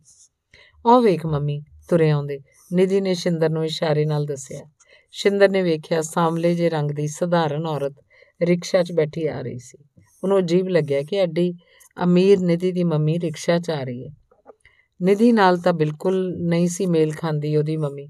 ਰਿਕਸ਼ਾ ਗੇਟ 'ਚ ਰੁਕਿਆ, ਦੋਹਾਂ ਨੇ ਅੱਗੇ ਹੋ ਕੇ ਸਤਿ ਸ਼੍ਰੀ ਅਕਾਲ ਬੁਲਾਉਂਦਿਆਂ ਮੰਮੀ ਨੂੰ ਜੱਫੀ ਪਾਈ। ਮੰਮੀ, ਇਹ ਮੇਰੀ ਫਰੈਂਡ ਹੈ ਸ਼ਿੰਦਰ। ਨਿਧੀ ਨੇ ਮੰਮੀ ਨੂੰ ਵੇਟਿੰਗ ਰੂਮ ਦੀਆਂ ਪੌੜੀਆਂ ਚੜ੍ਹਦਿਆਂ ਦੱਸਿਆ। ਗੇਟ ਤੇ ਲੱਗੇ ਐਸਟੀਡੀ ਦੇ ਉੱਪਰ ਇੱਕ ਛੋਟਾ ਜਿਹਾ ਵੇਟਿੰਗ ਰੂਮ ਬਣਿਆ ਹੋਇਆ ਸੀ, ਜਿੱਥੇ ਬੈਠ ਕੇ ਕੁੜੀਆਂ ਆਪਣੇ ਰਿਸ਼ਤੇਦਾਰਾਂ ਨਾਲ ਗੱਲਾਂ ਬਾਤਾਂ ਕਰ ਸਕਦੀਆਂ ਸਨ।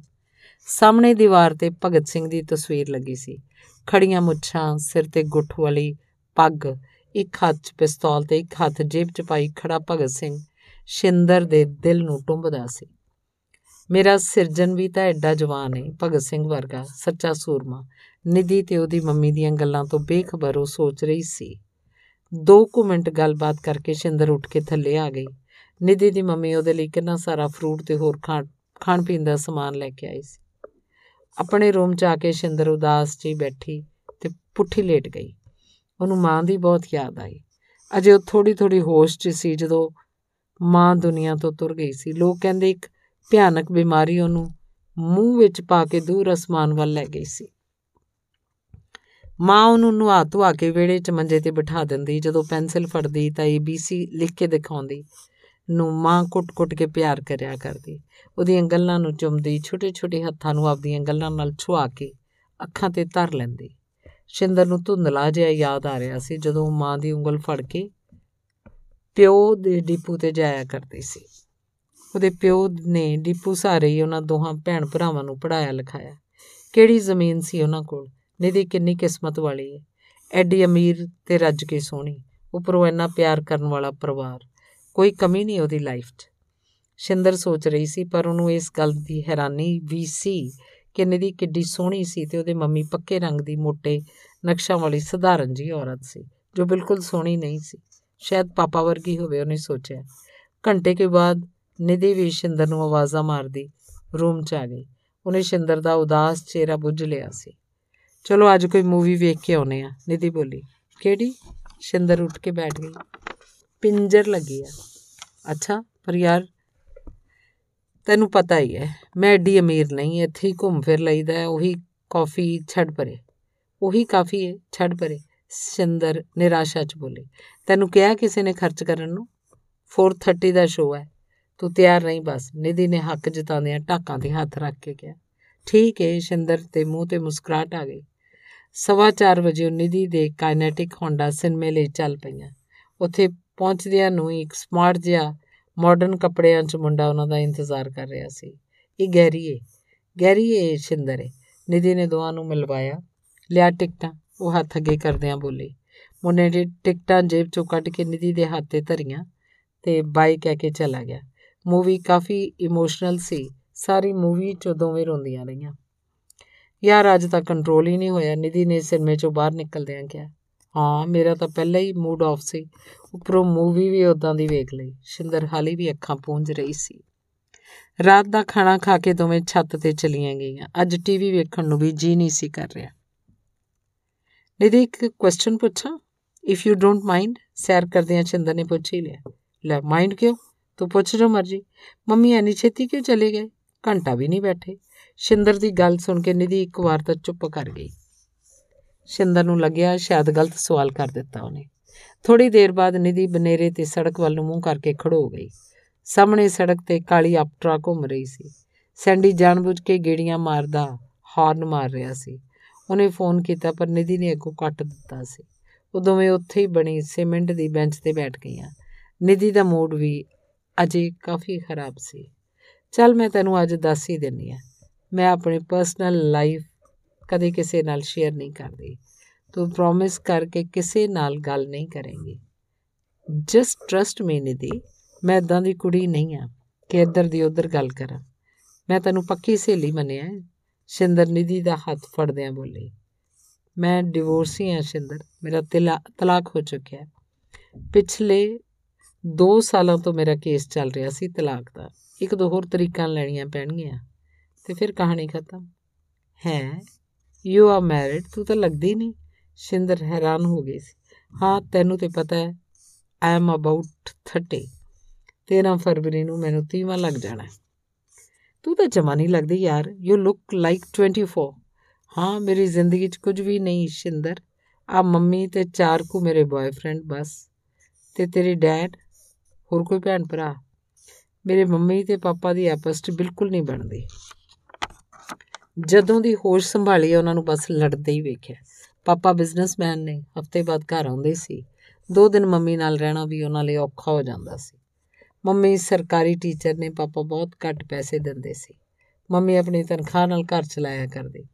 ਉਹ ਮੰਮੀ ਦੇ ਸ਼ੌਕ ਵੀ ਕਰਦੇ, ਰੱਜ ਕੇ ਸ਼ਰਾਬ ਪੀਂਦੇ, ਅੱਧੀ ਰਾਤ ਤੱਕ ਲੜਦੇ ਰਹਿੰਦੇ। ਆ ਕੁੜੀ ਕਿਹਦੀ ਏ? ਦੱਸ। ਮੇਰੇ ਵਰਗੇ ਤੇ ਹੈ ਨਹੀਂ। ਨਾ ਤੇਰੇ ਵਰਗੀ ਹੈ ਇਸ ਤਰ੍ਹਾਂ ਦੇ ਇਸ ਤਰ੍ਹਾਂ ਦੇ ਗੰਦੇ ਇਲਜ਼ਾਮ ਲਾਉਂਦੇ, ਸ਼ਿੰਦਰ, ਮੈਂ ਆਪਣੇ ਨਾਨਕਿਆਂ ਤੇ ਗਈਆਂ ਇਸ 'ਚ ਭਲਾ ਮੇਰਾ ਕੀ ਕਸੂਰ ਹੈ ਮੇਰੇ ਮੰਮੀ ਪਾਪਾ ਦਾ ਰੰਗ ਸਾਂਵਲਾ ਮੇਰੇ ਵੱਡੇ ਭਰਾ ਦਾ ਰੰਗ ਵੀ ਪੱਕਾ ਹੀ ਹੈ ਬਸ ਘਰ 'ਚ ਮੈਂ ਹੀ ਬਹੁਤ ਗੋਰੀ ਹਾਂ ਪਰ ਮੇਰੀ ਕਿਸਮਤ ਬਹੁਤ ਕਾਲੀ ਹੈ ਮੇਰੇ ਵਿਆਹ ਤੋਂ ਪਹਿਲਾਂ ਇੱਕ ਮੁੰਡੇ ਨਾਲ ਪਿਆਰ ਸੀ, ਪਰ ਵਿਆਹ ਮੈਂ ਆਪਣੀ ਮੰਮੀ ਦੇ ਕਹਿਣ ਤੇ ਹੀ ਕਰਵਾਉਣਾ ਹੈ ਇੱਕ ਮੇਰੀ ਮੰਮੀ ਹੈ ਬਸ ਜਿਸ ਨੇ ਮੇਰੀ ਹਰ ਗੱਲ ਮੰਨੀ ਅਜ ਤੱਕ। ਮੇਰੇ ਵਿਆਹ ਵਾਲੇ ਦਿਨ ਮੇਰੇ ਐਕਸ ਲਵਰ ਨੇ ਪੈਲੇਸ 'ਚ ਆ ਕੇ ਬਹੁਤ ਹੰਗਾਮਾ ਕੀਤਾ। ਉਹਨੇ ਉੱਚੀ ਉੱਚੀ ਰੌਲਾ ਪਾਇਆ ਕਿ ਮੇਰਾ ਉਸ ਨਾਲ ਬਹੁਤ ਸਾਲਾਂ ਤੋਂ ਚੱਕਰ ਹੈ ਤੇ ਮੈਂ ਪਿਛਲੇ 3 ਸਾਲਾਂ ਤੋਂ ਉਸ ਨਾਲ ਸਭ ਕੁਝ ਕਰ ਰਹੀ ਹਾਂ। ਡੇਲੀ ਤਾਂ ਮੇਰੀ ਉਹ, ਡੋਲੀ ਤਾਂ ਮੇਰੀ ਉਹ ਲੈ ਗਏ, ਪਰ ਦੋ ਦਿਨਾਂ 'ਚ ਹੀ ਮੈਨੂੰ ਵਾਪਸ ਛੱਡ ਗਏ, ਫਿਰ ਕਦੇ ਨਹੀਂ ਲੈ ਕੇ ਗਏ। ਮੇਰੇ ਪਾਪਾ ਤਾਂ ਪਹਿਲਾਂ ਹੀ ਮੈਨੂੰ ਪਸੰਦ ਨਹੀਂ ਸੀ ਕਰਦੇ, ਭਰਾ ਕਦੇ ਕਦਾਈ ਗੱਲ ਕਰਦਾ ਸੀ। ਹੁਣ ਉਹ ਵੀ ਮੈਨੂੰ ਨਫ਼ਰਤ ਕਰਨ ਲੱਗ ਪਿਆ ਸੀ। ਭਰਾ ਨੇ ਜਵਾਬ ਦੇ ਦਿੱਤਾ ਕਿ ਮੈਂ ਉਸ ਘਰ 'ਚ ਨਹੀਂ ਰਹਿ ਸਕਦੀ। ਜਾਂ ਤਾਂ ਮੈਨੂੰ ਉੱਥੋਂ ਕੱਢਤਾ ਜਾਏ ਜਾਂ ਉਹ ਸੁਸਾਈਡ ਕਰ ਲਏਗਾ। ਮੰਮੀ ਬਹੁਤ ਰੋਂਦੇ ਸੀ। ਮੈਨੂੰ ਉਹਨਾਂ ਕੁਝ ਨਾ ਕਿਹਾ। ਉਹਨਾਂ ਨੂੰ ਮੇਰੇ ਭਰਾ ਸਾਹਮਣੇ ਝੁਕਣਾ ਪਿਆ ਤੇ ਮੈਂ ਇਸ ਹੋਸਟਲ 'ਚ ਆ ਗਈ। ਕਾਲਜ 'ਚ ਤਾਂ ਐਵੇਂ ਐਡਮਿਸ਼ਨ ਲਈ ਹੈ। Time pass. ਮੈਂ ਤਾਂ ਜ਼ਿੰਦਗੀ ਦੇ ਦਿਨ ਕੱਟ ਰਹੀ ਹਾਂ। ਆਖਦੇ ਨਿਧੀ ਦੀ ਆਵਾਜ਼ ਭਾਰੀ ਹੋ ਗਈ। ਸ਼ਿੰਦਰ ਨੂੰ ਸਮਝ ਨਹੀਂ ਸੀ ਆ ਰਹੀ ਕਿ ਉਹ ਨਿਧੀ ਲਈ ਕੀ ਸ਼ਬਦ ਕਹੇ। ਉਹਨੇ ਨਿਧੀ ਦੇ ਹੱਸਦੇ ਚਿਹਰੇ ਨੂੰ ਵੇਖ ਕੇ ਕੀ ਸਮਝਿਆ? ਇਸ ਹਾਸੇ ਪਿੱਛੇ ਐਸਾ ਦਰਦ ਲੁਕਿਆ ਹੋਏਗਾ, ਉਹਨੂੰ ਅੰਦਾਜ਼ਾ ਵੀ ਨਹੀਂ ਸੀ। ਤੇ ਜਿਹੜਾ ਤੂੰ ਘਰ ਜਾਨੀ ਸ਼ਿੰਦਰ ਇੰਨਾ ਹੀ ਬੋਲ ਸਕੀ, ਨਹੀਂ, ਉਹ ਤਾਂ ਕਿਤੇ ਹੋਰ ਜਾਨੀ ਆ। ਪਰ ਤੂੰ ਐਵੇਂ ਕਿੰਨਾ ਕੁ ਚਿਰ ਰਹੇਂਗੀ ਇੱਥੇ? ਉਮਰ ਨੇ ਵੀ ਤਾਂ ਆਖਰੀ ਢਲ ਜਾਣਾ ਮੈਂ ਆਇਲਟਸ ਦੀ ਤਿਆਰੀ ਸ਼ੁਰੂ ਕਰ ਰਹੀ ਹਾਂ ਕੱਲ ਤੋਂ 2 ਘੰਟੇ ਸਵੇਰੇ ਕਲਾਸ ਲਾਉਣੀ ਹੈ। ਆਸਟ੍ਰੇਲੀਆ ਜਾਣ ਦੀ ਸਲਾਹ ਹੈ। ਸੈਂਡੀ ਨਾਲ ਗੱਲ ਹੋਈ ਸੀ, ਉਹ ਖਰਚਾ ਕਰ ਦੇਗਾ ਕੁਝ ਮੰਮੀ ਦੇ ਦੇਗੀ। ਓਕੇ, ਇਹ ਚੰਗਾ ਰਹੇਗਾ। ਆਈ ਵਿਸ਼ ਤੂੰ ਚਲੀ ਜਾਵੇਂ, ਉੱਥੇ ਕੋਈ ਚੰਗਾ ਮੁੰਡਾ ਵੀ ਮਿਲ ਪੂ ਪੀਆਰ ਸ਼ਿੰਦਰ ਨੇ ਹੋਰ ਕੁਝ ਨਾ ਪੁੱਛਿਆ, ਉਹ ਹੇਠਾਂ ਆ ਕੇ ਆਪੋ ਆਪਣੇ ਕਮਰਿਆਂ 'ਚ ਸੌਂ ਗਈਆਂ। ਮੋਟੀਆਂ ਅੱਖਾਂ ਗੋਰਾ ਸ਼ੋ ਨੇ ਛੋ ਰੰਗ ਗੁੰਦਵਾ ਸਰੀਰ ਤੇ ਕਾਲੇ ਸ਼ਾਹ ਵਾਲਾ ਵਾਲੀ ਨਿਧੀ ਸ਼ਿੰਦਰ ਨੂੰ ਉਰਮਿਲਾ ਮਾਤੋਂਡਕਰ ਦੀ ਕਾਪੀ ਲੱਗਦੀ ਸੀ। ਜਦੋਂ ਨਿਧੀ ਹੱਥ ਘੁਮਾ ਘੁਮਾ ਕੇ ਗੱਲਾਂ ਕਰਦੀ ਤੇ ਸ਼ਿੰਦਰ ਉਹਦੀਆਂ ਕੱਕੜੀਆਂ ਵਰਗੀਆਂ ਕੂਲੀਆਂ ਉਂਗਲਾਂ ਵੱਲ ਕਿੰਨਾ ਹੀ ਚਿਰ ਵੇਂਦੀ ਰਹਿੰਦੀ। ਟਾਈਟ ਫਿਟਿੰਗ ਵਾਲੇ ਸੂਟਾਂ ਨਾਲ ਗੋਰੀ ਚਿੱਟੀ ਗਰਦਨ ਤੇ ਛੋਟੀ ਜੀ ਪੋਨੀ ਕਰਕੇ ਨਿਧੀ ਜਦੋਂ ਹੋਸਟਲ ਚੋਂ ਬਾਹਰ ਨਿਕਲਦੀ ਤਾਂ ਮੁੰਡਿਆਂ ਦੀਆਂ ਕਤਾਰਾਂ ਲੱਗ ਜਾਂਦੀਆਂ। ਸ਼ਿੰਦਰ ਹੈਰਾਨ ਸੀ ਕਿ ਨਿਧੀ ਵਰਗੀ ਖੂਬਸੂਰਤੀ ਨੂੰ ਉਹਦੇ ਪਤੀ ਨੇ ਛੱਡ ਕਿਵੇਂ ਦਿੱਤਾ। ਐਡੀਆਂ ਸੋਹਣੀਆਂ ਤੇ ਅਮੀਰ ਕੁੜੀਆਂ ਦੇ ਵੀ ਤਲਾਕ ਹੋ ਜਾਂਦੇ ਨੇ।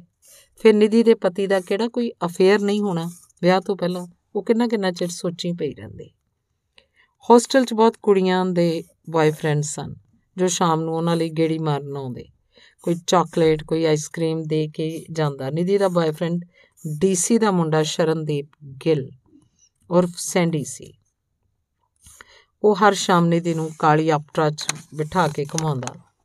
ਇੱਕ ਦਿਨ ਨਿਧੀ ਸ਼ਿੰਦਰ ਨੂੰ ਵੀ ਨਾਲ ਲੈ ਗਈ। ਉਹ 2 ਘੰਟੇ 22 ਨੰਬਰ ਫਾਟਕ ਤੇ ਘੁੰਮਦੇ ਰਹੇ। ਚੌਂਕ 'ਚ ਜੂਸ ਪੀ ਕੇ ਗੋਪਾਲ ਸਵੀਟਸ ਤੋਂ ਆਈਸਕ੍ਰੀਮ ਖਾਦੀ ਚਾਕਲੇਟਸ ਦੀ ਪੂਰੀ ਬਾਸਕਟ ਸੈਂਡੀ ਨੇ ਉਹਨਾਂ ਦੋਵਾਂ ਨੂੰ ਗਿਫਟ ਕੀਤੀ ਤੇ ਵਾਪਸ ਹੋਸਟਲ ਛੱਡ ਗਿਆ। ਹੁਣ ਸ਼ਿੰਦਰ ਲਈ ਵੀ ਕਾਫੀ ਪ੍ਰਪੋਜ਼ਲ ਆਉਣ ਲੱਗ ਪਏ ਸਨ। ਸ਼ਿੰਦਰ ਨੇ ਕਿਸੇ ਨੂੰ ਵੀ ਆਪਣੀ ਤੇ ਸਿਰਜਣ ਦੀ ਗੱਲਬਾਤ ਜ਼ਾਹਰ ਨਹੀਂ ਸੀ ਹੋਣ ਦਿੱਤੀ। ਦਿਨ ਬਹਾਰਾਂ ਵਰਗੇ ਲੰਘ ਰਹੇ ਸਨ। ਹੋਸਟਲ ਚ ਆਉਣ ਤੇ ਮਹੀਨਾ ਬਾਅਦ ਹੀ ਸਿਰਜਣ ਨੇ ਸ਼ਿੰਦਰ ਨੂੰ ਮੋਬਾਈਲ ਵੀ ਲੈ ਦਿੱਤਾ। ਹੁਣ ਉਹ ਰੋਜ਼ ਰਾਤ ਨੂੰ ਘੰਟਾ ਘੰਟਾ ਗੱਲਾਂ ਮਾਰਦੇ ਰਹਿੰਦੇ।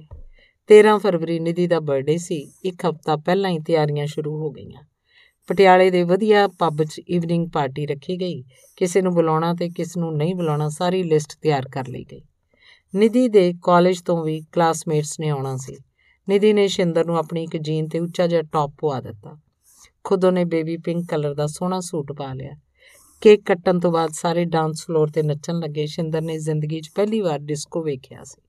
ਵੇਖਦੀ ਰਹਿ ਗਈ। ਇੰਨਾ ਸ਼ਾਨਦਾਰ ਪੱਬ ਤੇ ਇੰਨੀ ਵਧੀਆ ਪਾਰਟੀ 'ਚ ਉਹ ਕਦੇ ਨਹੀਂ ਗਈ ਸੀ। ਉਹ ਮਸਤ ਹੋ ਕੇ ਬਹੁਤ ਦੇਰ ਤੱਕ ਨੱਚਦੀ ਰਹੀ। ਸਾਰੇ ਮੁੰਡੇ ਉਸ ਨਾਲ ਨੱਚਣਾ ਚਾਹੁੰਦੇ ਸਨ, ਪਰ ਇੱਕ ਮੁੰਡਾ ਜਿਹਦੇ ਹੱਥ 'ਚ ਪਿਸਤੌਲ ਫੜਿਆ ਹੋਇਆ ਸੀ, ਕੁਝ ਜ਼ਿਆਦਾ ਹੀ ਉਸ ਵੱਲ ਵੇਖ ਰਿਹਾ ਸੀ। ਰਾਤ ਦੇ 10 ਵਜੇ ਹੋਸਟਲ ਵਾਪਸ ਆ ਗਈਆਂ ਨਿਧੀ ਨੇ ਦੱਸਿਆ, ਪਿਸਤੌਲ ਵਾਲਾ ਮੁੰਡਾ, ਉਹਦਾ ਕਲਾਸਮੇਟ ਰਮਿੰਦਰ ਸ਼ੇਰਗਿਲ ਸੀ। ਉਹ ਸ਼ਿੰਦਰ ਤੇ ਪੂਰੀ ਤਰ੍ਹਾਂ ਫਿਦਾ ਹੋ ਗਿਆ। ਕਰ ਲੈ ਫਰੈਂਡਸ਼ਿਪ ਮੌਜਾਂ ਕਰਾਂਗੀ। ਬੜੇ ਅਮੀਰ ਪਿਓ ਦਾ ਪੁੱਤ ਹੈ। ਮੇਰੇ ਵਾਂਗ ਰੋਜ਼ ਗੱਡੀਆਂ 'ਚ ਘੁੰਮਿਆ ਕਰਾਂਗੀ। ਨਿਧੀ ਨੇ ਸ਼ਿੰਦਰ ਨੂੰ ਮਨਾਉਣਾ ਚਾਹਿਆ। ਸ਼ਿੰਦਰ ਸਿਰਜਣ ਨੂੰ ਧੋਖਾ ਦੇਣ ਤੋਂ ਡਰਦੀ ਸੀ। ਫਿਰ ਉਹ ਇੱਥੇ ਰਹਿ ਵੀ ਤਾਂ ਸਿਰਜਣ ਕਰਕੇ ਰਹੀ ਸੀ। ਉਹਨੇ ਹਾਂ ਜਾਂ ਨਾ ਦਾ ਜਵਾਬ ਦਿੱਤੇ ਬਿਨਾਂ ਹੀ ਨਿਧੀ ਨੂੰ ਟਾਲ ਦਿੱਤਾ। ਦਿਲੋਂ ਉਹਨੂੰ ਰਮਿੰਦਰ ਪਸੰਦ ਆ ਗਿਆ ਸੀ। ਉਹ ਰਮਿੰਦਰ ਦੀ ਟੌਰ ਦੀ ਕਾਇਲ ਹੋ ਗਈ ਸੀ। ਕਿੱਥੇ ਸਿਰਜਣ ਵਰਗਾ ਸਿੱਧਾ ਸਾਦਾ ਪਿੰਡੂ ਜੱਟ, ਕਿੱਥੇ ਸ਼ਹਿਰ ਦਾ ਡੌਨ ਰਮਿੰਦਰ। ਸਿਰਜਣ ਤੋਂ ਉਹਨੂੰ ਮੰਗਣਾ ਪੈਂਦਾ ਸੀ ਤੇ ਨਿਧੀ ਨੂੰ ਬਿਨਾਂ ਮੰਗੇ ਆਪਣੇ ਆਪ ਕਦੇ ਉਹਦੇ, ਉਹਦਾ ਸੈਂਡੀ ਤੇ ਕਦੇ ਕੋਈ ਦੂਜਾ ਬॉयਫ੍ਰੈਂਡ ਗਿਫਟਾਂ ਦਿੰਦੇ ਰਹਿੰਦੇ ਸਨ। ਨਿਧੀ ਕਾਲਜ ਕਾਈਨੈਟਿਕ ਹੋਂਡਾ ਤੇ ਜਾਂਦੀ ਸੀ। ਸ਼ਿੰਦਰ ਨੂੰ ਹੋਸਟਲ ਚੋਂ ਨਿਕਲ ਕੇ ਰੋਜ਼ ਰਿਕਸ਼ਾ ਲੈ ਕੇ ਕਾਲਜ ਜਾਣਾ ਪੈਂਦਾ। ਸਿਰਜਨ ਸਵੇਰੇ ਲੇਟ ਆਉਂਦਾ ਸੀ, ਉਹਦਾ ਲੈਕਚਰ 10 ਵਜੇ ਸ਼ੁਰੂ ਹੁੰਦਾ ਸੀ। ਸ਼ਿੰਦਰ ਦਾ 9:30 ਵਜੇ, ਪਰ ਉਹ ਰੋਜ਼ ਸ਼ਿੰਦਰ ਨੂੰ ਕਾਲਜ ਤੋਂ ਵਾਪਸ ਹੋਸਟਲ ਛੱਡ ਕੇ ਆਉਂਦਾ। ਸੰਨੀ, ਮੈਂ ਵੀ ਸਕੂਟੀ ਲੈਣੀ ਹੈ। ਸਿਰਜਨ ਨੇ ਹੋਸਟਲ ਅੱਗੇ ਬੁਲਟ ਰੋਕਿਆ ਤਾਂ ਸ਼ਿੰਦਰ ਉਹਦੀ ਬ੍ਰੇਕ ਫੜਦਿਆਂ ਬੋਲੇ, ਯਾਰ ਸਕੂਟੀ ਕੀ ਕਰਨੀ ਹੈ? ਮੈਂ ਤੈਨੂੰ ਛੱਡਦਾ ਦਿੰਨਾ ਰੋਜ਼? ਨਹੀਂ, ਇੱਥੇ ਮਾਰਕੀਟ ਵਗੈਰਾ ਜਾਣਾ ਵੀ ਆਸਾਨ ਰਹਿੰਦਾ ਫਿਰ। ਛਿੰਦੇ, ਕਮਲੇ ਨਹੀਂ ਬਣੀਦਾ। ਸਕੂਟੀ 70000 ਤੋਂ ਘੱਟ ਨਹੀਂ ਆਉਣੀ। ਇੰਨੇ ਪੈਸੇ ਕਿੱਥੋਂ ਲਿਆਵਾਂਗੇ? ਮੈਨੂੰ ਨਹੀਂ ਪਤਾ, ਮੈਂ ਤਾਂ ਲੈਣੀ ਹੈ। ਸ਼ਿੰਦਰ ਚੰਬਲਦਿਆਂ ਬੋਲੇ, ਸ਼ਿੰਦਰ ਵੇਖ, ਮੈਂ ਹੁਣ ਤੱਕ ਤੈਨੂੰ ਕਦੇ ਕਿਸੇ ਚੀਜ਼ ਤੋਂ ਮਨਾ ਨਹੀਂ ਕੀਤਾ, ਪਰ ਇਹ ਮੈਥੋਂ ਨਹੀਂ ਹੋਣਾ। ਮੈਂ ਇੰਨੇ ਪੈਸੇ ਕਿੱਥੋਂ ਲਿਆਵਾਂ ਹੁਣ? ਅੱਛਾ, ਹੁਣ ਮੈਂ ਭਾਰੀ ਹੋ ਗਈ ਤੁਹਾਡੇ ਲਈ। ਵਿਆਹ ਤੋਂ ਬਾਅਦ ਕੀ ਕਰੋਗੇ? ਤੁਸੀਂ ਤਾਂ ਹੁਣੇ ਥੱਕ ਗਏ। ਸ਼ਿੰਦਰ ਢਾਕਾਂ ਤੇ ਹੱਥ ਰੱਖ ਕੇ ਗੁੱਸੇ ਨਾਲ ਬੋਲ ਰਹੀ ਸੀ। ਵਿਆਹ ਤੱਕ ਤਾਂ ਮੈਂ ਕੋਈ ਨੌਕਰੀ ਕਰਨ ਲੱਗ ਜਾਊਂਗਾ। ਬਸ ਰਹਿਣ ਦਿਓ, ਮੈਨੂੰ ਨਹੀਂ ਚਾਹੀਦਾ ਕੁਝ। ਆਖਦੇ ਸ਼ਿੰਦਰ ਕਾਲੀ ਨਾਲ ਇੱਕਦਮ ਹੋਸਟਲ ਦਾ ਗੇਟ ਟੱਪ ਗਈ। ਸਿਰਜਣ ਉਹਨੂੰ ਪਿੱਛੋਂ ਵੇਖਦਾ ਰਹਿ ਗਿਆ। ਸ਼ਿੰਦਰ ਸਿੱਧੀ ਮੈਸਟ ਵੜ ਗਈ। ਉਹਦਾ ਮੂੰਹ ਗੁੱਸੇ ਨਾਲ ਲਾਲ ਹੋ ਗਿਆ ਸੀ। ਅੱਜ ਮੈਸਟ ਰਾਜਮਾਨ ਚੌਲ ਬਣੇ ਸਨ ਲੰਚ ਕਰ ਰਹੀ ਨਿਧੀ ਨੇ। ਉਹਨੂੰ ਇਸ਼ਾਰਾ ਕਰਕੇ ਆਪਣੇ ਕੋਲ ਬੁਲਾ ਲਿਆ। ਕੀ ਹੋਇਆ? ਕਿਵੇਂ ਚੰਨ ਮੁਰਝਾਇਆ? ਜਿਹਾ ਲੱਗਦਾ ਅੱਜ, ਨਿਧੀ ਨੇ ਖੱਬੀ ਦਬਦਿਆਂ ਪੁੱਛਿਆ। ਕੁਝ ਨਹੀਂ ਯਾਰ, ਐਵੇਂ ਦਿਮਾਗ ਖਰਾਬ ਹੈ। ਲੈ, ਦਿਮਾਗ ਆਪੇ ਹੁਣੇ ਠੀਕ ਕਰ ਦਿੰਨੇ ਆ। ਲਾਵਾਂ ਰਮਿੰਦਰ ਨੂੰ ਫੋਨ, ਗੱਲ ਕਰ। ਨਹੀਂ, ਛੱਡ ਪਰੇ, ਮੈਂ ਉਹਦੇ ਬਰਾਬਰ ਕਿੱਥੇ ਆ? ਯਾਰ ਉਹ ਤਾਂ ਮਰਿਆ ਪਿਆ ਤੇਰੇ ਪੈਰਾਂ ਹੇਠ ਤਲੀਆਂ ਦੇਣ ਨੂੰ। ਤੇਰੇ ਪਤਲੇ ਲੱਕ ਦੇ ਝੂਟਿਆਂ ਨੂੰ ਵੇਖ ਕੇ ਪਾਗਲ ਹੋਇਆ ਪਿਆ। ਕਿੰਨੀ ਕੁੜੀਆਂ ਉਹਦੇ ਨਾਲ ਗੱਲਾਂ ਕਰਨ ਨੂੰ ਤਰਸਦੀਆਂ ਨੇ, ਤੈਨੂੰ ਪਤਾ ਨਹੀਂ? ਕਿਉਂ ਨਹੀਂ ਸਮਝ ਆ ਰਹੀ? ਉਹ ਤੈਨੂੰ ਪਸੰਦ ਕਰਦਾ ਯਾਰ। ਨਿਧੀ ਨੇ ਸ਼ਿੰਦਰ ਦਾ ਹੱਥ ਫੜਦਿਆਂ ਕਿਹਾ ਤਾਂ ਸ਼ਿੰਦਰ ਦੇ ਦਿਲ 'ਚੋਂ ਹੌਲ ਜਿਹਾ ਉੱਠਿਆ। ਉਹਦੀਆਂ ਅੱਖਾਂ 'ਚ ਚਮਕ ਆ ਗਈ ਤੇ ਗੁੱਸਾ ਗਾਇਬ ਹੋ ਗਿਆ। ਬਾਹਰ ਜਾ ਕੇ ਗੱਲ ਕਰਦੇ ਆਂ ਲੰਚ ਕਰ ਲਈਏ। ਓਕੇ ਸ਼ਿੰਦਰ ਨੇ ਉਦਾਸੀ 'ਚੋਂ ਨਿਕਲਣ ਦਾ ਯਤਨ ਕਰਦਿਆਂ ਮੁਸਕਰਾ ਕੇ ਕਿਹਾ ਤੇ ਖਿੜਕੀ ਤੋਂ ਬਾਹਰ ਵੇਖਣ ਲੱਗੀ। ਉਹਨੇ ਵੇਖਿਆ ਇੱਕ ਕੁੜੀ ਨੂੰ ਤਿੰਨ ਕੁੜੀਆਂ ਨੇ ਫੜਿਆ ਹੋਇਆ ਸੀ। ਇਹਨੂੰ ਕੀ ਹੋਇਆ? ਉਹਨੇ ਹੈਰਾਨ ਹੁੰਦਿਆਂ ਪੁੱਛਿਆ। ਕੁਛ ਨਹੀਂ, ਇਹਨੂੰ ਡੇਟ ਨਹੀਂ ਆਈ ਇਸ ਮਹੀਨੇ। ਡਾਕਟਰ ਕੋਲ ਹੋ ਕੇ ਆਈ ਹੈ ਨਿਧੀ ਬੇਪਰਵਾਹੀ ਨਾਲ ਬੋਲੀ। ਹੈ? ਸ਼ਿੰਦਰ ਦਾ ਮੂੰਹ ਖੁੱਲਾ ਰਹਿ ਗਿਆ। ਇਹ ਤਾਂ ਨਾਰਮਲ ਗੱਲ ਹੈ। ਚੱਲ ਆ ਬਾਹਰ ਚਲੀਏ। ਨਿਧੀ ਨੇ ਉਹਨੂੰ ਬਾਹ ਫੜ ਕੇ ਉਠਾਉਂਦਿਆਂ ਕਿਹਾ। ਉਹ ਦੋਵੇਂ ਮੈਸ ਚੋਂ ਬਾਹਰ ਆ ਗਈਆਂ। ਬਾਹਰ ਨਿਕਲ ਕੇ ਪੌੜੀਆਂ ਚੜਨ ਲੱਗੀਆਂ ਤਾਂ ਅੱਗੇ ਫਿਰ ਉਹੀ ਤਿੰਨ ਕੁੜੀਆਂ ਪੌੜੀਆਂ 'ਚ ਬੈਠੀਆਂ ਫੋਨ ਤੇ ਗੱਲਾਂ ਕਰ ਰਹੀਆਂ ਸੀ, ਜੋ ਸ਼ਿੰਦਰ ਨੇ ਹੋਸਟਲ 'ਚ ਵੜਦਿਆਂ ਪਹਿਲੇ ਦਿਨ ਵੇਖੀਆਂ ਸੀ। ਯਾਰ ਇੱਕ ਗੱਲ ਦੱਸ ਆ ਕੁੜੀਆਂ ਨੂੰ ਪਤਾ ਨਹੀਂ ਲੱਗਦਾ ਕਿ ਅਸੀਂ ਅੱਧ ਨੰਗੀਆਂ? ਵੇਖ ਸਾਹਮਣੇ ਵੇਟਰ ਕਿਵੇਂ ਝਾਕਦਾ ਹੈ, ਗੰਦੀਆਂ। ਆਖਦਿਆਂ ਸ਼ਿੰਦਰ ਨੇ ਦੰਦੀਆਂ ਮੇਚ ਲਈਆਂ। ਸ਼ਿੰਦਰ ਦੀ ਗੱਲ ਸੁਣ ਕੇ ਨਿਧੀ ਜ਼ੋਰ ਦੀ ਹੱਸੀ, ਕਿੰਨਾ ਚਿਰ ਹੱਸਦੀ ਰਹੀ। ਦੱਸ ਵੀ, ਹੱਸੀ ਨਾ ਜਾ ਹੁਣ। ਸ਼ਿੰਦਰ ਨੂੰ ਸੱਚੀ ਅਲਕਤ ਆ ਰਹੀ ਸੀ, ਉਹਨਾਂ ਕੁੜੀਆਂ ਤੇ ਤੇ ਗੁੱਸਾ ਵੀ। ਤੂੰ ਹੀ ਦੱਸ ਫਿਰ। ਇਹਨਾਂ ਨੂੰ ਕਿਹੜੇ ਅੰਬ ਲੱਗੇ ਆ ਜਿਹੜਾ ਉਹ ਗਰੀਬ ਵੇਟਰ ਝਾੜ ਲੂਗਾ? ਲੈਣ ਦੇ ਨਜ਼ਾਰੇ ਵਿਚਾਰੇ ਨੂੰ। ਦਿਨ ਰਾਤ ਰੋਟੀਆਂ ਖਵਾਉਂਦਾ ਤੈਨੂੰ। ਆਖਦਿਆਂ ਨਿਧੀ ਨੇ ਖੱਬੀ ਅੱਖ ਦਬ ਲਈ ਨਹੀਂ ਯਾਰ, ਇਹ ਘੱਟੋ ਘੱਟ ਰੂਮ ਤੋਂ ਬਾਹਰ ਆਉਣ ਲੱਗੇ, ਲੋਅਰ ਹੀ ਪਾ ਲੈਣ। ਤੂੰ ਅਜੇ ਨਵੀਂ ਆਈ ਹੈ ਨਾ, ਤਾਂ ਤੈਨੂੰ ਹੈਰਾਨੀ ਹੁੰਦੀ ਹੈ। ਸਾਲ ਕੋ ਕੱਢ ਲੈ ਇੱਥੇ, ਫਿਰ ਆਪੇ ਸਮਝ ਜਾਏਂਗੇ ਤੈਨੂੰ ਦੱਸਾਂ, ਕਈ ਤਾਂ ਵੇਟਰ ਨਾਲ ਵੀ ਸਾਰਦੀਆਂ। ਹੈ? ਸਿੰਦਰ ਨੇ ਖੁੱਲੇ ਮੂੰਹ ਨੂੰ ਹੱਥ ਨਾਲ ਟੱਕ ਲਿਆ। ਹੋਰ ਕੀ? ਕਿਸੇ ਦਾ ਨਾਂ ਅਜੇ ਦੇਵਗਨ ਕਿ ਕੋਈ ਸ਼ਾਹਰੁਖ ਖਾਨ। ਆਖ ਦੀ ਫੇਰ ਹੱਸ ਪਈ। ਨਹੀਂ, ਕਿੰਨੀਆਂ ਕੁੜੀਆਂ ਤਾਂ ਪੜਦੀਆਂ ਵੀ ਨੇ, ਅੱਧੀ ਰਾਤ ਤੱਕ ਮੈਂ ਵੇਖਿਆ। ਹਾਂ, ਤੂੰ ਵੀ ਪੜਿਆ ਕਰ। ਬॉयਫ੍ਰੈਂਡ ਰੱਖਣਾ ਤੇਰੇ ਵਾਸ ਦਾ ਰੋਗ ਨਹੀਂ। ਤੂੰ ਜਗਜੀਤ ਸਿੰਘ ਸੁਣਿਆ ਕਰ ਤੇ ਬਸ ਪੜਿਆ ਕਰ। ਟੌਪ ਕਰੇਂਗੀ ਕਾਲਜ 'ਚ। ਆਖ ਦੀ ਆਪਣੇ ਰੂਮ 'ਚ ਵੜ ਗਈ। ਰੂਮ ਆ ਕੇ ਸ਼ਿੰਦਰ ਆਪਣੇ ਬੈੱਡ ਤੇ ਮੁੱਦੀ ਲੇਟ ਗਈ। ਉਹਨੂੰ ਸਿਰਜਨ ਦਾ ਸਕੂਟੀ ਤੋਂ ਜਵਾਬ ਦੇਣਾ ਬਹੁਤ ਚੁਭ ਰਿਹਾ ਸੀ। ਉਹਨੇ ਹੁਸਨ 'ਚ, ਉਹਦੇ ਹੁਸਨ 'ਚ ਕੈਦ ਸਿਰਜਨ ਕਿਸੇ ਚੀਜ਼ ਤੋਂ ਨਾ ਕਿਵੇਂ ਕਰ ਸਕਦਾ ਹੈ? ਮੇਰੇ ਵਰਗੀ ਲਈ ਕਿੰਨੇ ਮੁੰਡੇ ਤਰਸਦੇ ਨੇ ਤੇ ਇੱਕ ਸਿਰਜਣੇ ਜਿਹਨੂੰ ਉਹਦੇ ਮੂੰਹ 'ਚੋਂ ਕੱਢੀ ਗੱਲ ਵੀ ਰੱਖਣੀ ਨਹੀਂ ਆਉਂਦੀ। ਉਹਨੂੰ ਲੱਗਿਆ ਸਿਰਜਣ ਨੇ ਉਹਦੀ ਇਨਸਲਟ ਕੀਤੀ ਨੰਗ ਜਿਆ ਉਹ ਬੁੜਬੁੜਾਈ, ਬਾਰ-ਬਾਰ ਸਿਰਜਣ ਫੋਨ ਕਰਦਾ ਰਿਹਾ ਤੇ ਅੱਗੋਂ ਕੱਟੀ ਗਈ। ਫਿਰ ਉਹਨੇ ਫੋਨ ਸਵਿਚ ਆਫ ਕਰਕੇ ਇੱਕ ਪਾਸੇ ਸੁੱਟ ਦਿੱਤਾ। ਉਹਨੂੰ ਨੀਂਦ ਨਹੀਂ ਆ ਰਹੀ ਸੀ। ਕਦੇ ਉਹ ਨਿਧੀ ਬਾਰੇ ਸੋਚਣ ਲੱਗਦੀ? ਜੇ ਨਿਧੀ ਖੂਬ ਪੜ੍ਹਾਈ ਕਰਦੀ, ਜੇ ਉਹ ਪਿਤਾ ਦੀ ਨਫ਼ਰਤ ਦੇ ਜਵਾਬ 'ਚ ਵੱਡੀ ਅਫਸਰ ਬਣ ਕੇ ਵਿਖਾਉਂਦੀ, ਕਿੰਨੇ ਮੁੰਡਿਆਂ ਨਾਲ ਗੱਲ ਕਰਨ ਦੀ ਬਜਾਏ ਉਹ ਕਿਤਾਬਾਂ ਨੂੰ ਪਿਆਰ ਕਰਦੀ? ਮੈਂ ਵੀ ਜੇ ਸਿਰਜਣ ਤੋਂ ਮੰਗਣ ਦੀ ਬਜਾਏ ਆਪ ਮਿਹਨਤ ਕਰਾਂ, ਕਿੰਨਾ ਸੋਹਣਾ ਮੌਕਾ ਮਿਲਿਆ ਜ਼ਿੰਦਗੀ ਸਵਾਰਨ ਦਾ। ਫਿਰ ਉਹਦੀਆਂ ਅੱਖਾਂ ਸਾਹਮਣੇ ਰਮਿੰਦਰ ਸ਼ੇਰ ਕੇ ਲਾ ਗਿਆ। ਉਹ ਤਾਂ ਤੇਰੇ ਤੇ ਮਰਿਆ ਪਿਆ ਉਹਨੂੰ ਨਿਧੀ ਦੀ ਗੱਲ ਯਾਦ ਆ ਗਈ। ਹੁਣ ਸਿਰਜਣ ਨੂੰ ਭੁੱਲ ਕੇ ਰਮਿੰਦਰ ਬਾਰੇ ਸੋਚਣ ਲੱਗੀ। ਦਿਮਾਗ ਵਿੱਚ ਕਲੱਬ ਦੀ ਪਾਰਟੀ ਘੁੰਮਣ ਲੱਗੀ ਤੇ ਸੋਚਾਂ ਸੋਚਦਿਆਂ ਪਤਾ ਨਹੀਂ ਕਿਹੜੇ ਵੇਲੇ ਉਹਦੀ ਅੱਖ ਲੱਗ ਗਈ। ਅਗਲੇ ਦਿਨ ਸ਼ਿੰਦਰ ਸਿਰਜਨ ਦੇ ਸਾਹਮਣੇ ਵੀ ਨਾ ਗਈ। ਦੋ ਦਿਨ, ਤਿੰਨ ਦਿਨ, ਅੱਜ ਹਫਤਾ ਹੋ ਗਿਆ ਸੀ। ਉਹਨੇ ਫੋਨ ਤੇ ਵੀ ਗੱਲ ਨਾ ਕੀਤੀ। ਸਿਰਜਨ ਹੋਸਟਲ ਆਉਂਦਾ, ਉਹ ਕੁੜੀਆਂ ਤੋਂ ਕੁਹਾ ਦਿੰਦੀ, ਮੇਰੀ ਤਬੀਅਤ ਖਰਾਬ ਹੈ। ਅੱਜ ਸੱਚਮੁੱਚ ਹੀ ਸ਼ਿੰਦਰ ਦੀ ਤਬੀਅਤ ਖਰਾਬ ਸੀ। ਉਹਦੇ ਢਿੱਡ 'ਚ ਮੱਠਾ ਮੱਠਾ ਦਰਦ ਸੀ। ਉਹਦਾ ਮਨ ਵੀ ਖਰਾਬ ਸੀ। ਕਿੱਥੇ ਨਿਧੀ ਵਰਗੀਆਂ ਐਸ਼ਾਂ ਕਰਦੀਆਂ ਕੁੜੀਆਂ। ਕਦੇ ਡੀਸੀ ਦੇ ਮੁੰਡੇ ਦਾ ਫੋਨ, ਕਦੇ ਕਾਲਜ ਦੇ ਪ੍ਰਿੰਸੀਪਲ ਦੇ ਮੁੰਡੇ ਦਾ। ਬਿਨਾਂ ਪੜੇ ਨਿਧੀ ਦਾ ਕਿੰਨੀ ਵਧੀਆ, ਬਿਨੇ, ਬਿਨਾਂ ਪੜੇ ਨਿਧੀ ਦੀ ਕਿੰਨੀ ਵਧੀਆ ਅਸੈਸਮੈਂਟ ਲੱਗ ਜਾਂਦੀ ਹੈ। ਨਾਲੇ ਪੜ ਕੇ ਕਿਹੜਾ ਨੌਕਰੀ ਵੱਟ ਤੇ ਪਈ ਹੈ? ਨੌਕਰੀ ਲਈ ਵੀ ਤਾਂ ਪੈਸੇ ਹੀ ਚਾਹੀਦੇ ਜਾਂ ਸਿਫਾਰਿਸ਼? ਸਾਨੂੰ ਮੱਧ ਵਰਗੀ ਨੂੰ ਕੌਣ ਪੁੱਛਦਾ ਹੈ? ਪੜਿਆ ਲਿਖਿਆ ਨਾਲ ਵੀ ਸੜਕਾਂ ਭਰੀਆਂ ਪਈਆਂ ਨੇ। ਜਿੱਥੇ ਵੇਖੋ ਵੱਡਾ ਕੰਪੀਟੀਸ਼ਨ ਲੰਮੀਆਂ ਕਤਾਰਾਂ। ਉਹ ਰੂਮ 'ਚ ਪਈ ਸੋਚੀ ਜਾ ਰਹੀ ਸੀ। 12ਵੀਂ 'ਚ ਪੜਦੀਆਂ ਕੁੜੀਆਂ ਸ਼ਿਮਲੇ ਤੱਕ ਘੁੰਮ ਆਈਆਂ ਤੇ ਇੱਕ ਮੈਂ ਆ। ਐਡਾ ਹੁਸਨ ਤੇ ਸਿਰਜਨ ਕਦੇ ਚੰਡੀਗੜ੍ਹ ਤੱਕ ਨਹੀਂ ਲੈ ਕੇ ਗਿਆ। ਕੀ ਕਰਨਾ ਇਹੋ ਜਿਹਾ ਸਾਊਪਣਾ? ਨਿਧੀ ਠੀਕ ਕਹਿੰਦੀ ਏ, ਜੇ ਹੁਣ ਯੈਸ ਨਾ ਕੀਤੀ ਤੇ ਕਦੋਂ ਕਰਨੀ ਏ?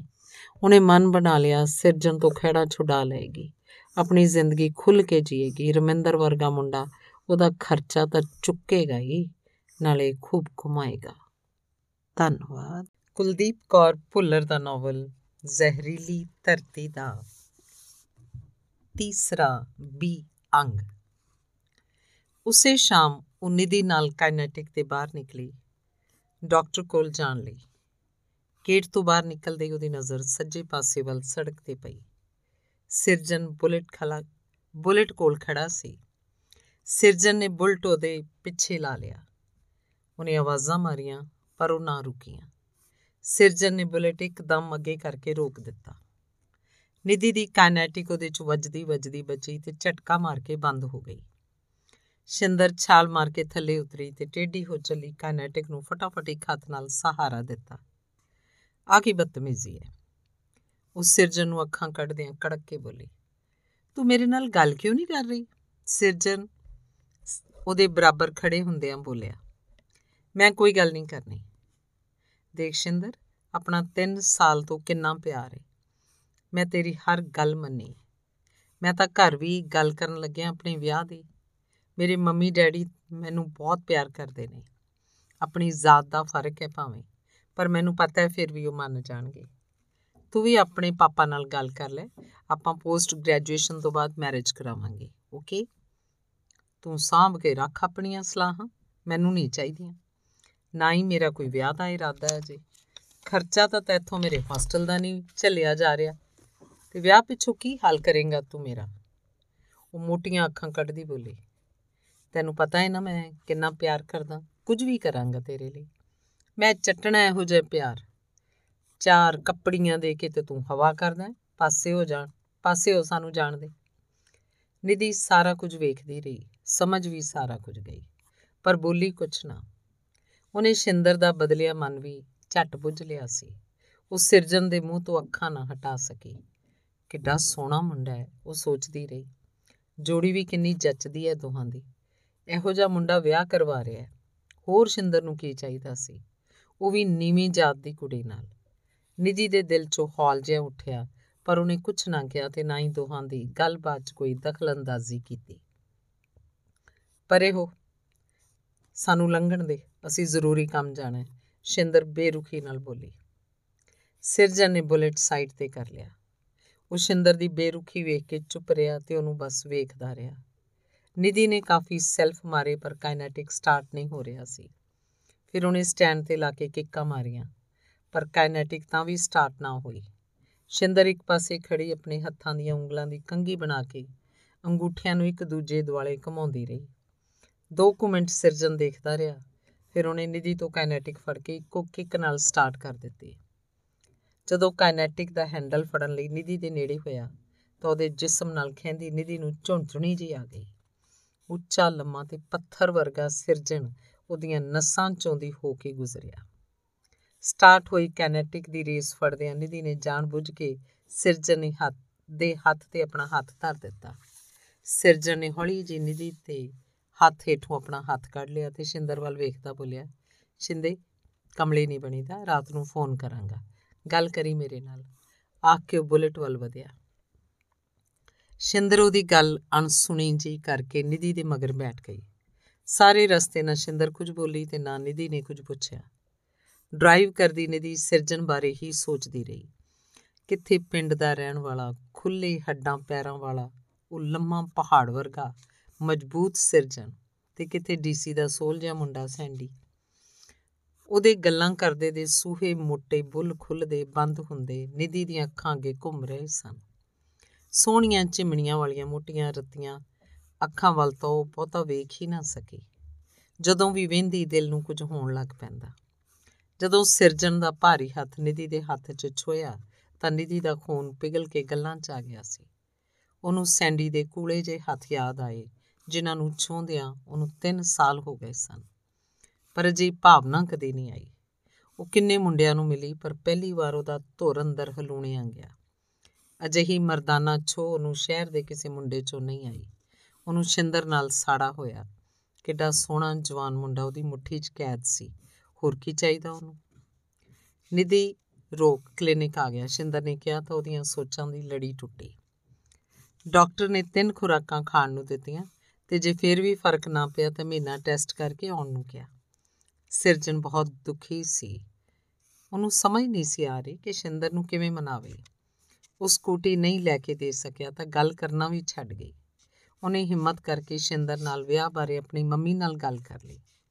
ਪਹਿਲਾਂ ਤਾਂ ਉਹਦੀ ਮੰਮੀ ਨੇ ਸਾਫ਼ ਨਾ ਕਰਤੀ, ਪਰ ਦੋ ਕੁ ਦਿਨ ਉਦਾਸ ਰਹੀ ਤਾਂ ਰਿਹਾ ਤਾਂ ਝੱਟ ਮੰਨ ਗਈ। ਪਿਓ ਨਾਲ ਵੀ ਗੱਲ ਕਰ ਲਈ। ਪਹਿਲਾਂ ਤਾਂ ਸਿਰਜਨ ਦਾ ਪਿਓ ਵੀ ਨਾ ਮੰਨਿਆ ਮਾਂ ਨੇ ਸਮਝਾਇਆ, ਬੱਚਿਆਂ ਦੀ ਖੁਸ਼ੀ 'ਚ ਸਾਡੀ ਖੁਸ਼ੀ ਹੋਣੀ ਚਾਹੀਦੀ ਹੈ। ਕੱਲਾ ਕੱਲਾ ਪੁੱਤੇ, ਇੰਨੀ ਜ਼ਮੀਨ ਭੋਏ ਆ, ਜੇ ਰੁੱਸ ਕੇ ਕਿਸੇ ਪਾਸੇ ਚਲਾ ਗਿਆ, ਫਿਰ ਕੀ ਕਰਾਂਗੇ? ਸਿਰਜਨ ਦੀ ਪਸੰਦ ਏ ਤਾਂ ਸੋਹਣੀ ਹੋਏਗੀ। ਨਾਲੇ ਬਰਾਬਰ ਦੀ ਪੜ੍ਹੀ ਲਿਖੀ ਕੁੜੀ ਏ ਤਾਂ ਸਮਝਦਾਰ ਵੀ ਹੋਏਗੀ। ਆਪਣਾ ਪੁੱਤ ਖੁਸ਼ ਚਾਹੀਦਾ ਹੈ। ਕਿਹੜਾ ਮੂੰਹ ਖੋਲ ਕੇ ਜ਼ਿਆਦਾ ਮੰਗਿਆ ਕਦੇ ਨੇ ਸਿਰਜਨ ਦੀ ਪਸੰਦ ਤੇ ਮਾਪਿਓ ਦੀ ਮੋਹਰ ਲੱਗ ਚੁੱਕੀ ਸੀ। ਉਹ ਦਿਨ ਰਾਤ ਫੋਨ ਕਰਦਾ ਰਿਹਾ, ਪਰ ਸ਼ਿੰਦਰ ਨੇ ਫੋਨ ਨਾ ਚੁੱਕਿਆ। ਹੁਣ ਉਹਦਾ ਸਬਰ ਮੁੱਕਣ ਲੱਗਿਆ। ਉਹਦਾ ਜੀ ਕਰਦਾ ਉਹ ਸਿੱਧਾ ਹੋਸਟਲ ਦੇ ਅੰਦਰ ਜਾਵੇ, ਸ਼ਿੰਦਰ ਨੂੰ ਬਾਹ ਫੜ ਕੇ ਆਪਣੇ ਨਾਲ ਖਿੱਚ ਕੇ ਘਰ ਲੈ ਆਵੇ। ਆਪੇ ਹੁੰਦੇ ਰਹਿਣਗੇ ਆਨੰਦ ਕਾਰਜ। ਸਾਰਾ ਦਿਨ ਸਿਰਜਣ ਨੂੰ ਅਚਵੀ ਲੱਗੀ ਰਹੀ। ਉਹਨੇ ਕੋਈ ਵੀ ਲੈਕਚਰ ਧਿਆਨ ਨਾਲ ਅਟੈਂਡ ਨਾ ਕੀਤਾ। ਕਿੰਨੇ ਦਿਨਾਂ ਤੋਂ ਚਲਦੀ ਆ ਰਹੀ ਪਰੇਸ਼ਾਨੀ ਪੂਰੀ ਤਰ੍ਹਾਂ ਉਹਦੇ ਦਿਮਾਗ ਨੂੰ ਚੜ ਗਈ ਸੀ। ਆਖਰੀ ਪੀਰੀਅਡ ਲਾਉਣ ਤੋਂ ਬਾਅਦ ਉਹ ਸਿੱਧਾ ਸ਼ਿੰਦਰ ਦੇ ਹੋਸਟਲ ਵੱਲ ਹੋ ਗਿਆ। ਗੇਟ ਤੇ ਬੈਠੇ ਪਹਿਰੇਦਾਰ ਨੇ ਉਹਨੂੰ ਵੇਟਿੰਗ ਰੂਮ 'ਚ ਬਿਠਾ ਦਿੱਤਾ ਤੇ ਸ਼ਿੰਦਰ ਨੂੰ ਕੋਈ ਮਿਲਣ ਲਈ ਆਇਆ ਦਾ ਸੁਨੇਹਾ ਲਾ ਦਿੱਤਾ। ਸ਼ਿੰਦਰ 2 ਦਿਨ ਤੋਂ ਕਾਲਜ ਨਹੀਂ ਸੀ ਆਈ। ਜਦੋਂ ਪੌੜੀਆਂ ਉਤਰ ਕੇ ਆਈ ਤਾਂ ਵੇਟਿੰਗ ਰੂਮ 'ਚ ਪੈਰ ਧਰਦਿਆਂ ਹੀ ਸਿਰਜਣ ਨੇ ਭੱਜ ਕੇ ਉਹਦੀ ਬਾਹ ਫੜ ਲਈ। ਸ਼ਿੰਦਰ ਨੇ ਝਟਕਾ ਮਾਰ ਕੇ ਬਾਹ ਛੁਡਾ ਲਈ ਤੇ ਇੱਕ ਪਾਸੇ ਹੋ ਕੇ ਖਲੋ ਗਈ। ਇੰਨੀ ਨਾਰਾਜ਼ਗੀ? ਉਹ ਵੀ ਬਸ ਪੈਸਿਆਂ ਪਿੱਛੇ? ਹੁਣ ਤੱਕ ਕਦੇ ਨਾ ਕੀਤੀ ਮੈਂ ਸ਼ਿੰਦਰ ਕਿਸੇ ਚੀਜ਼ ਤੋਂ? ਦੱਸ। ਅੱਛਾ। ਹੁਣ ਤੂੰ ਮੈਨੂੰ ਸੁਣਾਏਂਗਾ ਵੀ ਤੂੰ ਮੇਰੇ ਨਾਲ ਮੇਰੇ ਲਈ ਕੀ ਕੁਝ ਕੀਤਾ। ਬੜਾ ਅਹਿਸਾਨ, ਤੇਰਾ ਜੋ ਵੀ ਦਿੱਤਾ ਤੂੰ ਮੈਨੂੰ ਸ਼ਿੰਦਰ ਨੇ ਮੂੰਹ ਘੁਮਾ ਲਿਆ। ਉਹਦੀਆਂ ਨਾਸਾਂ ਫੁੱਲੀਆਂ ਹੋਈਆਂ ਤੇ ਗੱਲਾਂ ਲਾਲ ਹੋ ਗਈਆਂ। ਮੇਰਾ ਉਹ ਮਤਲਬ ਨਹੀਂ ਸੀ, ਸ਼ਿੰਦੇ, ਵੇਖ, ਮੈਂ ਤਾਂ ਤੇਰੇ ਨਾਲ ਵਿਆਹ ਕਰਵਾਉਣਾ ਹੈ। ਆਪਣਾ ਕਿਹੜਾ ਵੰਡਿਆ ਕੁਝ? ਤੂੰ ਇੰਤਜ਼ਾਰ ਕਰ ਥੋੜਾ ਉਹ ਨੇੜੇ ਹੁੰਦਿਆਂ ਬੋਲਿਆ। ਤੈਨੂੰ ਲੱਗਦਾ ਹੈ ਵੀ ਮੈਂ ਵਿਆਹ ਕਰਾ ਲੂੰਗੀ ਤੇਰੇ ਨਾਲ? ਤੂੰ ਤਾਂ ਹੁਣੇ ਨਹੀਂ ਮੇਰੇ ਸ਼ੌਕ ਪੂਰੇ ਕਰਦਾ। ਵਿਆਹ ਪਿੱਛੋਂ ਤਾਂ ਤੂੰ ਬਸ ਨੌਕਰਾਨੀ ਬਣਾ ਲੇਂਗਾ ਰੋਟੀਆਂ ਖਵਾਓ ਤੇ ਭਾਂਡੇ ਮਾਂਜੋ। ਮੈਂ ਨਹੀਂ ਕਰਵਾਉਣਾ ਕੋਈ ਵਿਆਹ ਵੀ ਤੈਨੂੰ ਪਤਾ ਹੈ, ਮੈਂ ਆਪਣੀ ਮੰਮੀ ਪਾਪਾ ਨਾਲ ਗੱਲ ਕਰ ਲਈ ਹੈ ਤੇ ਉਹ ਮੰਨ ਵੀ ਗਏ ਨੇ। ਨਾ ਮੰਨਣ ਮਨਾਉਂਦੀ ਮੇਰੀ ਮਨਾਉਂਦੀ ਮੇਰੀ ਜੁੱਤੀ। ਸ਼ਬਦ ਅਜੇ ਸ਼ਿੰਦਰ ਦੇ ਮੂੰਹ 'ਚ ਹੀ ਸੀ। ਸਿਰਜਰ ਨੇ ਵੱਟ ਕੇ ਚਪੇੜੋ ਦੇ ਮੂੰਹ ਤੇ ਮਾਰੀ। ਤੈਨੂੰ ਮੈਂ ਕਿੰਨੇ ਦਿਨ ਤੋਂ ਦੇਖ ਰਿਹਾ? ਆਪੇ ਤੂੰ ਪਿਆਰ ਪਾ ਕੇ ਪੈਰ ਪਿਛਾਂ ਨੂੰ ਪੁੱਟਦੀ ਐ ਤੈਨੂੰ ਕੀ ਲੱਗਦਾ ਹੁਣ ਮੈਂ ਤੈਨੂੰ ਛੱਡ ਦਊਂਗਾ? ਭੁੱਲ ਜਾ। ਭੁੱਲ ਜਾ ਕੇ ਤੂੰ ਹੁਣ ਪਿੱਛੇ ਮੁੜ ਸਕਦੀ ਐ ਤੇ ਜੇ ਕੋਈ ਹੋਰ ਹੈਗਾ ਦਿਮਾਗ 'ਚ, ਉਹਨੂੰ ਵੀ ਕੱਢ ਦੇ। ਜੱਟ ਨੇ ਪਿਆਰ ਕੀਤਾ ਤੇ ਹਾਸਲ ਵੀ ਕਰਕੇ ਰਹੇਗਾ। ਫਿਰ ਚਾਹੇ ਉਂਗਲੀ ਟੇਢੀ ਕਰਨੀ ਪਵੇ, ਸਿਰਜਣ ਆਪੇ ਤੋਂ ਬਾਹਰ ਹੋ ਗਿਆ। ਥੱਪੜ ਖਾ ਕੇ ਸ਼ਿੰਦਰ ਨੂੰ ਚੱਕਰ ਜਿਹਾ ਆ ਗਿਆ। ਪਰ ਉਹ ਛੇਤੀ ਸੰਭਲ ਗਈ। ਉਹ ਵੇਟਿੰਗ ਰੂਮ ਤੋਂ ਬਾਹਰ ਹੋ ਕੇ ਭੱਜ ਕੇ ਪੌੜੀਆਂ ਚੜ ਗਈ। ਸਿਰਜਣ ਵੀ ਭਾਰੀ ਕਦਮਾਂ ਨਾਲ ਹੋਸਟਲ ਤੋਂ ਬਾਹਰ ਆ ਗਿਆ। ਦੋ ਦਿਨ ਨਾ ਸਿਰਜਣ ਨੇ ਕੁਝ ਖਾਦਾ ਤੇ ਨਾ ਹੀ ਉਹ ਕਿਸੇ ਨਾਲ ਬੋਲਿਆ। ਆਪਣੇ ਕਮਰੇ 'ਚ ਪਿਆ ਛੱਤ ਵੱਲ ਘੂਰਦਾ ਰਿਹਾ। ਉਹਦੇ ਮਾਪੇ ਪੁੱਤਰ ਦੀ ਹਾਲਤ ਵੇਖ ਕੇ ਚਿੰਤਤ ਸਨ। ਮਾਂ ਰੋਟੀ ਪਾ ਕੇ ਲਿਆਉਂਦੀ ਤੇ ਜਿੰਨਾ ਚਿਰ ਉਹ ਖਾ ਨਾ ਲੈਂਦਾ ਕੋਲ ਹੀ ਬੈਠੀ ਰਹਿੰਦੀ। ਹਾਰ ਕੇ ਉਹ ਆਪੇ ਉੱਠ ਕੇ ਖਾ ਲੈਂਦਾ। ਮਾਂ ਮੁਸਕਰਾ ਕੇ ਥਾਲੀ ਚੁੱਕ ਕੇ ਲੈ ਜਾਂਦੀ, ਆਖਦੀ, ਆ ਹੋਈ ਨਾ ਗੱਲ? ਸ਼ਾਬਾਸ਼ ਮੇਰਾ ਛਿੰਦਾ ਪੁੱਤ। ਪੁਲਿਸ ਦੀ ਇੱਕ ਜਿਪਸੀ ਚੌਰਾਹੇ ਤੋਂ ਮੁੜ ਕੇ ਸਿੱਧੀ ਸਿਰਜਣ ਦੇ ਘਰ ਆ ਕੇ ਰੁਕੀ। ਥਾਣੇਦਾਰ ਨੇ ਦਰਵਾਜ਼ਾ ਖੜਕਾਇਆ। ਅੰਦਰੋਂ ਸਿਰਜਣ ਦੀ ਮਾਂ ਚੁੰਨੀ ਸਵਾਰ ਦੀ ਬਾਹਰ ਨਿਕਲੀ। ਉਹਨੇ ਸਤਿ ਸ਼੍ਰੀ ਅਕਾਲ ਬੁਲਾਈ। ਇਹ ਸਿਰਜਣ ਦਾ ਘਰ ਹੈ ਜੀ? ਹਾਂਜੀ, ਪਰ ਕੀ ਹੋਇਆ? ਸਿਰਜਣ ਨੂੰ ਬੁਲਾਓ, ਫੇਰ ਦੱਸਦੇ ਹਾਂ ਸਿਰਜਣ ਦੀ ਮਾਂ ਦਾ ਰੰਗ ਪੀਲਾ ਪੈ ਗਿਆ। ਕਿੰਨਾ ਚਿਰ ਉਹ ਸੋਚੀ ਗਈ ਕਿ, ਕੀ ਗੱਲ ਹੋ ਸਕਦੀ ਹੈ ਸਿਰਜਣ ਨੇ ਕੁਝ ਦੱਸਿਆ ਨਹੀਂ। ਮਾੜਾ ਤਾਂ ਉਹ ਕੁਝ ਕਰ ਨਹੀਂ ਸਕਦਾ। ਸਿਰਜਣ ਨੂੰ ਉਹਦੇ ਕਮਰੇ ਤੋਂ ਬੁਲਾਵਾਂ ਕਿ ਨਾ? ਇਹਨਾਂ ਨੂੰ ਕਹਿ ਦਵਾਂ ਉਹ ਘਰ ਨਹੀਂ। ਦੁਚਿੱਤੀ ਹੁੰਦਿਆਂ ਉਹਨੇ ਸਿਰਜਣ ਨੂੰ ਆਵਾਜ਼ ਦੇ ਕੇ ਬਾਹਰ ਬੁਲਾ ਲਿਆ। ਸਿਰਜਣ ਨੇ ਬਾਹਰ ਆ ਕੇ ਥਾਣੇਦਾਰ ਨੂੰ ਸਤਿ ਸ੍ਰੀ ਅਕਾਲ ਬੁਲਾਈ। ਥਾਣੇਦਾਰ ਨੇ ਧਿਆਨ ਨਾਲ ਸਿਰਜਣ ਨੂੰ ਤੇ ਫਿਰ ਉਹਦੀ ਮਾਂ ਵੱਲ ਵੇਖ ਕੇ ਚਾਰ ਚੁਫੇਰੇ ਸਾਰੇ ਘਰ 'ਚ ਨਜ਼ਰ ਦੌੜਾਈ। ਦੋਹਾਂ ਚਿਹਰਿਆਂ ਤੋਂ ਸ਼ਰਾਫਤ ਝਲਕਦੀ ਸੀ। ਘਰ ਦੀ ਹਰ ਚੀਜ਼ ਸਲੀਕੇ ਨਾਲ ਆਪਣੀ ਜਗ੍ਹਾ ਤੇ ਪਈ ਸੀ। ਚਿੱਟੇ ਰੰਗ ਦੀਆਂ ਕੰਧਾਂ, ਚਿੱਟੀਆਂ ਛੱਤਾਂ, ਦੁੱਧ ਚਿੱਟੇ ਸੰਗਮਰਮਰ ਦਾ ਫਰਸ਼, ਕਿਤੇ ਸਾਰੇ ਘਰ 'ਚ ਕੋਈ ਦਾਗ ਨਹੀਂ ਸੀ। ਸਿਰਜਣ ਦੀਆਂ ਉਦਾਸ ਨਜ਼ਰਾਂ 'ਚੋਂ ਕੁਝ ਲੱਭਦਿਆਂ ਥਾਣੇਦਾਰ ਬੋਲਿਆ, ਤੂੰ ਸ਼ਿੰਦਰ ਕੌਰ ਉਰਫ ਉਰਫ ਸੁਰੈਨ ਸਿੰਘ ਨੂੰ ਜਾਣਦਾ ਉਹਨੇ ਤੇਰੇ ਖਿਲਾਫ ਬਲਾਤਕਾਰ ਦੀ ਰਿਪੋਰਟ ਦਿੱਤੀ ਹੈ। ਹੈਂਜੀ, ਸਿਰਜਣ ਦਾ ਮੂੰਹ ਅੱਡਿਆ ਰਹਿ ਗਿਆ। ਉਹਦੀ ਮਾਂ ਨੇ ਕੰਨਾਂ ਤੇ ਹੱਥ ਲਾ ਕੇ ਹੱਥ ਜੋੜਦਿਆਂ ਉੱਪਰ ਨੂੰ ਮੂੰਹ ਕਰਕੇ ਵਾਹਿਗੁਰੂ ਕਿਹਾ। ਥਾਣੇਦਾਰ ਨੇ ਦੱਸਿਆ ਕਿ ਸ਼ਿੰਦਰ ਇੱਕ ਮਹੀਨੇ ਦੀ ਗਰਭਵਤੀ ਹੈ। ਉਹਨੇ ਸਿਰਜਣ ਦੇ ਖਿਲਾਫ ਬਲਾਤਕਾਰ ਦਾ ਕੇਸ ਪਾਇਆ ਹੈ। ਗੱਲ ਸੁਣ ਕੇ ਮਾਂ ਦੀਆਂ ਅੱਖਾਂ 'ਚੋਂ ਹੰਝੂਆਂ ਦੀਆਂ ਧਾਰਾਂ ਵਹਿ ਤੁਰੀਆਂ। ਉਹਨੇ ਤਰਲੇ ਵਾਂਗ ਥਾਣੇਦਾਰ ਅੱਗੇ ਹੱਥ ਜੋੜਦਿਆਂ ਆਪਣੇ ਪੁੱਤਰ ਦੇ નિર્ਦੋਸ਼ ਹੋਣ ਦੀ ਗਵਾਹੀ ਭਰੀ। ਇਹਨਾਂ ਕੁਝ ਪਲਾਂ 'ਚ ਹੀ ਸਿਰਜਣ ਨੇ ਆਪਣੇ ਦਿਮਾਗ ਦੀ ਰੀਲ ਘੁਮਾ ਕੇ ਸ਼ਿੰਦਰ ਨਾਲ ਉਹਦੇ ਸਬੰਧ ਦੇ ਸ਼ੁਰੂ ਤੋਂ ਹੁਣ ਤੱਕ ਦੇ ਪਲਾਂ ਨੂੰ ਯਾਦ ਕੀਤਾ। ਪਰ ਉਹਨੂੰ ਕਿਧਰੇ ਵੀ ਸ਼ਿੰਦਰ ਨਾਲ ਵਧੀਕੀ ਕਰਨ ਦਾ ਆਪਣਾ ਕਸੂਰ ਨਾ ਲੱਗਿਆ। ਜੋ ਵੀ ਹੋਇਆ, ਜਦੋਂ ਵੀ ਹੋਇਆ, ਦੋਹਾਂ ਦੀ ਪੂਰੀ ਰਜ਼ਾਮੰਦੀ ਨਾਲ ਹੋਇਆ, ਬਲਕਿ ਜ਼ਿਆਦਾਤਰ ਪਹਿਲ ਸ਼ਿੰਦਰ ਵੱਲੋਂ ਹੀ ਹੋਈ ਸੀ। ਬਸ ਇੱਕ ਥੱਪੜ ਹੀ ਮਾਰਿਆ ਸੀ। ਉਹਨੇ 3 ਸਾਲਾਂ 'ਚ ਹੋਰ ਕਦੇ ਸ਼ਿੰਦਰ ਨਾਲ ਉੱਚੀ ਆਵਾਜ਼ 'ਚ ਗੱਲ ਵੀ ਨਹੀਂ ਸੀ ਕੀਤੀ ਉਹਨੇ। ਚੱਲ ਵੀ ਮੁੰਡਿਆ, ਤੈਨੂੰ ਅਰੈਸਟ ਕਰਨਾ ਸੀ। ਨਹੀਂ ਥਾਣੇਦਾਰ ਜੀ ਮੇਰਾ ਪੁੱਤਰ ਬੇਗੁਨਾਹ ਹੈ। ਇਹ ਤਾਂ ਉਸ ਕੁੜੀ ਨਾਲ ਵਿਆਹ ਕਰਾਏਗਾ।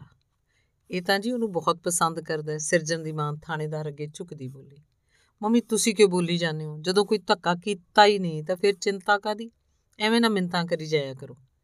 ਸਿਰਜਣ ਨੇ ਖਿੱਚ ਕੇ ਮਾਂ ਨੂੰ ਕਿਹਾ ਤਾਂ ਪਿੱਛੇ ਹਟ ਗਈ। ਉਹਨੂੰ ਪਤਾ ਸੀ ਸਿਰਜਣ ਬੋਲਦਾ ਨਹੀਂ ਜ਼ਿਆਦਾ, ਪਰ ਉਹਦਾ ਗੁੱਸਾ ਬਹੁਤ ਭੈੜਾ ਹੈ। ਫਿਰ ਉਹ ਕਿਸੇ ਦੀ ਸੁਣਦਾ ਵੀ ਨਹੀਂ। ਸਿਰਜਣ ਥਾਣੇਦਾਰ ਦੇ ਨਾਲ ਨਾਲ ਤੁਰ ਪਿਆ ਉਹ ਜਿਪਸੀ 'ਚ ਬੈਠ ਕੇ ਪਿੰਡੋਂ ਥਾਣੇ ਨੂੰ ਚਲੇ ਗਏ। ਕੀ ਹੋਇਆ ਚਰਨਕੁਰੀ? ਸੁੱਖ ਸਾਂਦ ਹੈ? ਗੇਟ 'ਚ ਖੜੀ ਸਿਰਜਣ ਦੀ ਮਾਂ ਨੂੰ ਰੋਂਦਿਆਂ ਵੇਖ ਕੇ ਗਵੰਡਰ ਨੇ ਆਪਣੇ ਘਰੋਂ ਬਾਹਰ ਆਉਂਦਿਆਂ ਪੁੱਛਿਆ, ਹਾਏ ਮੇਰੇ ਸੋਹਣੇ ਪੁੱਤਰ ਨੂੰ ਕਿਸੇ ਦੀ ਨਜ਼ਰ ਲੱਗ ਗਈ ਮਿੱਤੋ? ਸਿਰਜਣ ਦੀ ਮਾਂ ਰੋਂਦੀ ਹੋਈ ਗਵੰਡਨ ਦੇ ਗੱਲ ਨਾਲ ਚੰਬੜ ਗਈ। ਬਚਾ ਲਓ ਕੋਈ ਇਸ ਕਾਲੀ ਚੰਦਰੀ ਨੇਰੀ ਤੋਂ। ਹੇ ਵਾਹਿਗੁਰੂ, ਰੱਖ ਲੈ, ਬਖਸ਼ ਲੈ। ਉਹ ਉੱਪਰ ਨੂੰ ਹੱਥ ਜੋੜਦੀ ਬੋਲੀ, ਤੂੰ ਹੌਸਲਾ ਨਾ ਛੱਡ, ਚੱਲ ਬੈਠ ਕੇ ਗੱਲ ਕਰਦੇ ਆਂ। ਗਵਾਂਢਣ ਮੀਤੋ ਚਰਨ ਕੌਰ ਨੂੰ ਅੰਦਰ ਲੈ ਗਈ। ਕੁਰਸੀ ਤੇ ਬਿਠਾ ਕੇ ਪਾਣੀ ਦਾ ਗਲਾਸ ਦਿੱਤਾ। ਚਰਨ ਕੌਰ ਦੀ ਹੌਕੇ ਨਿਕਲ ਰਹੇ ਸਨ। ਉਹਦਾ ਸਾਹ ਨਾਲ ਸਾਹ ਨਹੀਂ ਸੀ ਰਲ ਰਿਹਾ। ਹੁਣ ਦੱਸ, ਕੀ ਗੱਲ ਹੋ ਗਈ ਭੈਣ ਜੀ? ਮੀਤੋ ਕੁਰਸੀ ਖਿੱਚ ਕੇ ਚਰਨ ਕੌਰ ਦੇ ਨੇੜੇ ਹੁੰਦੀ ਬੋਲੀ, ਕੀ ਦੱਸਾਂ ਭੈਣ ਜੀ, ਮੇਰੇ ਪੁੱਤ ਸਿਰਜਣ ਨੂੰ ਕੋਈ ਕੁੜੀ ਪਸੰਦ ਸੀ। ਹੈਗੀ ਤਾਂ ਕਮੀਆਂ ਦੀ ਸੀ। ਫਿਰ ਵੀ ਅਸੀਂ ਪੁੱਤਰ ਦੀ ਖੁਸ਼ੀ ਸਮਝ ਕੇ ਚੁੱਪ ਕਰ ਰਹੇ। ਆ ਹੁਣ ਅੱਜ ਪੁਲਿਸ ਮੁੰਡੇ ਨੂੰ ਫੜਨ ਆ ਗਈ ਕਿ ਕੁੜੀ ਨੇ ਧੱਕੇਸ਼ਾਹੀ ਦਾ ਕੇਸ ਪਾਇਆ। ਹਾਏ ਨਹੀਂ ਕੱਲ ਜੁਗਣੀ ਮੇਰੇ ਮੁੰਡੇ ਦੀ ਅਣਖ ਤਾਂ ਵੇਖ ਲੈਂਦੀ। ਚਰਨਕੁਰ ਆਪਣੀ ਚੁੰਨੀ ਨਾਲ ਅੱਖਾਂ ਪੂੰਝ ਰਹੀ ਸੀ। ਕੀ ਬੁਲਾਈ ਲੋੜਾ ਆ ਗਿਆ ਭੈਣੇ, ਆਪ ਹੀ ਚੰਬੜਦੀਆਂ ਨੇ ਅੱਜ ਕੱਲ ਤਾਂ।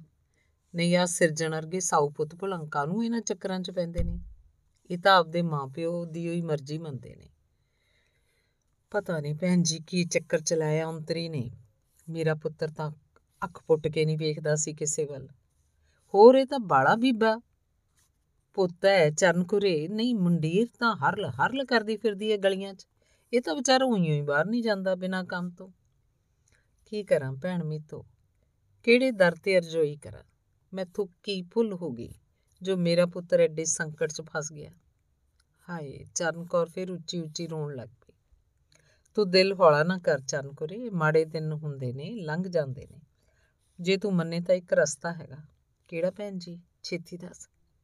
ਵੇਖੇ ਮਾੜੇ ਦਿਨਾਂ ਦੇ ਹੀ ਫੇਰ ਹੁੰਦੇ ਨੇ। ਕੀ ਪਤਾ ਉਸ ਕੁੜੀ ਨੇ ਕਿਹੜਾ ਤਵੀਤ ਪਾ ਕੇ ਮੁੰਡਾ ਕੀ ਲਿਆ ਤੇਰਾ। ਨਹੀਂ, ਇਹ ਤਾਂ ਐਵੇਂ ਕਿਸੇ ਪਿੱਛੇ ਲੱਗਣ ਵਾਲਾ ਦੀਨਾ ਨਹੀਂ। ਫਿਰ ਕੀ ਕਰੀਏ ਹੁਣ? ਚਰਨਕੁਰ ਨੂੰ ਹੌਕੇ ਆਉਣੇ ਬੰਦ ਹੋ ਗਏ। ਆਪਣੇ ਬੱਸ ਅੱਡੇ ਕੋਲ ਬਾਬਾ ਚੌਂਕੀ ਦਿੰਦਾ ਹਰ ਐਤਵਾਰ ਨੂੰ। ਆਪਦੇ ਘਰ 'ਚ ਮਣਾ ਮੂੰਹੀ ਸੰਗਤ ਆਉਂਦੀ ਹੈ ਪੁੱਛਿਆ ਲੈਣ। ਮੈਂ ਵੀ ਜਾਣੀ ਆ ਕੀਤੇ ਕਰਾਏ ਤੇ ਨਜ਼ਰ ਫਜ਼ਰ ਤੋਂ ਤਾਂ ਬਹੁਤ ਛੇਤੀ ਆਰਾਮ ਆ ਜਾਂਦਾ ਹੈ। ਉਹ ਬਾਬਾ ਕਸਰ ਮਸਰ ਵੀ ਕੱਢ ਦਿੰਦਾ ਹੈ। ਜੇ ਤੂੰ ਚੱਲਣਾ ਚੱਲ ਪੀ। ਮੁੰਡੇ ਤੇ ਜੋ ਕਸ਼ਟ ਆਇਆ ਬਾਬਾ ਭਲੀ ਕਰੇ। ਅੱਛਾ, ਚਰਨਕੁਰ ਹੈਰਾਨ ਜੀ ਹੋਈ ਮੀਤੋ ਦੇ ਚਿਹਰੇ ਵੱਲ ਵੇਖਦੀ ਬੋਲੀ। ਜੇ ਮੇਰਾ ਪੁੱਤਰ ਘਰ ਆ ਜਾਏ, ਮੈਂ ਤਾਂ ਦਰਗਾਹਾਂ ਤੋਂ ਵੀ ਮਾਫੀ ਮੰਗਾਵਾਂ ਭੁੱਲਾਂ ਬਖਸ਼ਾ ਲਵਾਂ। ਪਰ ਭੈਣ ਜੀ ਸਿਰਜਣ ਦੇ ਪਿਓ ਨੇ ਤਾਂ ਨਹੀਂ ਮੰਨਣਾ। ਅਸੀਂ ਘਰ ਦੇ ਪਾਠ ਪੂਜਾ 'ਚ ਹੀ ਵਿਸ਼ਵਾਸ ਰੱਖਦੇ ਹਾਂ। ਲੈ ਘਰ 'ਚ ਤਾਂ ਹਰ ਕੋਈ ਕਰਦਾ ਹੈ, ਨਾਲੇ ਉਂ ਵੀ ਤਾਂ ਆਪਾਂ ਬਿਮਾਰ ਹੋ ਕੇ ਡਾਕਟਰ ਕੋਲ ਜਾਂਦੇ ਆ ਬਸ ਉਵੇਂ ਹੀ ਸਮਝ ਲੈ, ਆਪਣੇ ਕਸ਼ਟਾਂ ਦੀ ਦਵਾ ਦਿੰਦੇ ਨੇ ਬਾਬਾ ਜੀ। ਜੇ ਜਾਣਾ ਹੋਇਆ ਪਰਸੋਂ ਐਤਵਾਰ ਹੀ ਹੈ, ਚੱਲ ਪਈ ਮੇਰੇ ਨਾਲ, ਆਖਦੀ ਮੀਤੋ ਉੱਠ ਕੇ ਘਰ ਨੂੰ ਤੁਰ ਪਈ। ਸਿਰਜਨ ਦਾ ਪਿਓ ਖੇਤਾਂ 'ਚੋਂ ਘਰ ਆਇਆ ਤਾਂ ਚਰਨ ਕੌਰ ਨੇ ਰੋਂਦਿਆਂ ਨੂੰ ਪੁੱਤਰ ਨੂੰ ਪੁਲਿਸ ਦੇ ਲੈ ਕੇ ਜਾਣ ਬਾਰੇ ਦੱਸਿਆ। ਦੋਵੇਂ ਜੀ ਫਿਕਰਾਂ 'ਚ ਅੱਧਾ ਘੰਟਾ ਚੁੱਪ ਕਰਕੇ ਬੈਠੇ ਰਹੇ। ਸਰਦਾਰਾ ਸਿੰਘ ਤਿਆਰ ਹੋ ਕੇ ਮੁੰਡੇ ਦੇ ਮਗਰ ਥਾਣੇ ਨੂੰ ਤੁਰ ਗਿਆ। ਉਹਦੇ ਜਾਣ ਮਗਰੋਂ ਚਰਨਕੁਰ ਕਦੇ ਪਾਠ ਕਰਨ ਲੱਗ ਜਾਂਦੀ, ਕਦੇ ਗੇਟ ਵੱਲ ਗੇੜਾ ਮਾਰਨ ਤੁਰ ਜਾਂਦੀ। ਮਤਾਂ ਕੀ ਪਤਾ ਮੁੰਡਾ ਵਾਪਸ ਆ ਹੀ ਜਾਵੇ। ਜਦੋਂ ਉਹਦਾ ਕੋਈ ਕਸੂਰ ਹੈ ਹੀ ਨਹੀਂ, ਫਿਰ ਉਹ ਮੀਤੋ ਦੀਆਂ ਗੱਲਾਂ ਬਾਰੇ ਸੋਚਣ ਲੱਗ ਪੈਂਦੀ। ਸ਼ਾਮ ਨੂੰ ਸਰਦਾਰਾ ਸਿੰਘ ਨੇ ਘਰ ਆ ਕੇ ਦੱਸਿਆ ਕਿ ਮੁੰਡੇ ਨੂੰ ਹਵਾਲਾਤ 'ਚ ਬੰਦ ਕਰ ਦਿੱਤਾ ਗਿਆ ਹੈ। ਹੁਣ ਕੇਸ ਚੱਲੇਗਾ। ਚਰਨਕੁਰ ਦੇ ਸੰਘੋਂ ਰੋਟੀ ਨਹੀਂ ਸੀ ਲੰਘ ਰਹੀ। ਸਿਰਜਨ ਦੇ ਪਾਪਾ ਅੱਜ ਮੀਤੋ ਆਈ ਸੀ। ਉਹ ਚੁੱਲ੍ਹੇ ਚੌਂਕੇ ਦਾ ਕੰਮ ਨਿਬੇੜ ਕੇ ਸਰਦਾਰਾ ਸਿੰਘ ਦੇ ਮੰਜੇ ਦੀ ਪੈਨ ਤੇ ਬੈਠਦੀ ਬੋਲੀ, ਫਿਰ ਕੀ ਕਹਿੰਦੀ ਮੀਤੋ ਉਹਨੇ ਆਪਣੇ ਸਿਰਜਣ ਨੂੰ ਪੁਲਿਸ ਨਾਲ ਜਾਂਦਿਆਂ ਵੇਖ ਲਿਆ ਸੀ। ਮੇਰੇ ਕੋਲ ਵਾਵਾ ਚਿਰ ਬੈਠੀ ਰਹੀ, ਕਹਿੰਦੀ, ਤੇਰੇ ਮੁੰਡੇ ਨੂੰ ਨਜ਼ਰ ਲੱਗੀ ਹੈ ਬਾਬੇ ਕੋਲੋਂ ਪੁੱਛਿਆ ਲਿਆ ਉਹ ਐਵੇਂ ਪੁੱਠੇ ਚੱਕਰਾਂ 'ਚ ਨਹੀਂ ਪਈਦਾ ਚੰਨਕੁਰੇ ਇਹ ਬਾਬੇ ਬੂਬੇ ਐਵੇਂ ਘਰ ਲੁੱਟਦੇ ਨੇ। ਅੱਜ ਤੱਕ ਕਦੇ ਐਨੇ ਔਖੇ ਹੋਏ ਆ ਆਪਾਂ? ਦੱਸ। ਇਹ ਜੀਵਨ ਹੈ, ਇਹਦੇ 'ਚ ਜੇ ਸੁੱਖ ਨੇ ਤਾਂ ਦੁੱਖ ਵੀ ਆਉਂਦੇ ਨੇ, ਤੂੰ ਤਾਂ ਰੋਜ਼ ਬਾਣੀ ਪੜ੍ਹਦੀ ਐ। ਪੜ੍ਹਦੀ ਆਂ ਸਿਰਜਨ ਦੇ ਪਾਪਾ, ਪਰ ਮੇਰਾ ਪੁੱਤ ਕਿਸੇ ਤੇ ਐਵੇਂ ਡੁੱਲਣ ਵਾਲਾ ਨਹੀਂ। ਤੁਸੀਂ ਵੇਖਿਆ ਨਹੀਂ ਕਿਵੇਂ ਨੀਵੀਂ ਜਾਤ ਦੀ ਹੋਣ ਦੇ ਬਾਅਦ ਵੀ ਉਹਦੇ ਨਾਲ ਵਿਆਹ ਕਰਾਉਣ ਲਈ ਜਿੱਦ ਪਾਈ ਸੀ?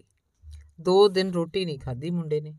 ਐਡਾ ਕੀਤਾ ਪਾਲ ਪੋਸ ਕੇ। ਇੰਨੀ ਕੁ ਸਮਝ ਤਾਂ ਮੈਨੂੰ ਵੀ ਆਉਂਦੀ ਹੈ ਬਈ ਐ ਮੇਰਾ ਪੁੱਤਰ ਕਿਸੇ ਦੇ ਮਗਰ ਲੱਗਦਾ ਹੀ ਨਹੀਂ ਸੀ ਛੇਤੀ ਦੇਣੀ। ਆਹੋ, ਪਰ ਆ ਬਾਬੇ ਕਿਹੜਾ ਅੰਤਰਜਾਮੀ ਹੁੰਦੇ ਨੇ? ਐਵੇਂ ਦੁਨੀਆ ਕਮਲੀ ਕਰਦੇ ਨੇ ਆਪਣੇ ਖਾਣ ਨੂੰ। ਆਪਾਂ ਕਿਹੜਾ ਹੁਣ ਤੱਕ ਗਵਾਇਆ ਕਦੇ ਕੁਝ? ਕੱਲੇ ਪੁੱਤਰ ਲਈ ਜੇ ਥੋੜਾ ਬਹੁਤ ਦੇਣਾ ਵੀ ਪੈ ਗਿਆ, ਫੇਰ ਕੀ ਆ? ਖਬਰੇ ਕੋਈ ਜੁਗਤ ਬਾਣੀ ਜਾਵੇ, ਬਲਾ ਟਾਲੀ ਜਾਵੇ ਮੇਰੇ ਪੁੱਤ ਤੋਂ। ਨਾਲੇ ਦਾਨ ਪੁੰਨ ਦੀਆਂ ਰਸਮਾਂ ਤਾਂ ਧੁਰੋਂ ਚੱਲਦੀਆਂ ਆਈਆਂ ਨੇ। ਚੱਲ ਵੇਖ ਲੈ ਚਰਨ ਕੁਰੇ, ਐਵੇਂ ਨਾ ਮਗਰ ਲੱਗ ਜੀ ਬਹੁਤਾ। ਬਸ ਇੱਕ ਵਾਰ ਜਾਇਆ। ਕੱਢ ਲੈ ਆਪਦੇ ਦਿਮਾਗ ਦਾ ਵਹਿਮ। ਆਖਦਿਆਂ ਸਰਦਾਰਾ ਸਿੰਘ ਨੇ ਪਾਸਾ ਪਰਤ ਲਿਆ।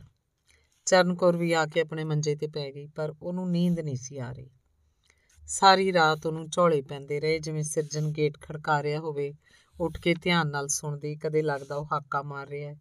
ਕਿੰਨੀ ਵਾਰ ਉਹ ਗੇਟ ਕੋਲ ਖਲੋ ਕੇ ਸੁਣ ਕੇ ਆਈ। ਕੀ ਪਤਾ ਪੁਲਿਸ ਨੇ ਛੱਡ ਹੀ ਦਿੱਤਾ ਹੋਵੇ। ਜਦੋਂ ਮੇਰੇ ਪੁੱਤ ਦਾ ਕਸੂਰ ਹੀ ਕੋਈ ਨਹੀਂ, ਸੋਚਾਂ ਸੋਚਦੀ ਨੂੰ ਦਿਨ ਚੜ ਪਿਆ। ਉੱਠ ਕੇ ਉਹਨੇ ਰੋਜ਼ਾਨਾ ਦੀ ਤਰ੍ਹਾਂ ਮੱਝਾਂ ਨੂੰ ਖੁਰਲੀ ਤੇ ਬੰਨਿਆ ਪੱਠਿਆਂ ਦਾ ਟੋਕਰਾ ਭਰ ਕੇ ਖੁਰਲੀ 'ਚ ਸੁੱਟਿਆ। ਉੱਤੋਂ ਦੀ ਕੋਲਾ ਆਟੇ ਦਾ, ਕੋਲਾ ਆਟੇ ਦਾ ਬੁਰਕ ਕੇ ਚੰਗੀ ਤਰ੍ਹਾਂ ਪੱਠਿਆਂ 'ਚ ਰਲਾਤਾ ਨਹਾ ਧੋ ਕੇ ਪਾਠ ਕਰਨ ਬੈਠ ਗਈ। ਪਾਠ ਕਰਕੇ ਉਹਨੇ ਮੱਝਾਂ ਦੀਆਂ ਧਾਰਾਂ ਕੱਢੀਆਂ ਤੇ ਨਹਾ ਧੋ ਆ ਕੇ ਢਾਰੇ 'ਚ ਬੰਨ੍ਹਤੀਆਂ। ਚਰਨ ਕੌਰ ਤੋਂ ਅਜੇ ਚੌਂਕੇ 'ਚ ਨਹੀਂ ਸੀ ਵੜਿਆ ਜਾ ਰਿਹਾ। ਲੱਤਾਂ ਘੜੀਸਦੀ ਉਹ ਚਾਹ ਪਾਣੀ ਬਣਾ ਕੇ ਵਿਹਲੀ ਹੋ ਮੀਤੋ ਗਵੰਡਣ ਦੇ ਘਰ ਤੁਰ ਪਈ। ਭੈਣੇ, ਬਾਬਾ ਕੁਝ ਲੈਂਦਾ ਵੀ ਹੈ ਉਹਨੇ ਮੀਤੋ ਕੋਲ ਪੀੜੀ ਤੇ ਬੈਠਦਿਆਂ ਪੁੱਛਿਆ।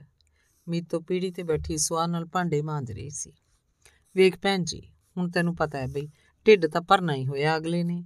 ਇੰਨੇ ਲੋਕਾਂ ਦੀਆਂ ਦੁੱਖ ਤਕਲੀਫਾਂ ਦੂਰ ਹੁੰਦੀਆਂ ਨੇ।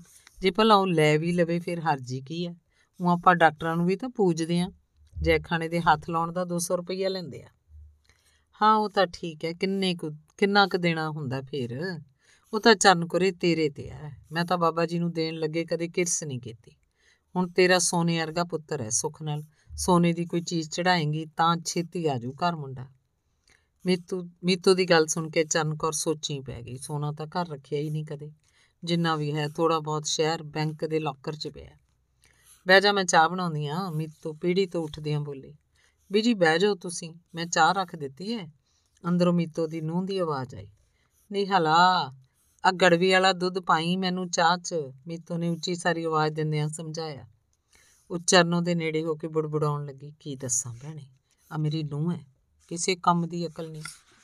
ਗੱਲਾਂ ਜਿੰਨੀਆਂ ਮਰਜ਼ੀ ਕਰਾ ਲਓ। ਮੈਂ ਤਾਂ ਧਾਰ ਚੋਂਦੇ ਸਾਰੀ ਦੁੱਧ 'ਚ ਪਾਣੀ ਪਾ ਦਿੰਨੀ ਆ। ਨਹੀਂ ਜੈ ਖਾਣੀ ਇਹ ਤਾਂ ਘੰਟੇ 'ਚ ਹੀ ਜੱਗ ਦੁੱਧ ਦੇ ਖਾਲੀ ਕਰ ਦਿੰਦੇ ਨੇ। ਤੇ ਜੇ ਮੈਂ ਦੁੱਧ ਘਿਓ ਨੂੰ ਜੰਦਰੇ ਮਾਰ ਕੇ ਰੱਖਾਂ, ਇਹ ਤਾਂ ਜਣਦਿਆਂ ਦੇ ਪੀਪੇ ਖਾਲੀ ਰੱਖਿਆ ਕਰਨ ਸਾਰੇ। ਮੈਂ ਤਾਂ ਭੈਣ ਜੀ ਆਪਣਾ ਰਾਸ਼ਨ ਵੀ ਵੱਖਰਾ ਰੱਖਦੀ ਆ। ਸਾਬਣਾ ਤਾਂ ਐ ਮਲ ਮਲ ਕੇ ਨਹਾਉਂਦੀ ਐ ਵੀ ਹਫ਼ਤੇ 'ਚ ਟਿੱਕੀ ਖਤਮ। ਹੈ ਕਿਤੇ ਟੱਬਰ ਪਲਦੇ ਨੇ, ਦੱਸ। ਚਰਨ ਕੌਰ ਉਹਦੇ ਮੂੰਹ ਵੱਲ ਵੇਖ ਰਹੀ ਸੀ। ਉਹਨੂੰ ਸੁੱਝ ਨਹੀਂ ਸੀ ਰਿਹਾ ਕਿ ਮੀਤੋ ਨੂੰ ਕੀ ਜਵਾਬ ਦੇਵੇ। ਉਹ ਹੂੰ, ਆਹੋ, ਹੋਰ ਕੀ ਬੋਲਦੀ, ਹਾਂ ਹਾਂ ਮਿਲਾ ਰਹੀ ਸੀ। ਜੇ ਭਲਾ ਭੈਣ ਜੀ, ਮੈਂ ਪੈਸਾ ਤੇ ਆਪਣੀ ਮੁੱਠ 'ਚ ਨਾ ਰੱਖਾਂ। ਇਹ ਤਾਂ ਦਿਨਾਂ 'ਚ ਉਡਾ ਦੇਣ ਖਾ ਪੀ ਕੇ। ਦੂਜੇ ਕੁ ਦਿਨ ਸ਼ਹਿਰ ਨੂੰ ਤੁਰ ਪੈਣਗੇ। ਆਖੇ ਜੀ, ਅਸੀਂ ਗੁਰਦੁਆਰਾ ਸਾਹਿਬ ਜਾਣਾ ਹੈ, ਮੱਥਾ ਟੇਕਣ ਪਟਿਆਲੇ ਨੂੰ। ਭਲਾ ਘਰ ਨਹੀਂ ਕੰਮ ਹੁੰਦਾ? ਦੱਸ। ਉਹ ਤਾਂ ਭਲਾ ਹੋਵੇ, ਪੁੱਸਿਆਂ ਵਾਲੇ ਬਾਬਾ ਜੀ ਦਾ। ਜਿਨ੍ਹਾਂ ਕਰਕੇ ਇਸ ਘਰ 'ਚ ਬਰਕਤ ਹੈ। ਨਹੀਂ ਤਾਂ ਖਬਰ ਨਹੀਂ ਕੀ ਬਣੇ। ਮੀਤੋ ਚੁੰਨੀ ਦੇ ਲੜ ਨੂੰ ਬੁੱਲਾਂ 'ਚ ਚੱਬਦੀ ਬੋਲ ਰਹੀ ਸੀ। ਉਹਦੀ ਨੂੰਹ ਦੋ ਗਲਾਸ ਰੱਖ, ਚਾਹ ਦੇ ਰੱਖ ਕੇ ਗਈ। ਚਾਹ ਪੀ ਕੇ ਚਰਨਕੌਰ ਘਰ ਨੂੰ ਆ ਗਈ। ਮੀਤੋ ਦੀਆਂ ਗੱਲਾਂ ਨੇ ਉਹਨੂੰ ਦੁਚਿੱਤੀ ਕਰ ਦਿੱਤਾ। ਸਾਰੇ ਪਿੰਡ ਨੂੰ ਪਤਾ ਸੀ ਮੀਤੋ ਦੇ ਨੂੰਹ ਪੁੱਤ ਬਹੁਤ ਸਾਊ ਸੁਭਾਅ ਹਨ ਤੇ ਨੂੰਹ ਸਾਰਾ ਦਿਨ ਘਰ ਦੇ ਕੰਮ ਕਰਦੀ, ਸੱਸ ਦੀਆਂ ਗਾਲਾਂ ਖਾਂਦੀ ਰਹਿੰਦੀ ਹੈ। ਪਰ ਅੱਗੋਂ ਕਦੇ ਨਹੀਂ ਬੋਲਦੀ। ਉਹਦਾ ਪੁੱਤਰ ਖੇਤਾਂ 'ਚ ਹਾੜੀ ਸੌਣੀ ਬੀਜਦਾ ਪੈਸੇ ਵਟ ਕੇ ਮਾਂ ਦੇ ਹੱਥ ਫੜਾ ਦਿੰਦਾ। ਚਰਨ ਕੌਰ ਨੇ ਕੱਲ ਨੂੰ ਬਾਬੇ ਕੋਲ ਜਾਣ ਦਾ ਪੱਕਾ ਨਿਸ਼ਚਾ ਕਰ ਲਿਆ। ਖੌਰੇ ਬਾਬੇ ਦੀ ਕਿਰਪਾ ਕਰਕੇ ਮੀਤੋ ਦਾ ਟੱਬਰ ਉਹਦੀ ਮੁੱਠੀ 'ਚ ਹੋਵੇ। ਐਤਵਾਰ ਨੂੰ ਸਵੇਰੇ ਸੱਜਰੀ ਤਿਆਰ ਹੋ ਕੇ ਚਰਨ ਕੌਰ ਤੇ ਗੁਰਮੀਤੋ ਸਮਾਣੇ ਦੀ ਬੱਸ ਚੜ ਗਈਆਂ। ਦੋਹਾਂ ਨੇ ਹਲਕੇ ਬੂਟੀਆਂ ਵਾਲੇ ਫਿੱਕੇ ਰੰਗ ਦੇ ਸੂਟ ਪਾਏ ਤੇ ਕਰੀਮ ਰੰਗ ਦੇ ਦੁਪੱਟੇ ਸਵਾਰ ਕੇ ਸਿਰ ਤੇ ਲਏ ਸਨ। ਦੁਪੱਟਿਆਂ ਨਾਲ ਮੂੰਹ ਤੇ ਹਲਕਾ ਜਿਹਾ ਘੁੰਡ ਕੱਢਿਆ ਸੀ। ਭੀੜੀ ਜੀ ਗਲੀ ਵਿੱਚੋਂ ਲੰਘਦਿਆਂ ਨਾਲੀ ਚੁਆਰੀ ਬਦਬੋ ਨੇ ਚਰਨਕੁਰ ਦਾ ਸਿਰ ਦੁਖਣ ਲਾਤਾ। ਸਾਰੀ ਗਲੀ ਲੰਘ ਕੇ ਖੱਬੇ ਹੱਥ ਨੁੱਕਰ ਵਾਲਾ ਘਰ ਬਾਬਾ ਜੀ ਦਾ ਸੀ। ਗੇਟ ਤੇ ਚੱਪਲਾਂ ਜੁੱਤੀਆਂ ਦੇ ਢੇਰ ਲੱਗੇ ਸੀ। ਚਰਨ ਕੌਰ ਤੇ ਮੀਤੂ ਨੇ ਵੀ ਜੋੜੇ ਉੱਥੇ ਲਾਤੇ ਗੇਟ ਵੜਦਿਆਂ ਹੀ ਸੱਜੇ ਹੱਥ ਬੈਠਕ ਬਣੀ ਸੀ। ਬੈਠਕ ਦੇ ਅੰਦਰ ਪਲੰਗ ਤੇ ਬਾਬਾ ਜੀ ਬਿਰਾਜਮਾਨ ਸਨ।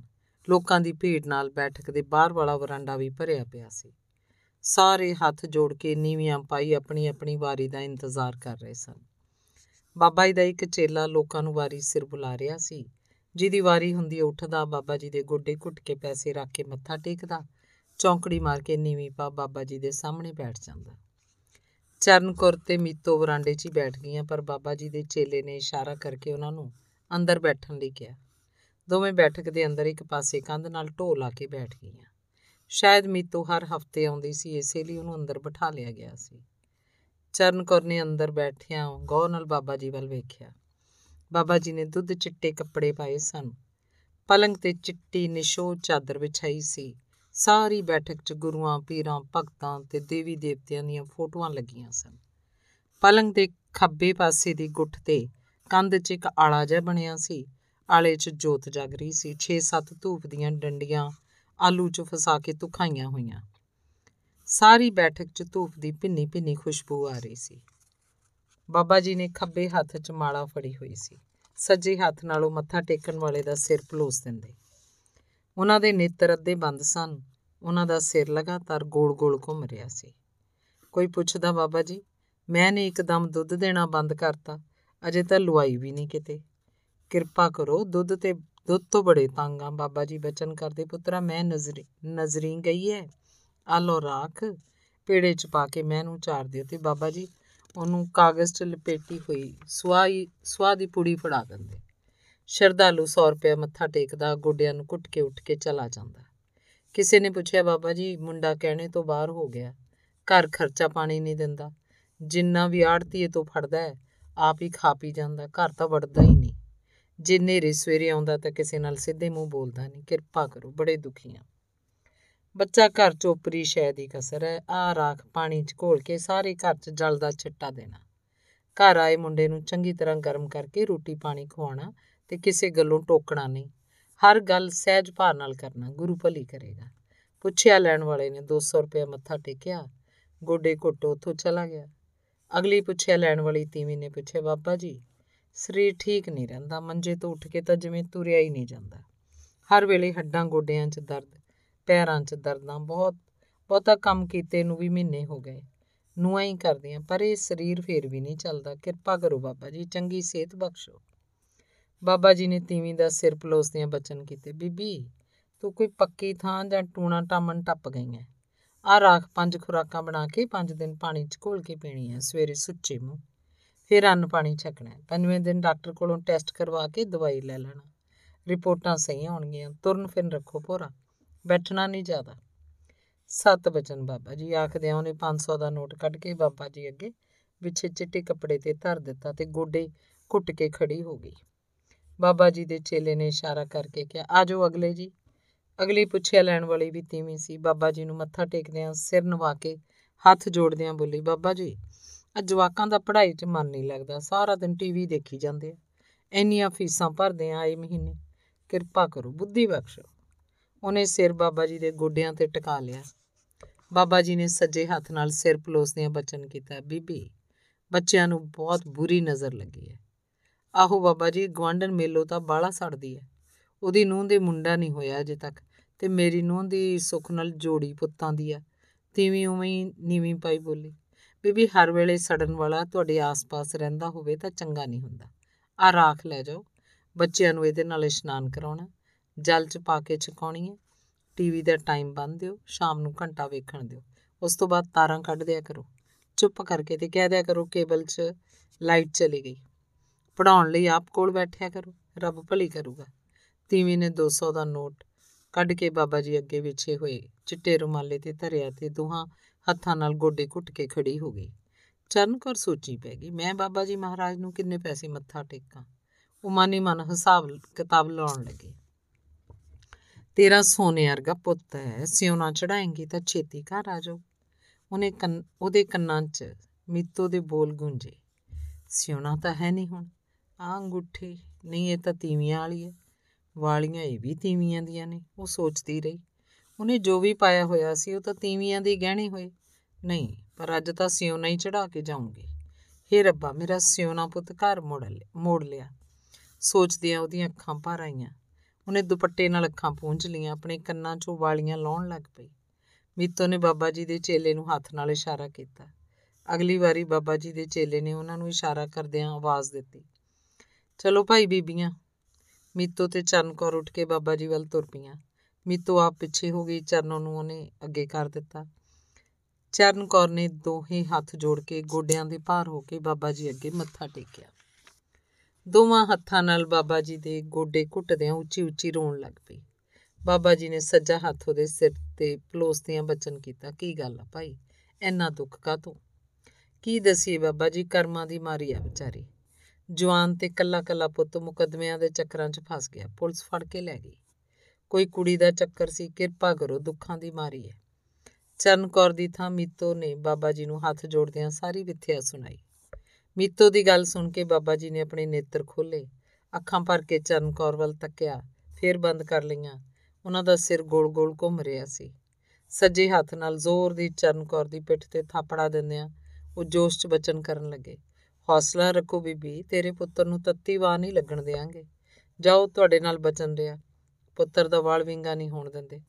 ਬਾਬਾ ਜੀ ਦੀ ਆਵਾਜ਼ ਹੋਰ ਉੱਚੀ ਹੋ ਗਈ। ਪੰਜ ਚੌਂਕੀਆਂ ਭਰੋ ਇੱਥੇ। ਪੁੱਤਰ ਦੇ ਨਾਂ ਤੇ ਦਾਨ ਕਰੋ, ਜਿੰਨਾ ਵੀ ਹੋ ਸਕਦਾ ਸਾਰੀਆਂ ਬਲਾਵਾਂ ਟਲ ਜਾਣਗੀਆਂ।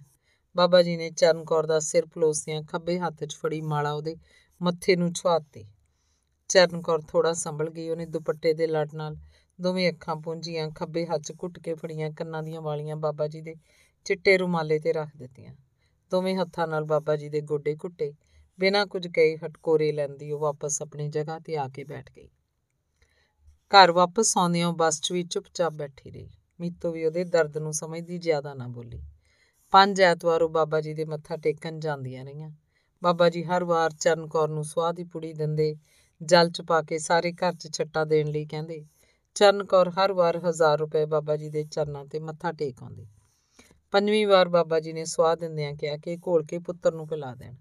ਪਰ ਚਰਨ ਕੌਰ ਨੇ ਬੇਨਤੀ ਕੀਤੀ ਕਿ ਉਹਦਾ ਪੁੱਤਰ ਇਹਨਾਂ ਗੱਲਾਂ 'ਚ ਬਿਲਕੁਲ ਵਿਸ਼ਵਾਸ ਨਹੀਂ ਕਰਦਾ।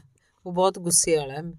ਉਹਨੂੰ ਮੈਂ ਇਹ ਦੱਸਣਾ ਵੀ ਨਹੀਂ ਕਿ ਕਦੇ ਮੈਂ ਤੁਹਾਡੇ ਡੇਰੇ ਤੇ ਆਈ ਆ ਬਾਬਾ ਜੀ ਨੇ ਚਰਨ ਕੌਰ ਦੀ ਗੱਲ ਸੁਣ ਕੇ ਘਰ 'ਚ ਹੀ ਛੱਟਾ ਦੇਣ ਲਈ ਬਚਨ ਕੀਤਾ। ਸਰਦਾਰਾ ਸਿੰਘ ਪਿੰਡ ਦੇ ਮੋਤਬਰ ਬੰਦੇ ਲੈ ਕੇ ਰੋਜ਼ ਥਾਣੇ ਗੇੜੇ ਮਾਰਦਾ, ਪਰ ਗੱਲ ਕਿਸੇ ਸਿਰੇ ਨਹੀਂ ਲੱਗ ਰਹੀ ਸੀ।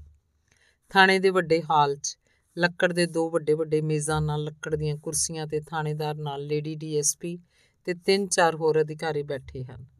ਕੇਸ ਦੀ ਸੁਣਵਾਈ ਲਈ ਬਹਿਸ ਖਾਤਰ ਦੋਵੇਂ ਪਾਰਟੀਆਂ ਨੂੰ ਬੁਲਾਇਆ ਗਿਆ। ਅਧਿਕਾਰੀਆਂ ਦੇ ਐਨ ਸਾਹਮਣੇ ਪਲਾਸਟਿਕ ਦੀਆਂ ਕੁਰਸੀਆਂ ਉੱਤੇ ਮੋਰਲੀ ਕਤਾਰ 'ਚ ਸ਼ਿੰਦਰ, ਉਹਦਾ ਪਿਓ ਤੇ ਇੱਕ ਪਾਸੇ ਸਿਰਜਣ ਤੇ ਉਹਦੀ ਮਾਂ ਬੈਠੇ ਹਨ। ਸਿਰਜਣ ਦਾ ਪਿਓ ਤੇ ਦੋਵਾਂ ਧਿਰਾਂ ਦੇ ਕੁਝ ਹੋਰ ਪਤਵੰਤੇ ਪਿਛਲੀ ਕਤਾਰ 'ਚ ਬੈਠੇ ਹਨ। ਕਿਉਂ ਵੀ ਮੁੰਡਿਆ? ਤੇਰਾ ਦਿਮਾਗ ਠੀਕ ਹੋਇਆ ਕਿ ਨਹੀਂ? ਇੰਨੇ ਦਿਨ ਹਵਾਲਾ 'ਚ ਕੱਟ ਕੇ? ਕਰਾ ਲੈ ਵਿਆਹ, ਨਹੀਂ ਤਾਂ ਸਿੱਧਾ ਜੇਲ੍ਹ ਹੋਣੀ ਆ ਹੁਣ। ਤੇਰੇ ਮਾਪਿਓ ਰੋਲ ਜਾਣਗੇ, ਤੂੰ ਇਸ ਕੁੜੀ ਨਾਲ ਚੰਗੀ ਨਹੀਂ ਕਰ ਰਿਹਾ। ਲੇਡੀ ਡਾਕਟਰ ਐਸ ਡੀਐਸਪੀ ਨੇ ਲੇਡੀ ਡੀਐਸਪੀ ਨੇ ਸਿਰਜਣ ਨੂੰ ਗੁੱਸੇ ਨਾਲ ਤਾੜਦਿਆਂ ਕਿਹਾ, ਚੰਗੀ ਮਾੜੀ ਤਾਂ ਜੀ ਇਹ ਜਾਣਦੀ ਹੈ ਜਾਂ ਰੱਬ ਜਾਣਦਾ ਹੈ। ਮੈਨੂੰ ਤਾਂ ਇੱਕ ਗੱਲ ਪਤਾ ਹੈ, ਹੁਣ ਭਾਵੇਂ ਸਾਰੀ ਉਮਰ ਜੇਲ੍ਹ 'ਚ ਸੜਾ, ਪਰ ਇਹਦੇ ਨਾਲ ਵਿਆਹ ਨਹੀਂ ਕਰਾਉਂਦਾ ਮੈਂ। ਸਿਰਜਣ ਆਪਣੇ ਬਿਆਨ ਤੇ ਅਡਿੱਗ ਸੀ ਤੇ ਨਾ ਕਰਾ, ਮੈਂ ਵੀ ਤੇਰੇ ਵਰਗੇ ਧੋਖੇਬਾਜ਼ ਤੋਂ ਪਰੇ ਹੀ ਚੰਗੀ ਆ ਸ਼ਿੰਦਰ ਅਜੇ ਵੀ ਸੱਚੀ ਬਣ ਰਹੀ ਸੀ। ਵੇਖ, ਵਿਆਹ ਨਹੀਂ ਕਰਾਏਗਾ ਤਾਂ 2.5 ਲੱਖ ਜੁਰਮਾਨਾ ਤੇ ਸਿੱਧੀ 10 ਸਾਲਾ ਕੈਦ ਹੋਣੀ ਤੈਨੂੰ। ਥਾਣੇਦਾਰ ਨੇ ਸਮਝਾਉਂਦਿਆਂ ਕਿਹਾ ਤਾਂ ਸਿਰਜਣ ਦੀ ਮਾਂ ਦੀਆਂ ਅੱਖਾਂ 'ਚੋਂ ਹੰਝੂ ਵਗ ਤੁਰੇ। ਉਹਦੇ ਹੱਥ ਕੰਬਣ ਲੱਗ ਪਏ। ਜਵਾਨ ਪੁੱਤਰ ਉੱਤੇ ਆਈ ਮੁਸੀਬਤ ਨੇ ਉਹਨੂੰ ਝੰਜੋੜ ਦਿੱਤਾ ਸੀ। ਜਿਸ ਦਿਨ ਦਾ ਸਿਰਜਣ ਜੇਲ੍ਹ ਗਿਆ ਸੀ, ਉਹ ਕੁਝ ਵੀ ਨਹੀਂ ਸੀ ਬੋਲਦੀ। ਰੱਬ ਅੱਗੇ ਦਿਨ ਰਾਤ ਅਰਦਾਸਾਂ ਕਰੀ ਜਾਂਦੀ ਸੀ। ਹੇ ਰੱਬਾ, ਮੇਰੇ ਪੁੱਤ ਨੂੰ ਬਖਸ਼ ਲੈ। ਰੁਪਈਆ ਤੁਸੀਂ 2.5 ਦਾ 5 ਲੱਖ ਲੈ ਲੈ ਲਓ ਜੀ। ਇਹ ਖੁਸ਼ ਚਾਹੀਦੀ ਹੈ ਇਹਨੂੰ ਕਦੇ ਪੈਸੇ ਤੋਂ ਪੈਸੇ ਤੋਂ ਤੰਗੀ ਨਹੀਂ ਹੋਣ ਦਿੰਦਾ। ਪਰ ਵਿਆਹ ਨਹੀਂ ਕਰਾਉਣਾ ਹੁਣ। ਮੇਰੇ ਪਿਆਰ ਦੀ ਬੇਇੱਜ਼ਤੀ ਕਰਤੀ ਇਹਨੇ। ਸਿਰਜਨ ਬੁੱਲ ਚੱਬਦਾ ਬੋਲਿਆ। ਅੱਜ ਪਹਿਲੇ ਦਿਨ ਉਹਨੇ ਸਿੰਦਰ ਦੇ ਖਿਲਾਫ ਕੁਝ ਬੋਲਿਆ ਸੀ। ਥਾਣੇ 'ਚ ਥਾਣੇਦਾਰ ਤੇ ਸਿਪਾਹੀਆਂ ਨੇ ਜ਼ੋਰ ਲਾ ਲਿਆ। ਪਰ ਉਹਨੇ ਇੱਕ ਵਾਰ ਵੀ ਮੂੰਹੋਂ ਨਹੀਂ ਖੋਲਿਆ ਹੀ ਬੋਲਦਾ ਰਿਹਾ, ਵਿਆਹ ਨਹੀਂ ਕਰਾ ਸਕਦਾ ਹੁਣ। ਥਾਣੇਦਾਰ ਸਾਹਿਬ, ਤੁਹਾਨੂੰ ਵੀ ਇੰਨਾ ਕੁ ਤਾਂ ਪਤਾ ਲੱਗ ਗਿਆ ਹੋਣਾ ਹੁਣ ਤਾਈਂ ਵੀ ਇਹ ਕੇਸ ਝੂਠਾ ਹੈ। ਕਸੂਰ ਕੱਲਾ ਸਾਡੇ ਮੁੰਡੇ ਦਾ ਨਹੀਂ। ਸਿਰਜਣ ਦੇ ਪਿਓ ਨੇ ਤਰਲਾ ਲਿਆ। ਉਹਦੀ ਆਵਾਜ਼ 'ਚ ਕੰਬਣੀ ਸੀ ਤੇ ਅੱਖਾਂ 'ਚ ਤਰਲੇ ਅਸੀਂ ਤਾਂ ਕਾਨੂੰਨ ਦੇ ਬੱਧੇ ਹਾਂ ਜੀ। ਇਸ ਕੁੜੀ ਨੇ ਜੋ ਲਿਖਵਾਤਾ, ਸਾਨੂੰ ਐਕਸ਼ਨ ਲੈਣਾ ਹੀ ਪੈਣਾ। ਤੁਹਾਡਾ ਮੁੰਡਾ ਵਿਆਹ ਲਈ ਵੀ ਰਾਜੀ ਨਹੀਂ ਹੋ ਰਿਹਾ। ਔਰਤ ਦੇ ਹੱਕਾਂ ਲਈ ਬੜੇ ਸਖਤ ਕਾਨੂੰਨ ਬਣ ਗਏ ਨੇ। ਥਾਣੇਦਾਰ ਨੇ ਤਿੱਖੀ ਨਜ਼ਰ ਨਾਲ ਸ਼ਿੰਦਰ ਨੂੰ ਵੇਖਦਿਆਂ ਕਿਹਾ, ਤੇ ਉਸ ਕਾਨੂੰਨ ਦੀ ਬਲੀ ਭਾਵੇਂ ਇੱਕ ਬੇਕਸੂਰ ਚੜਤਾ ਜਾਵੇ, ਹੈ? ਮੈਂ ਵੇਖ ਸਕਦਾ। ਜ਼ਰਾ ਇਸ ਕੁੜੀ ਨੇ ਐਸਾ ਕੀ ਲਿਖਵਾਇਆ? ਵਿਖਾਇਓ ਮੈਨੂੰ। ਐਫ ਆਈ ਆਰ ਦੀ ਕਾਪੀ ਸਿਰਜਨ ਦੇ ਪਿਓ ਨੇ ਗਾਂ ਹੁੰਦੇ ਕਿਹਾ।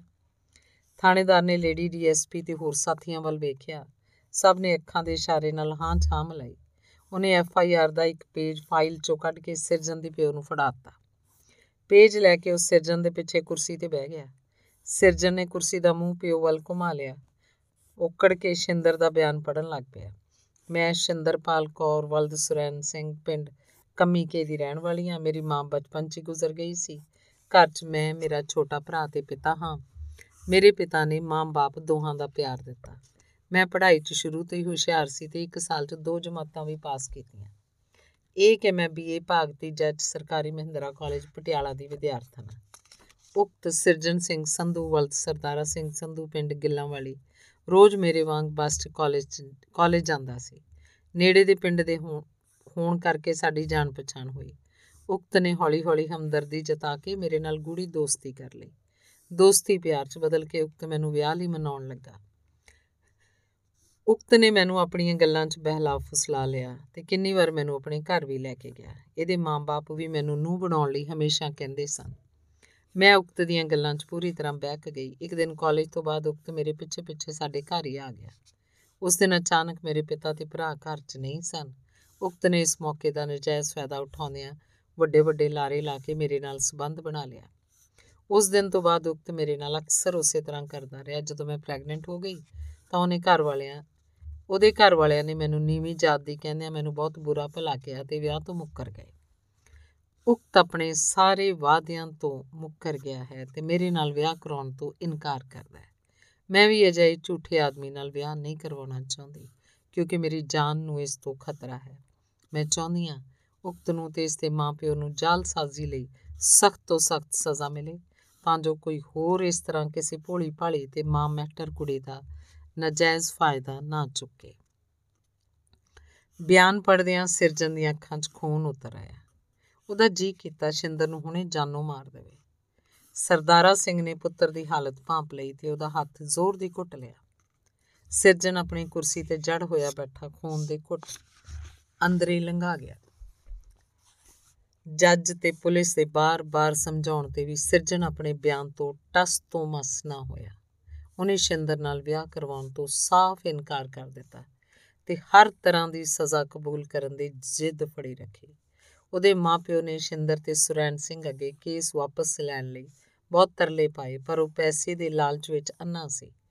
ਜੱਜ ਨੇ ਸਿਰਜਨ ਨੂੰ 2.5 ਲੱਖ ਰੁਪਏ ਜੁਰਮਾਨਾ ਤੇ 10 ਸਾਲ ਦੀ ਸਜ਼ਾ ਸੁਣਾਈ। ਕੋਰਟ ਵਿੱਚੋਂ ਬਾਹਰ ਆਉਂਦਿਆਂ ਸ਼ਿੰਦਰ ਨੇ ਸਿਰਜਨ ਦੇ ਮੂੰਹ ਵੱਲ ਵੇਖਿਆ।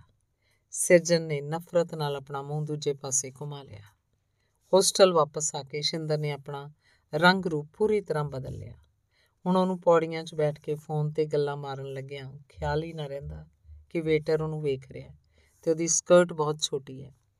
ਕਈ ਵਾਰ ਉਹ ਦੋ ਕੱਪੜਿਆਂ 'ਚ ਹੀ ਫੋਨ ਤੇ ਗੱਲਾਂ ਮਾਰਦੀ ਪੌੜੀਆਂ 'ਚ ਆ ਕੇ ਬੈਠ ਜਾਂਦੀ। ਸਿਰਜਨ ਵੱਲੋਂ ਮਿਲੇ ਪੈਸੇ ਤਾਂ ਕਦੋਂ ਦੇ ਖਤਮ ਹੋ ਗਏ ਸਨ? ਨਿਧੀ ਆਈਲੈਟਸ ਕਰਕੇ ਆਸਟ੍ਰੇਲੀਆ ਚਲੀ ਗਈ ਸੀ। ਕਾਲੀ ਆਪਟਰਾ ਵਿੱਚ ਸੈਂਡੀ ਦੇ ਨਾਲ ਹੁਣ ਸ਼ਿੰਦਰ ਘੁੰਮਦੀ ਸੀ। ਕਦੇ ਸੈਂਡੀ ਤੇ ਉਹ ਸ਼ਿਮਲੇ 'ਚ, ਸੈਂਡੀ ਦੇ ਪਿਓ ਦੇ ਗੈਸਟ ਹਾਊਸ 'ਚ ਦੋ ਚਾਰ ਦਿਨ ਲਾ ਆਉਂਦੇ ਸਨ। ਧੰਨਵਾਦ। ਕੁਲਦੀਪ ਕੌਰ ਭੁੱਲਰ ਦਾ ਨੋਵਲ ਹੈ ਜ਼ਹਿਰੀਲੀ ਧਰਤੀ, ਅੰਗ ਚੌਥਾ। ਨਾਲੇ ਖੋਰੇ ਕਦੋਂ ਥਿੜਕ ਗਏ ਜੀ, ਅਸੀਂ ਸੱਚੀਆਂ ਮੁਹੱਬਤਾਂ ਵਾਲੇ। ਸੱਜਣ ਸਿੰਘ ਦੇ ਬਹੁਤ ਪਿੱਛੇ ਪੈਣ ਤੇ ਪੁਲਿਸ ਨੇ ਲਾਲੀ ਦੇ ਘਰ ਗੇੜਾ ਮਾਰਿਆ, ਪਰ ਲਾਲੀ ਘਰ ਨਹੀਂ ਮਿਲਿਆ। ਥਾਣੇਦਾਰ ਨੇ ਫਾਈਲ ਵਿੱਚ ਭਗੌੜਾ ਲਿਖ ਕੇ ਖਹਿੜਾ ਛੁਡਾ ਲਿਆ। ਨਿੰਦਰ ਰਾਤ ਬਰਾਤੇ ਪਿਓ ਤੋਂ ਚੋਰੀ ਲਾਲੀ ਦੇ ਪਿੰਡ ਗੇੜਾ ਮਾਰਦਾ। ਰਾਤ ਨੂੰ ਲੁਕ ਛਿਪ ਕੇ ਸੂਏ ਦੇ ਲੱਗਦੀ ਮਹਿਫਿਲ ਨੂੰ ਵੀ ਦੂਰ ਖਲੋ ਕੇ ਸੁਣਦਾ। ਪਰ ਲਾਲੀ ਕਿਤੋਂ ਵੀ ਉਹਦੇ ਹੱਥ ਨਾ ਲੱਗਿਆ। ਆਖਰ ਇੱਕ ਦਿਨ ਗੁੱਸਾ ਖਾ ਕੇ ਉਹ ਲਾਲੀ ਦੇ ਪਿਓ ਕੋਲ ਪਹੁੰਚ ਗਿਆ। ਬਾਬਾ ਜੀ, ਮੈਨੂੰ ਲਾਲੀ ਚਾਹੀਦਾ ਕਿਸੇ ਵੀ ਹਾਲਤ ਵਿੱਚ। ਮੈਨੂੰ ਦੱਸੋ ਕਿੱਥੇ ਆਓ? ਸੁਰੈਨ ਸਿੰਘ ਦੇ ਗੇਟ ਖੋਲਦਿਆਂ ਹੀ ਨਿੰਦਰ ਧੁੱਸ ਦੇ ਕੇ ਅੰਦਰ ਵੜ ਗਿਆ।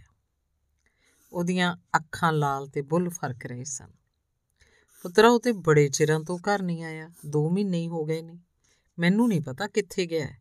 ਉਂਝ ਤੈਨੂੰ ਕੰਮ ਕੀ ਹੈ? ਸੁਰੈਣ ਸਿੰਘ ਨੇ ਗੌਰ ਨਾਲ ਉਹਦੇ ਮੂੰਹ ਵੱਲ ਵੇਖਦਿਆਂ ਪੁੱਛਿਆ, ਕੰਮ? ਕੰਮ ਨਹੀਂ, ਉਹਦੇ ਗੁਨਾਹ ਦੀ ਸਜ਼ਾ ਦੇਣੀ ਹੈ। ਜਿਹਦੇ ਕਰਕੇ ਲੁਕਿਆ ਬੈਠਾ ਮਾਂ ਦੀ ਬੁੱਕਲ 'ਚ। ਆਪੇ ਕੱਢ ਦਿਓ ਨਹੀਂ ਤਾਂ। ਮਾਂ ਤਾਂ ਉਹਦੀ ਹੈ ਨਹੀਂ ਪੁੱਤਰਾ।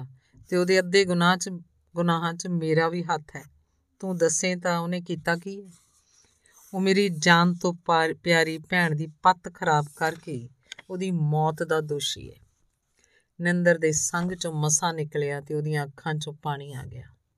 ਨਿੰਦਰ ਦੀ ਗੱਲ ਸੁਣ ਕੇ ਸੁਰੈਣ ਸਿੰਘ ਥਾਈ ਜੜ ਹੋ ਗਿਆ। ਉਹ ਅੱਖਾਂ ਪਾੜ-ਪਾੜ ਕੇ ਨਿੰਦਰ ਦੇ ਮੂੰਹ ਵੱਲ ਤੱਕਦਾ ਰਿਹਾ। ਉਹਨੂੰ ਉਮੀਦ ਨਹੀਂ ਸੀ ਕਿ ਲਾਲੀ ਨਸ਼ਿਆਂ ਦੇ ਨਾਲ ਐਸਾ ਘਿਨਾਉਣਾ ਕੰਮ ਵੀ ਕਰ ਸਕਦਾ ਹੈ। ਤੁਸੀਂ ਆਪੇ ਉਹਨੂੰ ਮੇਰੇ ਹਵਾਲੇ ਕਰ ਦਿਓਗੇ ਤਾਂ ਸ਼ਾਇਦ ਉਹਨੂੰ ਮੌਤ ਸੌਖੀ ਮਿਲ ਜਾਏ ਪੂਰਾ ਛੱਡਣਾ ਤਾਂ ਮੈਂ ਹੈ ਨਹੀਂ ਉਹਨੂੰ। ਮੈਂ ਦੋਸ਼ੀਆਂ ਪੁੱਤਰਾ। ਉਹਦੇ ਗੁਨਾਹਾਂ ਦਾ ਬਰਾਬਰ ਦਾ ਕਸੂਰਵਾਰ ਪਰ ਤੂੰ ਚਿੰਤਾ ਨਾ ਕਰ।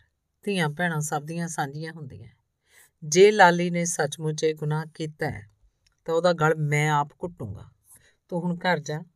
ਮੇਰਾ ਯਕੀਨ ਕਰ, ਉਹ ਘਰ ਨਹੀਂ ਆਇਆ। ਸੁਰੈਣ ਸਿੰਘ ਨਿੰਦਰ ਦਾ ਗੁੱਸੇ ਭਰਿਆ ਚਿਹਰਾ ਵੇਖ ਕੇ ਸਮਝ ਗਿਆ ਕਿ ਉਹ ਸੱਚ ਬੋਲ ਰਿਹਾ ਸੀ। ਨਿੰਦਰ ਦੇ ਜਾਣ ਤੋਂ ਬਾਅਦ ਉਹ ਵਿਹੜੇ 'ਚ ਪਈ ਮੰਜੀ ਤੇ ਟੇਢਾ ਹੋ ਗਿਆ। ਪਰ ਨੀਂਦ ਤਾਂ ਹੁਣ ਸਾਰੀ ਰਾਤ ਨਹੀਂ ਸੀ ਆਉਂਦੀ। ਉਹ ਤਾਂ ਅਜੇ ਪਿਛਲੇ ਗੁਨਾਹਾਂ ਨੂੰ ਨਹੀਂ ਸੀ ਭੁੱਲਿਆ। ਉਹ ਤਾਂ ਅਜੇ ਤੱਕ ਸਿਰਜਣ ਤੋਂ ਮਨ ਹੀ ਮਨ ਮਾਫੀਆ ਮੰਗਦਾ ਸੀ। ਨਿੰਦਰ ਦੀ ਦੱਸੀ ਗੱਲ ਨੇ ਉਹਦੀ ਚਿੰਤਾ ਹੋਰ ਗੂੜੀ ਕਰਤੀ ਚਿੰਤਾ ਨਾਲ ਉਹਦੇ ਢਿੱਡ 'ਚ ਵੱਟ ਪੈਣ ਲੱਗ ਪਿਆ। ਮੰਜੇ ਤੋਂ ਉੱਠ ਕੇ ਪਾਣੀ ਦੀ ਘੁੱਟ ਨਾਲ ਜਵੈਣ ਖਾਣ ਦੀ ਤਾਂ ਅੱਜ ਹਿੰਮਤ ਨਹੀਂ ਸੀ ਪਈ ਉਹਦੀ। ਲਾਲੀ ਕਿਤੇ ਲੁਕ ਗਿਆ ਸੀ, ਪਰ ਕਿੱਥੇ? ਉਹ ਸਾਰੀ ਰਾਤ ਸੋਚਦਾ ਰਿਹਾ, ਕਦੇ ਸਿਰਜਣ ਨਾਲ ਆਪਣੀ ਕੁੜੀ ਵੱਲੋਂ ਕੀਤਾ ਧੱਕਾ ਤੇ ਕਦੇ ਲਾਲੀ ਬਾਰੇ ਨਿੰਦਰ ਤੋਂ ਸੁਣਿਆ ਸੱਚ, ਉਹਦੀ ਕਮਰ ਤੋੜ ਗਿਆ। ਅਗਲੇ ਦਿਨ ਵੀ ਉਹ ਘਰੋਂ ਡਿਪੂ ਨਾ ਗਿਆ। ਲਾਲੀ ਪਿੰਡੋਂ ਭੱਜ ਕੇ ਪਟਿਆਲੇ ਜਾ ਵੜਿਆ। ਦੋ ਕੁ ਦਿਨ ਉਹ ਪਟਿਆਲੇ ਆਪਣੇ ਦੋਸਤਾਂ ਕੋਲ ਲੁਕਿਆ ਰਿਹਾ। ਇੱਕ ਮੁੰਡਾ ਉਹਦੇ ਪਿੰਡ ਦਾ ਤੇ ਬਾਕੀ ਲਾਗਲੇ ਪਿੰਡਾਂ ਦੇ ਸਨ। ਉਹ ਸਾਰੇ ਕਿਰਾਏ ਤੇ ਕਮਰਾ ਲੈ ਕੇ ਪੜ ਰਹੇ ਸਨ। ਦਿਨੇ ਕਾਲਜ ਜਾਂਦੇ ਰਾਤ ਨੂੰ ਅੱਧੀ ਰਾਤ ਤੱਕ ਪੜ੍ਹਦੇ ਰਹਿੰਦੇ। ਕੋਈ ਪੀਸੀਐਸ ਦੀ ਤਿਆਰੀ ਕਰ ਰਿਹਾ ਸੀ, ਕੋਈ ਯੂਜੀਸੀ ਕਲੀਅਰ ਕਰਨਾ ਚਾਹੁੰਦਾ ਸੀ। ਇੱਕ ਦਿਨ ਤਾਂ ਉਹਨਾਂ ਨੇ ਲਾਲੀ ਨੂੰ ਬਿਠਾ ਕੇ ਖਵਾਇਆ ਪਰ ਅਗਲੇ ਦਿਨ ਤੋਂ ਬਰਾਬਰ ਖਰਚਾ ਤੇ ਕੰਮ ਵੰਡ ਦਿੱਤੇ। ਲਾਲੀ ਦੇ ਹੱਡਾਂ 'ਚ ਜਾਨ ਨਹੀਂ ਸੀ ਤੇ ਨਾ ਜੇਬ 'ਚ ਪੈਸਾ। ਜਿਹੜਾ ਗੁਨਾਹ ਉਹ ਕਰਕੇ ਆਇਆ ਸੀ, ਉਹਨੂੰ ਟਿਕਣ ਨਹੀਂ ਦੇ ਰਿਹਾ ਸੀ। ਉਹਨੂੰ ਹਰ ਵੇਲੇ ਕਾਲੀ ਪੈਂਦੀ ਰਹਿੰਦੀ। ਰਾਤ ਨੂੰ ਸੁਪਨੇ ਵਿੱਚ ਨੂਰ ਦੀਆਂ ਚੀਕਾਂ ਉਹਨੂੰ ਪਾਗਲ ਕਰ ਦਿੰਦੀਆਂ। ਉਹ ਤਰਬ ਕੇ ਉੱਠ ਪੈਂਦਾ, ਭੱਜ ਕੇ ਗਲਾਸ ਪਾਣੀ ਦਾ ਪੀਂਦਾ। ਸਾਰੀ ਰਾਤ ਮੰਜੇ ਤੇ ਬੈਠਾ ਧਰਤੀ ਵੱਲ ਵੇਖੀ ਜਾਂਦਾ। ਨਸ਼ੇ ਦੀ ਤੋਟ ਵੀ ਖਾਣ ਲੱਗੀ ਸੀ। ਤੀਸਰੇ ਦਿਨ ਉੱਥੋਂ ਖਿਸਕ ਗਿਆ। ਸ਼ਿੰਦਰ ਏ ਸ਼ਿੰਦਰ, ਥੱਲੇ ਆ। ਤੈਨੂੰ ਕੋਈ ਮਿਲਣ ਆਇਆ? ਕੋਈ ਕੁੜੀ ਥੱਲੇ ਖੜੀ ਸ਼ਿੰਦਰ ਨੂੰ ਬੁਲਾ ਰਹੀ ਸੀ। ਆਉਣੀਆਂ। ਸ਼ਿੰਦਰ ਨੇ ਅੰਦਰੋਂ ਹੀ ਅੱਧ ਸੁੱਤੀ ਪਈ ਨੇ ਆਵਾਜ਼ ਦਿੱਤੀ। ਉਹ ਜੇ ਰਾਤ ਹੀ ਸੈਂਡੀ ਨਾਲ 4 ਦਿਨ ਲਾ ਕੇ ਮੁੜੀ ਸੀ। ਅੱਖਾਂ ਮਲਦੀ ਉਹ ਮਸਾਂ ਉੱਠ ਕੇ ਥੱਲੇ ਆਈ। ਕੌਣ ਹੈ ਉਹਨੇ ਕੋਲ ਬੈਠੀਆਂ ਕੁੜੀਆਂ ਨੂੰ ਪੁੱਛਿਆ। ਪਤਾ ਨਹੀਂ, ਵੇਟਿੰਗ ਰੂਮ 'ਚ ਬੈਠਾ ਹੈ। ਇੱਕ ਕੁੜੀ ਨੇ ਸਿਰ ਹਿਲਾਉਂਦਿਆਂ ਕਿਹਾ। ਕੌਣ ਹੋ ਸਕਦਾ ਹੈ? ਉਹ ਵੇਟਿੰਗ ਰੂਮ ਦੀਆਂ ਪੌੜੀਆਂ ਚੜ੍ਹਦੀ ਸੋਚ ਰਹੀ ਸੀ। ਅੰਦਰ ਸੋਫੇ ਤੇ ਲਾਲੀ ਬੈਠਾ ਸੀ। ਵੀਰੇ, ਤੂੰ? ਪਹਿਲੀ ਵਾਰ ਮਿਲਣ ਆਏ ਭਰਾ ਨੂੰ ਵੇਖ ਕੇ ਉਹ ਹੈਰਾਨ ਹੋ ਗਈ। ਤੂੰ ਕਿਵੇਂ ਆ ਗਿਆ ਅੱਜ? ਕੁਛ ਨਹੀਂ ਦੀਦੀ, ਬਸ ਵੈਸੇ ਹੀ ਲਾਲੀ ਦੇ ਮੂੰਹ ਚੋਂ ਲਫ਼ਜ਼ ਨਹੀਂ ਨਿਕਲ ਰਹੇ ਸੀ। ਆ ਕੀ ਹਾਲ ਬਣਾਇਆ ਆਪਣਾ? ਕਿੱਡੇ ਮੈਲੇ ਕੱਪੜੇ ਪਾਏ ਨੇ। ਡੈਡੀ ਕਿਵੇਂ ਆ? ਸ਼ਿੰਦਰ ਪੁੱਛੀ ਜਾ ਰਹੀ ਸੀ। ਦੀਦੀ, ਮੈਂ ਤਾਂ 3 ਦਿਨ ਤੋਂ ਬਾਹਰ ਵਾਂ। ਮੈਂ ਵਾਪਸ ਪਿੰਡ ਨਹੀਂ ਜਾ ਸਕਦਾ ਹੁਣ। ਆ ਕੀ ਗੱਲ ਹੋਈ ਵਾਪਸ? ਕਿਹੜੀ ਗੱਲੋਂ ਨਹੀਂ ਜਾ ਸਕਦਾ? ਬਸ ਗਲਤੀ ਬਹੁਤ ਵੱਡੀ ਹੋ ਗਈ। ਤੇਰੇ ਕੋਲ ਕੁਝ ਪੈਸੇ ਹੈਗੇ ਨੇ? ਮੇਰਾ ਸਿਰ ਦੁਖਦਾ ਤੁਰਿਆ ਨਹੀਂ ਜਾ ਰਿਹਾ, ਭੁੱਖ ਵੀ ਲੱਗੀ ਹੈ। ਪਹਿਲਾਂ ਤੂੰ ਇਹ ਦੱਸ, ਤੂੰ ਕਰਕੇ ਕੀ ਆਇਆ? ਛੇਤੀ ਬੋਲ। ਕਿਵੇਂ ਦੱਸਾਂ ਦੀਦੀ? ਗਲਤੀ ਕਰਨੀ ਨਹੀਂ ਸੀ, ਹੋ ਗਈ ਬਸ। ਹੁਣ ਫੁੱਟੇਗਾ ਵੀ ਕੁਛ। ਸ਼ਿੰਦਰ ਨੂੰ ਗੁੱਸਾ ਆ ਗਿਆ। ਲਾਲੀ ਆਪਣੇ ਸੋਫੇ ਤੋਂ ਉੱਠ ਕੇ ਸ਼ਿੰਦਰ ਕੋਲ ਬੈਠਦਾ ਬੋਲਿਆ, ਮੇਰੇ ਤੋਂ ਵੱਡੀ ਗਲਤੀ ਹੋ ਗਈ ਦੀਦੀ। ਉਹ ਆਪਣੇ ਪਿੰਡਾਂ ਵੱਲ, ਪਿੰਡ ਗਿੱਲਾਂ ਵਾਲੀ। ਉੱਥੋਂ ਦੀ ਕੁੜੀ ਸੀ ਜਸਨੂਰ। ਮੈਨੂੰ ਉਹ ਬਹੁਤ ਪਸੰਦ ਸੀ, ਪਰ ਉਹ ਮੇਰੇ ਨਾਲ ਗੱਲ ਨਹੀਂ ਸੀ ਕਰਦੀ।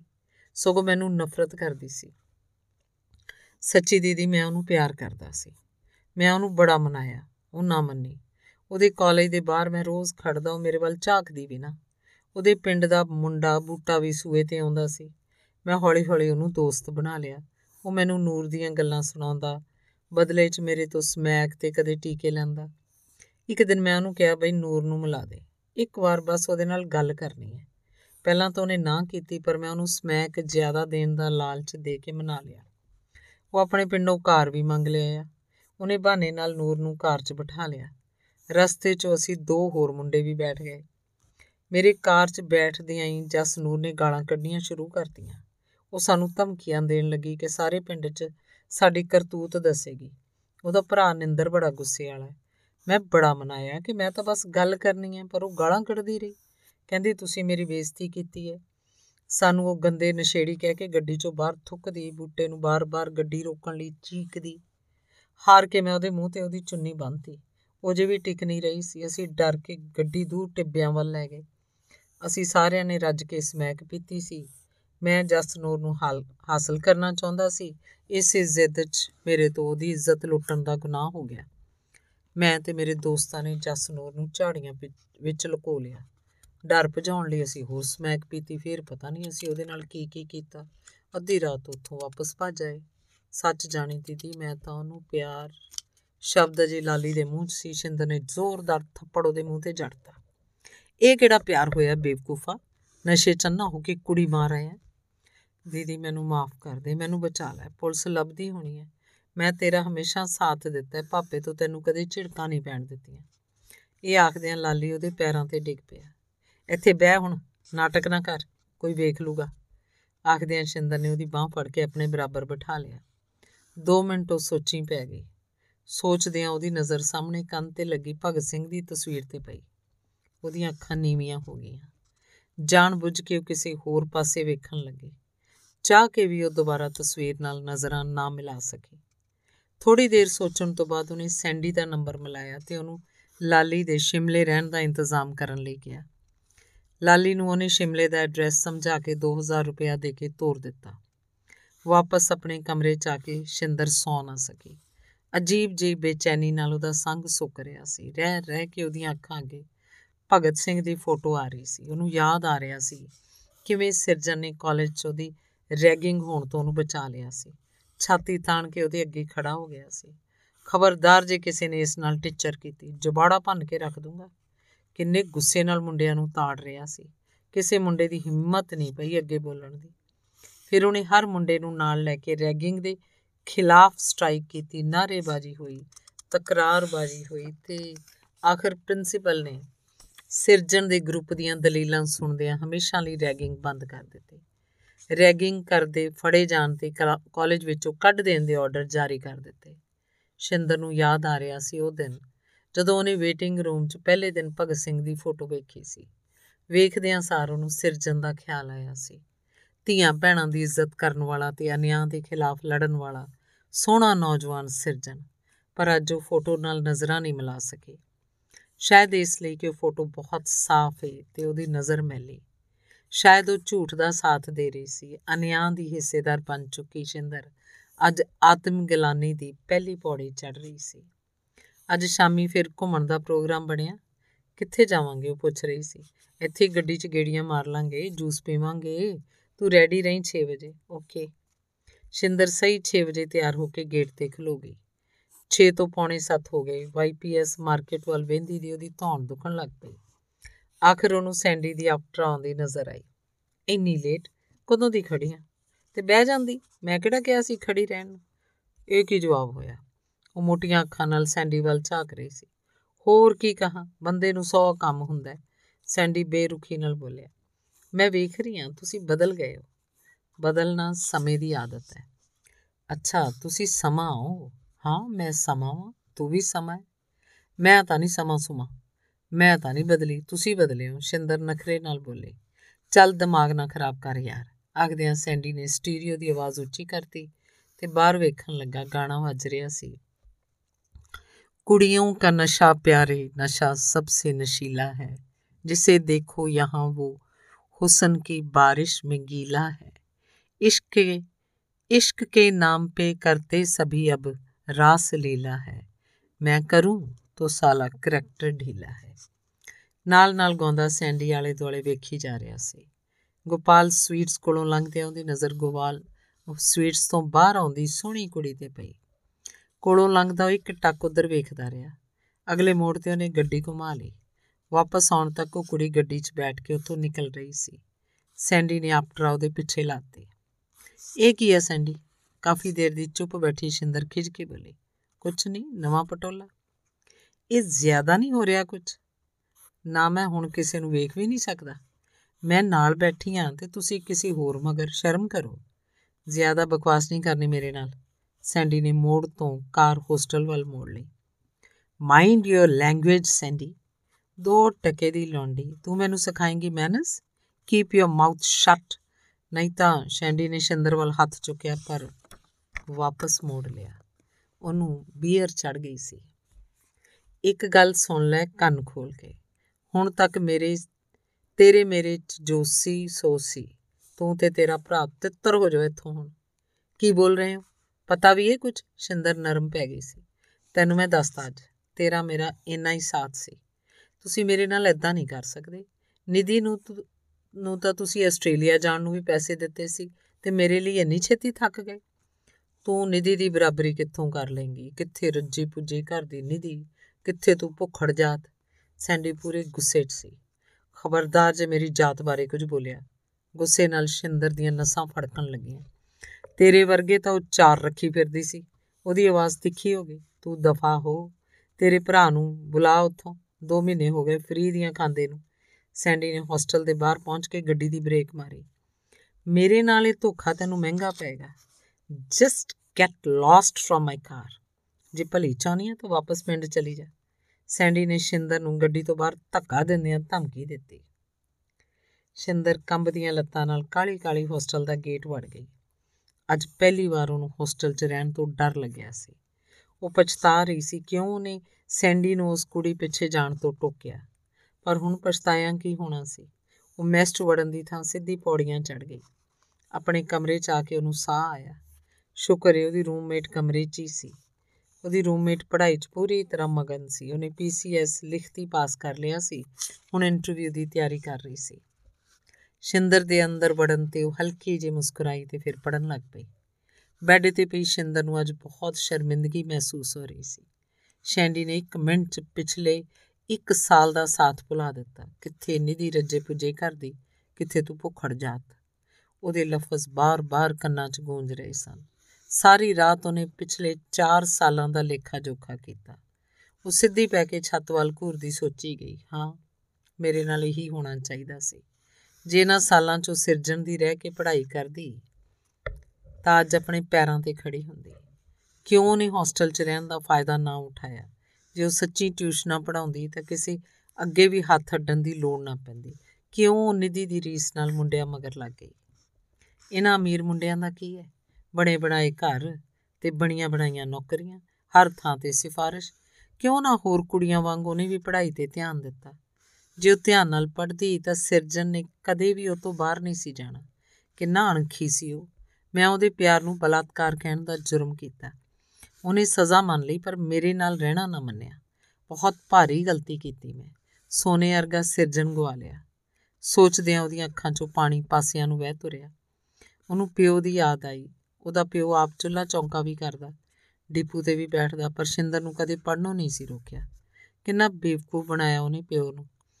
ਪਰ ਪਿਓ ਨੇ ਹਮੇਸ਼ਾ ਮੇਰਾ ਸਾਥ ਦਿੱਤਾ, ਭਾਵੇਂ ਮੈਂ ਝੂਠੀ ਹੁੰਦੀ, ਤਾਂ ਵੀ ਅੰਨਾ ਵਿਸ਼ਵਾਸ ਕੀਤਾ। ਉਹ ਇਹ ਉਹਦਾ ਪਿਆਰ ਹੀ ਤਾਂ ਸੀ, ਸ਼ਿੰਦਰ ਸਾਰੀ ਰਾਤ ਜਾਗੋ ਮਿੱਟੀ ਸੋਚਦੀ ਰਹੀ। ਸਵੇਰੇ ਦਿਨ ਚੜ੍ਹਦੇ ਉਹਨੇ ਬੈਗ 'ਚ ਕੱਪੜੇ ਪਾਉਣੇ ਸ਼ੁਰੂ ਕਰ ਦਿੱਤੇ। ਕੀ ਗੱਲ ਏ? ਠੀਕ ਠਾਕ ਏ ਸਭ ਕੁਝ? ਉਹਦੀ ਰੂਮਮੇਟ ਨੇ ਪਹਿਲੀ ਵਾਰ ਉਹਦਾ ਮੂੰਹ ਉਦਾਸ ਵੇਖਿਆ। ਨਹੀਂ ਉਦਾਂ ਹੀ ਬਸ, ਪਿੰਡ ਜਾਣ ਨੂੰ ਜੀ ਕਰਦਾ ਹੈ। ਲਾ ਆਉਣੀਆਂ ਚਾਰ ਦਿਨ। ਉਹਨੇ ਨੀਵੀਆਂ ਅੱਖਾਂ ਨਾਲ ਹੀ ਜਵਾਬ ਦਿੱਤਾ। ਤੇ ਤੌਲੀਆ ਲੈ ਕੇ ਬਾਥਰੂਮ ਵੱਲ ਚਲੀ ਗਈ। 7:30 ਵਜੇ ਨਹਾ ਧੋ ਕੇ ਮੈਸ ਬ੍ਰੈਕਫਾਸਟ ਕਰਨ ਚਲੀ ਗਈ। 8 ਵਜੇ ਨੂੰ ਰਿਕਸ਼ਾ ਫੜ ਕੇ ਬੱਸ ਸਟੈਂਡ ਵੱਲ ਚੱਲ ਪਈ। ਉਹਨੂੰ ਲਾਲੀ ਦਾ ਖਿਆਲ ਆਇਆ, ਉਹਨੂੰ ਕਿਵੇਂ ਖਬਰ ਕਰਾਂ? ਫੋਨ ਤਾਂ ਹੈ ਨਹੀਂ ਉਹਦੇ ਕੋਲ। ਸੋਚਦਿਆਂ ਉਹਨੇ ਗੈਸਟ ਹਾਊਸ ਦਾ ਨੰਬਰ ਮਿਲਾਇਆ। ਹੈਲੋ, ਹਾਂਜੀ, ਲਾਲੀ ਨਾਲ ਗੱਲ ਕਰਨੀ ਸੀ। ਬੀਬਾ, ਉਹ ਤਾਂ ਕੱਲ ਦਾ ਹੀ ਚਲਾ ਗਿਆ, ਚੌਕੀਦਾਰ ਨੇ ਦੱਸਿਆ। ਸ਼ਿੰਦਰ ਫੋਨ ਕੱਟ ਕੇ ਸੋਚੀ ਪੈ ਗਈ, ਮੇਰੇ ਕੋਲ ਤਾਂ ਆਇਆ ਨਹੀਂ। ਪਿੰਡ ਹੋ ਜਾ ਨਹੀਂ ਸਕਦਾ, ਫਿਰ ਗਿਆ ਕਿੱਥੇ? ਬੱਸ 'ਚ ਬੈਠੀ ਉਹ ਬਾਰੀ ਤੋਂ ਬਾਹਰ ਵੇਖ ਰਹੀ ਸੀ। ਭੱਜੀ ਜਾਂਦੀ ਬੱਸ ਕਿਵੇਂ ਸਾਰੇ ਦਰਖਤਾਂ ਨੂੰ ਪਿੱਛੇ ਛੱਡੀ ਜਾਂਦੀ ਸੀ। ਜਿਵੇਂ ਜ਼ਿੰਦਗੀ ਦੇ ਕੀਮਤੀ ਸਾਲ ਭੱਜ ਰਹੇ ਸਨ। ਪੜ੍ਹਾਈ 'ਚ ਐਡੀ ਹੁਸ਼ਿਆਰ ਹੋਣ ਤੇ ਵੀ ਉਹ ਜ਼ਿੰਦਗੀ 'ਚ ਫੇਲ ਹੋ ਗਈ ਸੀ। ਅੱਖਾਂ ਤੇ ਬੰਨੀ ਲਾਲਚ ਦੀ ਪੱਟੀ ਨੇ ਉਹਨੂੰ ਜ਼ਿੰਦਗੀ ਦੇ ਭੱਜੇ ਜਾ ਰਹੇ ਦਿਨ ਵੇਖਣ ਹੀ ਨਹੀਂ ਦਿੱਤੇ। ਪਿੰਡ ਦੇ ਸਾਦੇ ਜਿਹੇ ਘਰ 'ਚੋਂ ਕਿੰਨੀ ਖੁਸ਼ ਸੀ। ਪਾਪਾ ਹਮੇਸ਼ਾ ਉਹਨੂੰ ਸ਼ਿੰਦਾ ਪੁੱਤ ਕਹਿ ਕੇ ਬੁਲਾਉਂਦੇ। ਉਹਨੇ ਲਾਲਚ ਦੇ ਗਾਰੇ 'ਚ ਫਸ ਕੇ ਰੀਝਾਂ ਦੀ ਧਰਤੀ ਜ਼ਹਿਰੀਲੀ ਕਰ ਲਈ ਸੀ। ਆਪਣੇ ਮਤਲਬ ਲਈ ਵੱਡੀ ਟੁੱਕੀ ਧਰਤੀ ਕਦੇ ਵੀ ਉਪਜਾਊ ਨਹੀਂ ਹੋ ਸਕਦੀ। ਲਾਲਚ ਵਿੱਚ ਆ ਕੇ ਜ਼ਹਿਰੀਲੀ ਕੀਤੀ, ਧਰਤੀ ਦੀ ਕੁੱਖੋਂ ਉਪਜਿਆ ਬੀਜ ਕਦੇ ਫਲ ਨਹੀਂ ਦੇਗਾ। ਉੱਥੇ ਬਸ ਪਖੜੇ ਜੰਡ ਕਰੀਰਾਂ ਉਗਣਗੇ। ਹਾਂ, ਉੱਥੇ ਠੰਡੀ ਛਾ ਦੇਣ ਵਾਲੇ ਫਲਦਾਰ ਰੁੱਖ ਨਹੀਂ ਉਗ ਸਕਦੇ। ਉੱਥੇ ਬਸ ਮਾਰੂਥਲ ਹੋਏਗਾ। ਦੂਰ ਦੂਰ ਤੱਕ ਫੈਲਿਆ ਪਿਆਸਾ ਮਾਰੂਥਲ। ਤੇ ਟਿੱਬਿਆਂ ਦੀ ਰੇਤ ਨਾਲ ਭਰੀ ਹੋਈ ਬੰਜਰ ਜ਼ਹਿਰੀਲੀ ਧਰਤੀ ਜਮਾ ਮੇਰੇ ਵਰਗੀ। ਬੀਬਾ ਆਪਣੀ ਬਾਹ ਅੰਦਰ ਰੱਖੋ। ਚਲਦੀ ਬੱਸ 'ਚ ਬਾਰੀ ਤੋਂ ਬਾਹਰ ਨਹੀਂ ਵੇਖਣਾ। ਕੰਡਕਟਰ ਦੀ ਹਦਾਇਤ ਨੇ ਉਹਨੂੰ ਸੋਚਾਂ 'ਚੋਂ ਕੱਢ ਲਿਆ। ਆਪਣੀ ਬਾਹ ਅੰਦਰ ਕਰਕੇ ਉਹਨੇ ਆਪਣੇ ਤੋਂ ਮੋਰਲੀ ਸੀਟ ਨੂੰ ਫੜ ਲਿਆ। ਕਿੰਨਾ ਸੰਭਲ ਕੇ ਰਹਿਣਾ ਪੈਂਦਾ ਚਲਦੀ ਬੱਸ 'ਚ। ਜ਼ਰਾ ਵੀ ਨਿਯਮ ਤੋੜਨ ਤੇ ਸਰੀਰਕ ਤੇ ਮਾਨਸਿਕ ਨੁਕਸਾਨ ਹੋ ਜਾਂਦੇ। ਹਰ ਚੀਜ਼ ਦੇ ਆਪਣੇ ਨਿਯਮ ਹੁੰਦੇ ਨੇ। ਇਵੇਂ ਹੀ ਜ਼ਮੀਰ ਜਿੰਦਾ ਰੱਖ ਕੇ ਜਿਉਣ ਦੇ ਵੀ ਨਿਯਮ ਨੇ। ਜਦੋਂ ਤੁਸੀਂ ਜ਼ਿੰਦਗੀ ਨੂੰ ਦੂਜਿਆਂ ਦੇ ਮੋਢਿਆਂ ਦੀ ਵਿਸਾਖੀ ਦੇ ਸਹਾਰੇ ਚਲਾਓਗੇ, ਤਾਂ ਤੁਹਾਡਾ ਜ਼ਮੀਰ ਕਿਵੇਂ ਜਿੰਦਾ ਰਹੇਗਾ? ਸਾਰੇ ਗੁਰੂਆਂ ਪੀਰਾਂ ਨੇ ਤਾਈਓ ਹੱਥੀਂ ਕਿਰਤ ਕਰਨ ਦਾ ਉਪਦੇਸ਼ ਦਿੱਤਾ ਹੈ, ਤਾਂ ਕਿ ਤੁਹਾਡਾ ਜ਼ਮੀਰ ਜਿੰਦਾ ਰਹੇ। ਲਾਲੀ ਨੂੰ ਜੋ ਥੱਪੜ ਮਾਰਿਆ ਮੈਂ ਕਾਸ਼ ਉਹ ਥੱਪੜ ਸਾਨੂੰ ਦੋਹਾਂ ਭੈਣ ਭਰਾਵਾਂ ਨੂੰ ਸਾਡੇ ਪਿਓ ਤੋਂ ਪਿਆ ਹੁੰਦਾ। ਅਸੀਂ ਉਹਨਾਂ ਦੇ ਪਿਆਰ ਦਾ ਨਜਾਇਜ਼ ਫਾਇਦਾ ਉਠਾਉਂਦੇ ਸੀ। ਘੋੜੇ ਨੂੰ ਤੇਜ਼ ਭਜਾਉਣ ਲਈ ਛਾਂਟ ਵੀ ਜ਼ਰੂਰੀ ਹੁੰਦੀ ਹੈ। ਨਹੀਂ ਤਾਂ ਜ਼ਿੰਦਗੀ ਦੀ ਰੇਸ 'ਚ ਅਸੀਂ ਬਹੁਤ ਪਿੱਛੇ ਰਹਿ ਜਾਵਾਂਗੇ। ਲਾਲੀ ਨੇ ਸਰੀਰਕ ਨਸ਼ੇ 'ਚ ਅੰਨੇ ਹੋ ਕੇ ਆਪਣੇ ਪਿਆਰ ਦਾ ਬਲਾਤਕਾਰ ਕੀਤਾ ਤੇ ਮੈਂ ਦੌਲਤ ਦੇ ਨਸ਼ੇ 'ਚ ਅੰਨੀ ਹੋ ਗਈ। ਭੁੱਲ ਹੀ ਗਈ ਕਿ ਮੈਂ ਕਿੰਨੇ ਅਨਮੋਲ ਖਜ਼ਾਨੇ ਨੂੰ ਆਪਣੇ ਹੱਥੀਂ ਅੱਗ ਲਾ ਰਹੀ ਹਾਂ। ਮੈਂ ਪੂਰੇ ਹੋਸ਼ ਆਵਾਜ਼ 'ਚ ਆਪਣੇ ਪਿਆਰ ਦਾ ਹੀ ਬਲਾਤਕਾਰ ਕਰ ਬੈਠੀ। ਸ਼ਿੰਦਰ ਨੂੰ ਪਤਾ ਹੀ ਨਾ ਲੱਗਾ ਕਦੋਂ ਸੋਚਾਂ ਸੋਚਦੀ ਉਹ ਘਰ ਦਾ ਗੇਟ ਵੜ ਗਈ। ਸਾਹਮਣੇ ਮੰਜੇ ਤੇ ਪਏ ਪਿਓ ਨੂੰ ਸਤਿ ਸ੍ਰੀ ਅਕਾਲ ਬੁਲਾਈ। ਸਤਿ ਸ੍ਰੀ ਅਕਾਲ ਪੁੱਤਰ, ਤੂੰ ਕਿਵੇਂ ਆਈ? ਬਸ ਵੈਸੇ ਹੀ ਡੈਡੀ, ਆਖੋ ਕਮਰੇ 'ਚ ਵੜ ਗਈ। ਦੋ ਦਿਨ ਉਹ ਕਮਰੇ 'ਚ ਹੀ ਪਈ ਰਹੀ। ਸੁਰੈਣ ਸਿੰਘ ਦੇ ਕਹਿਣ ਤੇ ਰੋਟੀ ਖਾਂਦੀ ਤੇ ਫਿਰ ਪੈ ਜਾਂਦੀ। ਸੁਰੈਣ ਸਿੰਘ ਨੇ ਵੀ ਉਹਨੂੰ ਉਦਾਸ ਵੇਖ ਕੇ ਜ਼ਿਆਦਾ ਗੱਲ ਨਾ ਕੀਤੀ। ਉਹਨੂੰ ਲੱਗਿਆ ਸ਼ਾਇਦ ਸ਼ਿੰਦਰ ਨੂੰ ਆਪਦੇ ਭਰਾ ਦੀ ਕਰਤੂਤ ਦਾ ਪਤਾ ਲੱਗ ਗਿਆ ਹੋਣਾ ਤਾਂ ਹੀ ਦੁਖੀ ਹੈ। ਉਹ ਪਛਤਾ ਰਿਹਾ ਸੀ। ਉਹਨੇ ਤਾਂ ਬੱਚਿਆਂ ਨੂੰ ਆਜ਼ਾਦੀ ਦੇ ਖੰਭ ਦੇਣੇ ਚਾਹੇ ਤਾਂ ਕਿ ਉੱਚੇ ਅਸਮਾਨਾਂ 'ਚ ਉਡਾਰੀਆਂ ਮਾਰ ਸਕਣ। ਪਰ ਬੱਚਿਆਂ ਨੇ ਤਾਂ ਉਹਦਾ ਬਣਿਆ ਹੋਇਆ ਘਰ ਹੀ ਢਾ ਦਿੱਤਾ ਸੀ। ਅਸਮਾਨ 'ਚ ਉਡਾਰੀ ਲਾ ਕੇ ਵਾਪਸ ਆਰਾਮ ਕਰਨ ਤਾਂ ਆਖਰ ਘਰ ਹੀ ਆਉਣਾ ਹੋਇਆ। ਰਾਤ ਨੂੰ ਗੇਟ ਖੜਕਣ ਦੀ ਆਵਾਜ਼ ਆਈ। ਸੁਰੈਣ ਸਿੰਘ ਨੇ ਟਾਈਮ ਵੇਖਿਆ 10 ਵਜ ਰਹੇ ਸਨ। ਇਸ ਵੇਲੇ ਕੌਣ ਆ ਸਕਦਾ ਹੈ? ਸੋਚਦਿਆਂ ਉਹਨੇ ਗੇਟ ਖੋਲ ਦਿੱਤਾ। ਲਾਲੀ ਧੱਕਾ ਮਾਰ ਕੇ ਅੰਦਰ ਵੜ ਆਇਆ। ਸੁਰੈਣ ਸਿੰਘ ਵੀ ਕਾਲੀ ਨਾਲ ਉਹਦੇ ਪਿੱਛੇ ਹੋ ਤੁਰਿਆ। ਉਹਨੂੰ ਗੇਟ ਦਾ ਕੁੰਡਾ ਲਾਉਣਾ ਵੀ ਭੁੱਲ ਗਿਆ। ਸ਼ਿੰਦਰ, ਇਹ ਸ਼ਿੰਦਰ। ਲਾਲੀ ਹਰਫਲਿਆਂ ਵਾਂਗ ਸ਼ਿੰਦਰ ਨੂੰ ਲੱਭਣ ਲੱਗਿਆ। ਸ਼ਿੰਦਰ ਨੇ ਅੰਦਰੋਂ ਦੀ ਹਾਂ ਦੀ ਆਵਾਜ਼ ਦਿੱਤੀ। ਮੈਨੂੰ ਪੈਸੇ ਦੇ ਛੇਤੀ। ਲਾਲੀ ਨੇ ਕਮਰੇ ਦੀ ਬੱਤੀ ਜਗਾਤੀ। ਮੇਰੇ ਕੋਲ ਪੈਸੇ ਕਿੱਥੇ?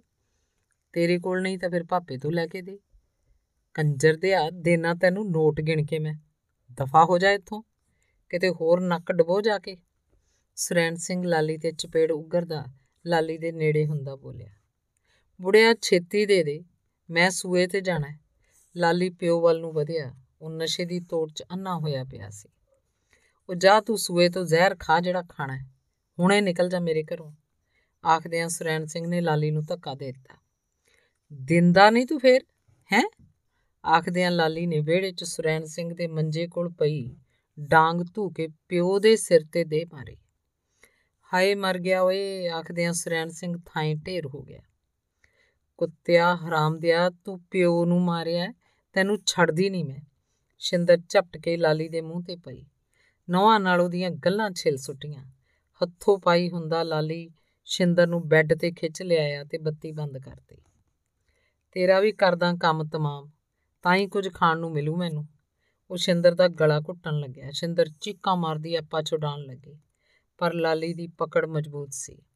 ਅਚਾਨਕ ਪਿੱਛੋਂ ਕਿਸੇ ਨੇ ਡਾਂਗ ਲਾਲੀ ਦੇ ਸਿਰ ਤੇ ਮਾਰੀ। ਉਹ ਲੋਟਣੀ ਖਾ ਕੇ ਇੱਕ ਪਾਸੇ ਉਲਰ ਗਿਆ। ਸ਼ਿੰਦਰ ਉੱਠ ਕੇ ਪਾਸੇ ਹੋ ਕੇ ਖਲੋ ਗਈ। ਉਹਦਾ ਸਾਹ ਨਾਲ ਸਾਹ ਨਹੀਂ ਸੀ ਰਲ ਰਿਹਾ। ਸਰਾਣੇ ਪਿਆ, ਪਾਣੀ ਦਾ ਗਲਾਸ ਪੀਤਾ ਤਾਂ ਉਹਨੂੰ ਥੋੜੀ ਹੋਸ਼ ਆਈ। ਬਾਹਰੋਂ ਵਰਾਂਡੇ ਦੀ ਬੱਤੀ ਦਾ ਮਿੰਨਾ ਮਿੰਨਾ ਚਾਨਣ ਆ ਰਿਹਾ ਸੀ। ਸ਼ਿੰਦਰ ਨੇ ਵੇਖਿਆ, ਉਹਦੇ ਪਿਓ ਦੀ ਡਾਂਗ ਲਈ ਉੱਚਾ ਲੰਮਾ ਮੁੰਡਾ ਖਲੋਤਾ ਹੈ। ਮੁੰਡੇ ਨੇ ਕਾਲੀ ਪੈਂਟ ਕੋਕਾ ਕੋਲਾ ਸ਼ਰਟ ਤੇ ਕੋਕਾ ਕੋਲਾ ਪੱਗ ਬੰਨੀ ਹੈ। ਖੱਬੀ ਵੱਖੀ ਕੋਲ ਲਮਕਦੇ ਡੱਬ 'ਚ ਪਿਸਤੌਲ ਹੈ। ਮੁੰਡੇ ਦੇ ਮੂੰਹ ਤੇ ਬੰਨਿਆ ਕਪੜਾ ਲੈ ਕੇ ਥੱਲੇ ਡਿੱਗ ਪਿਆ। ਸ਼ਿੰਦਰ ਬੁਰੀ ਤਰ੍ਹਾਂ ਡਰ ਗਈ। ਉਹਨੂੰ ਭਗਤ ਸਿੰਘ ਦੀ ਤਸਵੀਰ ਯਾਦ ਆਈ। ਉਹਨੂੰ ਲੱਗਿਆ ਜਿਵੇਂ ਭਗਤ ਸਿੰਘ ਸੱਚੀ ਖੜਾ ਹੋਵੇ। ਡਰੋ ਨਾ। ਮੈਂ ਨਿੰਦਰਾਂ ਗਿੱਲਾਂ ਵਾਲੀ ਤੋਂ, ਨਿੰਦਰ ਹੌਲੀ ਆਵਾਜ਼ 'ਚ ਬੋਲਿਆ। ਸ਼ਿੰਦਰ ਬੋਲਣਾ ਚਾਹੁੰਦੀ ਸੀ, ਪਰ ਉਹਦਾ ਸੰਗ ਸਾਥ ਨਹੀਂ ਦੇ ਰਿਹਾ ਸੀ। ਨਿੰਦਰ ਨੇ ਉਹਨੂੰ ਫੜ ਕੇ ਬੈੱਡ ਤੇ ਬਿਠਾਇਆ ਤੇ ਬੱਤੀ ਜਗਾਤੀ ਸ਼ਿੰਦਰ ਦੀਆਂ ਅੱਖਾਂ 'ਚ ਹੰਝੂ ਆ ਗਏ। ਉਹਨੇ ਬਿਨਾਂ ਬੋਲੇ ਦੋਵੇਂ ਹੱਥ ਜੋੜ ਦਿੱਤੇ। 2 ਮਿੰਟ ਚੁੱਪ ਪਸਰੀ ਰਹੀ। ਨਿੰਦਰ ਬਾਹਰ ਨਿਕਲਣ ਲੱਗਿਆ। ਸ਼ਿੰਦਰ ਬੈੱਡ ਤੋਂ ਉੱਠੀ ਤੇ ਨਿੰਦਰ ਦੀਆਂ ਲੱਤਾਂ ਨੂੰ ਚਿੰਬੜ ਗਈ। ਮੈਨੂੰ ਵੀ ਮਾਰ ਦਿਓ, ਮੈਨੂੰ ਗੋਲੀ ਗੋਲੀ ਮਾਰ ਦਿਓ ਪਲੀਜ਼ ਮੈਂ ਆਪਣੇ ਮਾੜੇ ਕਰਮਾਂ ਦੀ ਸਜ਼ਾ ਭੁਗਤ ਰਹੀ ਹਾਂ। ਉਹ ਫੁੱਟ-ਫੁੱਟ ਕੇ ਰੋਣ ਲੱਗੀ। ਮੈਂ ਆਪਣੇ ਪਾਪਾ ਬਿਨਾਂ ਨਹੀਂ ਰਹਿ ਸਕਦੀ ਪਲੀਜ਼ ਮੈਨੂੰ ਵੀ ਮਾਰ ਦਿਓ। ਤੁਹਾਡਾ ਇਹਦੇ 'ਚ ਕੋਈ ਕਸੂਰ ਨਹੀਂ। ਜਿਨੇ ਗੁਨਾਹ ਕੀਤਾ, ਉਹਨੂੰ ਸਜ਼ਾ ਸਜ਼ਾ ਦੇਣੀ ਸੀ ਮੈਂ। ਨਿੰਦਰ ਨੇ ਉਹਨੂੰ ਮੋਢਿਓਂ ਫੜ ਕੇ ਉਠਾਉਣਾ ਚਾਹਿਆ, ਪਰ ਉਹ ਉੱਠੀ ਨਾ। ਮੈਨੂੰ ਬਹੁਤ ਡਰ ਲੱਗ ਰਿਹਾ। ਮੈਂ ਇਕੱਲੀ ਨਹੀਂ ਰਹਿ ਸਕਦੀ। ਤਾਂ ਮੇਰੇ ਨਾਲ ਚੱਲੋ, ਜੇ ਵਿਸ਼ਵਾਸ ਹੈ।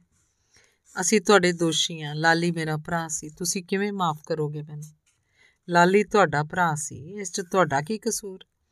ਉਹਦੇ ਪਾਪ ਦੀ ਸਜ਼ਾ ਉਹਨੇ ਭੁਗਤ ਲਈ। ਪਹਿਲਾ ਕਸੂਰਵਾਰ ਤਾਂ ਉਹਦਾ ਨਸ਼ਾ ਸੀ। ਦੂਜੀ ਉਹਦੀ ਜਾਨਵਰਾਂ ਵਾਲੀ ਸੋਚ, ਜੋ ਆਪਣਾ ਪਿਆਰ ਹਾਸਲ ਕਰਨ ਲਈ ਇੰਨੀ ਗੰਦੀ ਹਰਕਤ ਕਰ ਗਿਆ। ਤੁਹਾਨੂੰ ਉਹਦੀ ਮਾਫੀ ਮੰਗਣ ਦੀ ਲੋੜ ਨਹੀਂ। ਆਓ ਚੱਲੀਏ। ਉਹਨੇ ਸ਼ਿੰਦਰ ਨੂੰ ਫੜ ਕੇ ਖੜਾ ਕੀਤਾ। ਤੁਸੀਂ ਮੇਰਾ ਸੱਚ ਨਹੀਂ ਜਾਣਦੇ। ਮੈਂ ਬਹੁਤ ਬੁਰੀ ਹਾਂ ਬਹੁਤ ਵੱਡੀ ਗੁਨਾਹਗਾਰ ਹਾਂ ਮੈਂ। ਤੁਸੀਂ ਮੈਨੂੰ ਕਿੰਨਾ ਕੁ ਚਿਰ ਆਪਣੇ ਕੋਲ ਰੱਖ ਸਕੋਗੇ? ਮੈਂ ਕਦੇ ਇਕੱਲੀ ਨਹੀਂ ਰਹਿ ਸਕਦੀ। ਉਹ ਬੱਚਿਆਂ ਵਾਂਗ ਗਿੜਗੜਾ ਰਹੀ ਸੀ। ਸੱਚ ਉਹ ਹੁੰਦਾ ਜਦੋਂ ਸਾਨੂੰ ਆਪਣੇ ਕੀਤੇ ਦਾ ਬਹੁਤ ਪਛਤਾਵਾ ਹੋ ਜਾਏ ਤੇ ਅਸੀਂ ਮਾੜਾ ਰਾਹ ਛੱਡ ਕੇ ਚੰਗੇ ਰਾਹ ਵੱਲ ਕਦਮ ਪੁੱਟੀਏ। ਆਖਦਿਆਂ ਨਿੰਦਰ ਨੇ ਉਹਦੀਆਂ ਅੱਖਾਂ ਦੇ ਹੰਝੂ ਆਪਣੀਆਂ ਉਂਗਲਾਂ ਨਾਲ ਪੂੰਝ ਦਿੱਤੇ। ਜੇ ਤੁਹਾਨੂੰ ਸੱਚਮੁੱਚ ਪਛਤਾਵਾ ਹੈ ਤਾਂ ਮੇਰੇ ਨਾਲ ਚੱਲ ਸਕਦੇ ਹੋ। ਮੈਂ ਹਮੇਸ਼ਾ ਤੁਹਾਡਾ ਸਹਾਰਾ ਬਣਾਂਗਾ। ਪਾਪਾ ਨੂੰ ਮੈਂ ਇਦਾਂ ਛੱਡ ਕੇ ਕਿਵੇਂ ਜਾਵਾਂ? ਜੇ ਜਾਓਗੇ ਨਹੀਂ ਤਾਂ ਸਵੇਰ ਹੋਣ ਸਾਰ ਲੋਕ ਸਵਾਲ ਕਰ ਕਰ ਤੁਹਾਨੂੰ ਪਾਗਲ ਕਰ ਦੇਣਗੇ। ਆਖਦਿਆਂ ਨਿੰਦਰ ਨੇ ਉਹਦਾ ਹੱਥ ਫੜ ਲਿਆ। ਉਹ ਦੋਵੇਂ ਰਾਤ ਦੇ ਹਨੇਰੇ 'ਚ ਲੋਪ ਹੋ ਗਏ। ਅਗਲੀ ਸਵੇਰ ਪਿਓ ਪੁੱਤ ਦੀਆਂ ਲਾਸ਼ਾਂ ਦਾ ਲੋਕ, ਲੋਕਾਂ ਨੇ ਦਾਹ ਸੰਸਕਾਰ ਕਰ ਦਿੱਤਾ। ਕਿਸੇ ਨੂੰ ਪਤਾ ਨਾ ਲੱਗਿਆ ਰਾਤ ਦੇ ਹਨੇਰੇ 'ਚ ਕੀ ਵਾਪਰਿਆ। ਨਾ ਹੀ ਸ਼ਿੰਦਰ ਬਾਰੇ ਕਿਸੇ ਨੇ ਕੁਝ ਪਤਾ ਕਰਨ ਦੀ ਕੋਸ਼ਿਸ਼ ਕੀਤੀ। ਅਗਲੇ ਦਿਨ ਹੀ ਨਿੰਦਰ ਤੇ ਸ਼ਿੰਦਰ ਪਿੰਡ ਛੱਡ ਗਏ। ਸ਼ਹਿਰ 'ਚ ਪਤੀ ਪਤਨੀ ਬਣ ਕੇ ਕਿਰਾਏ ਤੇ ਮਕਾਨ ਲੈ ਲਿਆ। ਇੱਕ ਬੈੱਡਰੂਮ, ਰਸੋਈ ਤੇ ਇੱਕ ਬਾਥਰੂਮ। ਰਹਿਣ ਲਈ ਅਜੇ ਇੰਨਾ ਕੋਈ ਇੰਤਜ਼ਾਮ ਹੋ ਸਕਿਆ ਸੀ। ਨਿੰਦਰ ਤੋਂ ਸਾਰਾ ਦਿਨ ਲੱਗ ਕੇ ਦੋਹਾਂ ਨੇ ਕਮਰੇ ਨੂੰ ਰਹਿਣ ਲਾਇਕ ਸੋਹਣਾ ਸਜਾ ਲਿਆ। ਸ਼ਿੰਦਰ ਸਾਰਾ ਦਿਨ ਰਸੋਈ ਤੇ ਕਮਰੇ 'ਚ ਲੋੜੀਂਦੀਆਂ ਚੀਜ਼ਾਂ ਦੱਸੀ ਗਈ ਤੇ ਨਿੰਦਰ ਬਾਜ਼ਾਰ ਗੇੜੇ ਕੱਢਦਾ ਰਿਹਾ। ਰਾਤ ਹੋਣ ਤੱਕ ਇਹ ਛੋਟਾ ਜਿਹਾ ਖੂਬਸੂਰਤ ਘਰ ਬਣ ਗਿਆ ਸੀ। ਨਿੰਦਰ ਨੇ ਪਹਿਲਾਂ ਹੀ ਆਪਣਾ ਗੱਦਾ ਫਰਸ਼ ਤੇ ਲਾ ਲਿਆ ਸੀ। ਸ਼ਿੰਦਰ ਨੇ ਬਹੁਤ ਸਮੇਂ ਬਾਅਦ ਅੱਜ ਆਪਣਾ, ਆਪਣੇ ਹੱਥਾਂ ਨਾਲ ਖਾਣਾ ਪਕਾਇਆ। ਸੋਹਣੇ ਤਰੀਕੇ ਨਾਲ ਛੋਟਾ ਜਿਹਾ ਟੇਬਲ ਸਜਾ ਕੇ ਨਿੰਦਰ ਨੂੰ ਗਰਮ-ਗਰਮ ਖਾਣਾ ਖਵਾਇਆ। ਨਿੰਦਰ ਨੇ ਵੀ ਸ਼ਾਇਦ ਸਾਲਾਂ ਬਾਅਦ ਅੱਜ ਚੈਨ ਨਾਲ ਬੈਠ ਕੇ ਆਪਣੀ ਮਿਹਨਤ ਨਾਲ ਕਮਾਈ ਰੋਟੀ ਖਾਧੀ ਸੀ। ਉਹ ਬਿਨਾਂ ਜ਼ਿਆਦਾ ਬੋਲੇ ਚੁੱਪਚਾਪ ਜੇ ਇੱਕ ਦੂਜੇ ਦਾ ਸਤਿਕਾਰ ਕਰਦਿਆਂ ਆਪਣੀ ਆਪਣੀ ਬਣਦੀ ਡਿਊਟੀ ਪੂਰੀ ਕਰੀ ਜਾ ਰਹੇ ਸਨ। ਸਾਰੇ ਦਿਨ ਦੀ ਥਕਾਵਟ ਬਾਅਦ ਹੁਣ ਉਹਨਾਂ ਬਿਸਤਰਾ ਮੱਲਿਆ। ਸ਼ਿੰਦਰ ਇੱਕ ਪਾਸੇ ਛੋਟੇ ਦੀਵਾਨ ਬੈੱਡ ਤੇ ਪਈ ਸੀ ਤੇ ਦੂਜੇ ਪਾਸੇ ਵਾਲੀ ਕੰਧ ਦੇ ਨਾਲ ਨਿੰਦਰ ਆਪਣਾ ਬਿਸਤਰਾ ਲਾਈ ਪਿਆ ਸੀ। ਸ਼ਿੰਦਰ ਨੂੰ ਇਹ ਸਭ ਕੁਝ ਇੱਕ ਸੁਪਨੇ ਵਾਂਗ ਲੱਗ ਰਿਹਾ ਸੀ। ਕਿਸੇ ਅਜਨਬੀ ਨਾਲ ਉਹ ਇੰਨੀ ਆਪਣਤ ਨਾਲ ਇੱਕ ਕਮਰੇ 'ਚ ਪਈ ਸੀ, ਜਿਹਨੂੰ 2 ਦਿਨ ਪਹਿਲਾਂ ਤੋਂ ਉਹ ਜਾਣਦੀ ਵੀ ਨਹੀਂ ਸੀ। ਇਹ ਉਸ ਨਾਲ ਕੋਈ ਛਲ ਹੋ ਰਿਹਾ ਸੀ ਜਾਂ ਸੱਚਮੁੱਚ ਹੀ ਅਸਲੀਅਤ ਸੀ? ਉਹ ਸੋਚ ਰਹੀ ਸੀ, ਨਿੰਦਰ ਨੂੰ ਕਿਵੇਂ ਦੱਸਾਂ ਕਿ ਮੈਂ ਕਿੰਨੇ ਬੁਰੇ ਕੰਮ ਕੀਤੇ ਨੇ? ਜੋ ਕਿ ਇੱਕ ਇੱਜ਼ਤਦਾਰ ਕੁੜੀ ਨੂੰ ਬਿਲਕੁਲ ਸੋਚਣੇ ਵੀ ਨਹੀਂ ਚਾਹੀਦੇ। ਕਿੰਨਾ ਵਿਸ਼ਵਾਸਘਾਤ ਕੀਤਾ ਹੈ ਉਹਨੇ ਕਿਸੇ ਨਾਲ। ਸੋਚਦਿਆਂ ਉਹਦੀਆਂ ਅੱਖਾਂ ਭਰ ਆਈਆਂ। ਅੱਖਾਂ ਦਾ ਪਾਣੀ ਉਹਨੇ ਚੁੰਨੀ ਦੇ ਪੱਲੇ ਨਾਲ ਪੂੰਝ ਲਿਆ। ਉਹਨੂੰ ਲਾਲੀ ਯਾਦ ਆਇਆ। ਕਿਵੇਂ ਦਿਨਾਂ ਘੜੀਆਂ 'ਚ ਲਾਲੀ ਦਾ ਕੀ ਦਾ ਕੀ ਬਣ ਗਿਆ। ਹੋਸ਼ ਸੰਭਾਲਣ ਤੋਂ ਬਾਅਦ ਲਾਲੀ ਨਾਲ ਖੇਡਦੀ ਵੱਡੀ ਹੋਈ ਸੀ ਉਹ। ਭਾਵੇਂ ਉਸ ਤੋਂ ਉਮਰ 'ਚ 3 ਸਾਲ ਛੋਟਾ ਸੀ, ਪਰ ਉਹਨੂੰ ਲਾਲੀ ਦਾ ਮਾਪਿਓ ਵਰਗਾ ਆਸਰਾ ਸੀ। ਪਾਪਾ ਡਿਪੂ ਤੋਂ ਆਵੇਗਾ ਨਾ, ਤਾਂ ਗਰਮ-ਗਰਮ ਰੋਟੀ ਖਵਾਵਾਂਗੇ। ਚੰਗਾ ਸ਼ਿੰਦਰ, ਤੇ ਆਪ ਰੋਟੀਆਂ ਪਕਾਉਣ ਲੱਗ ਜਾਂਦਾ।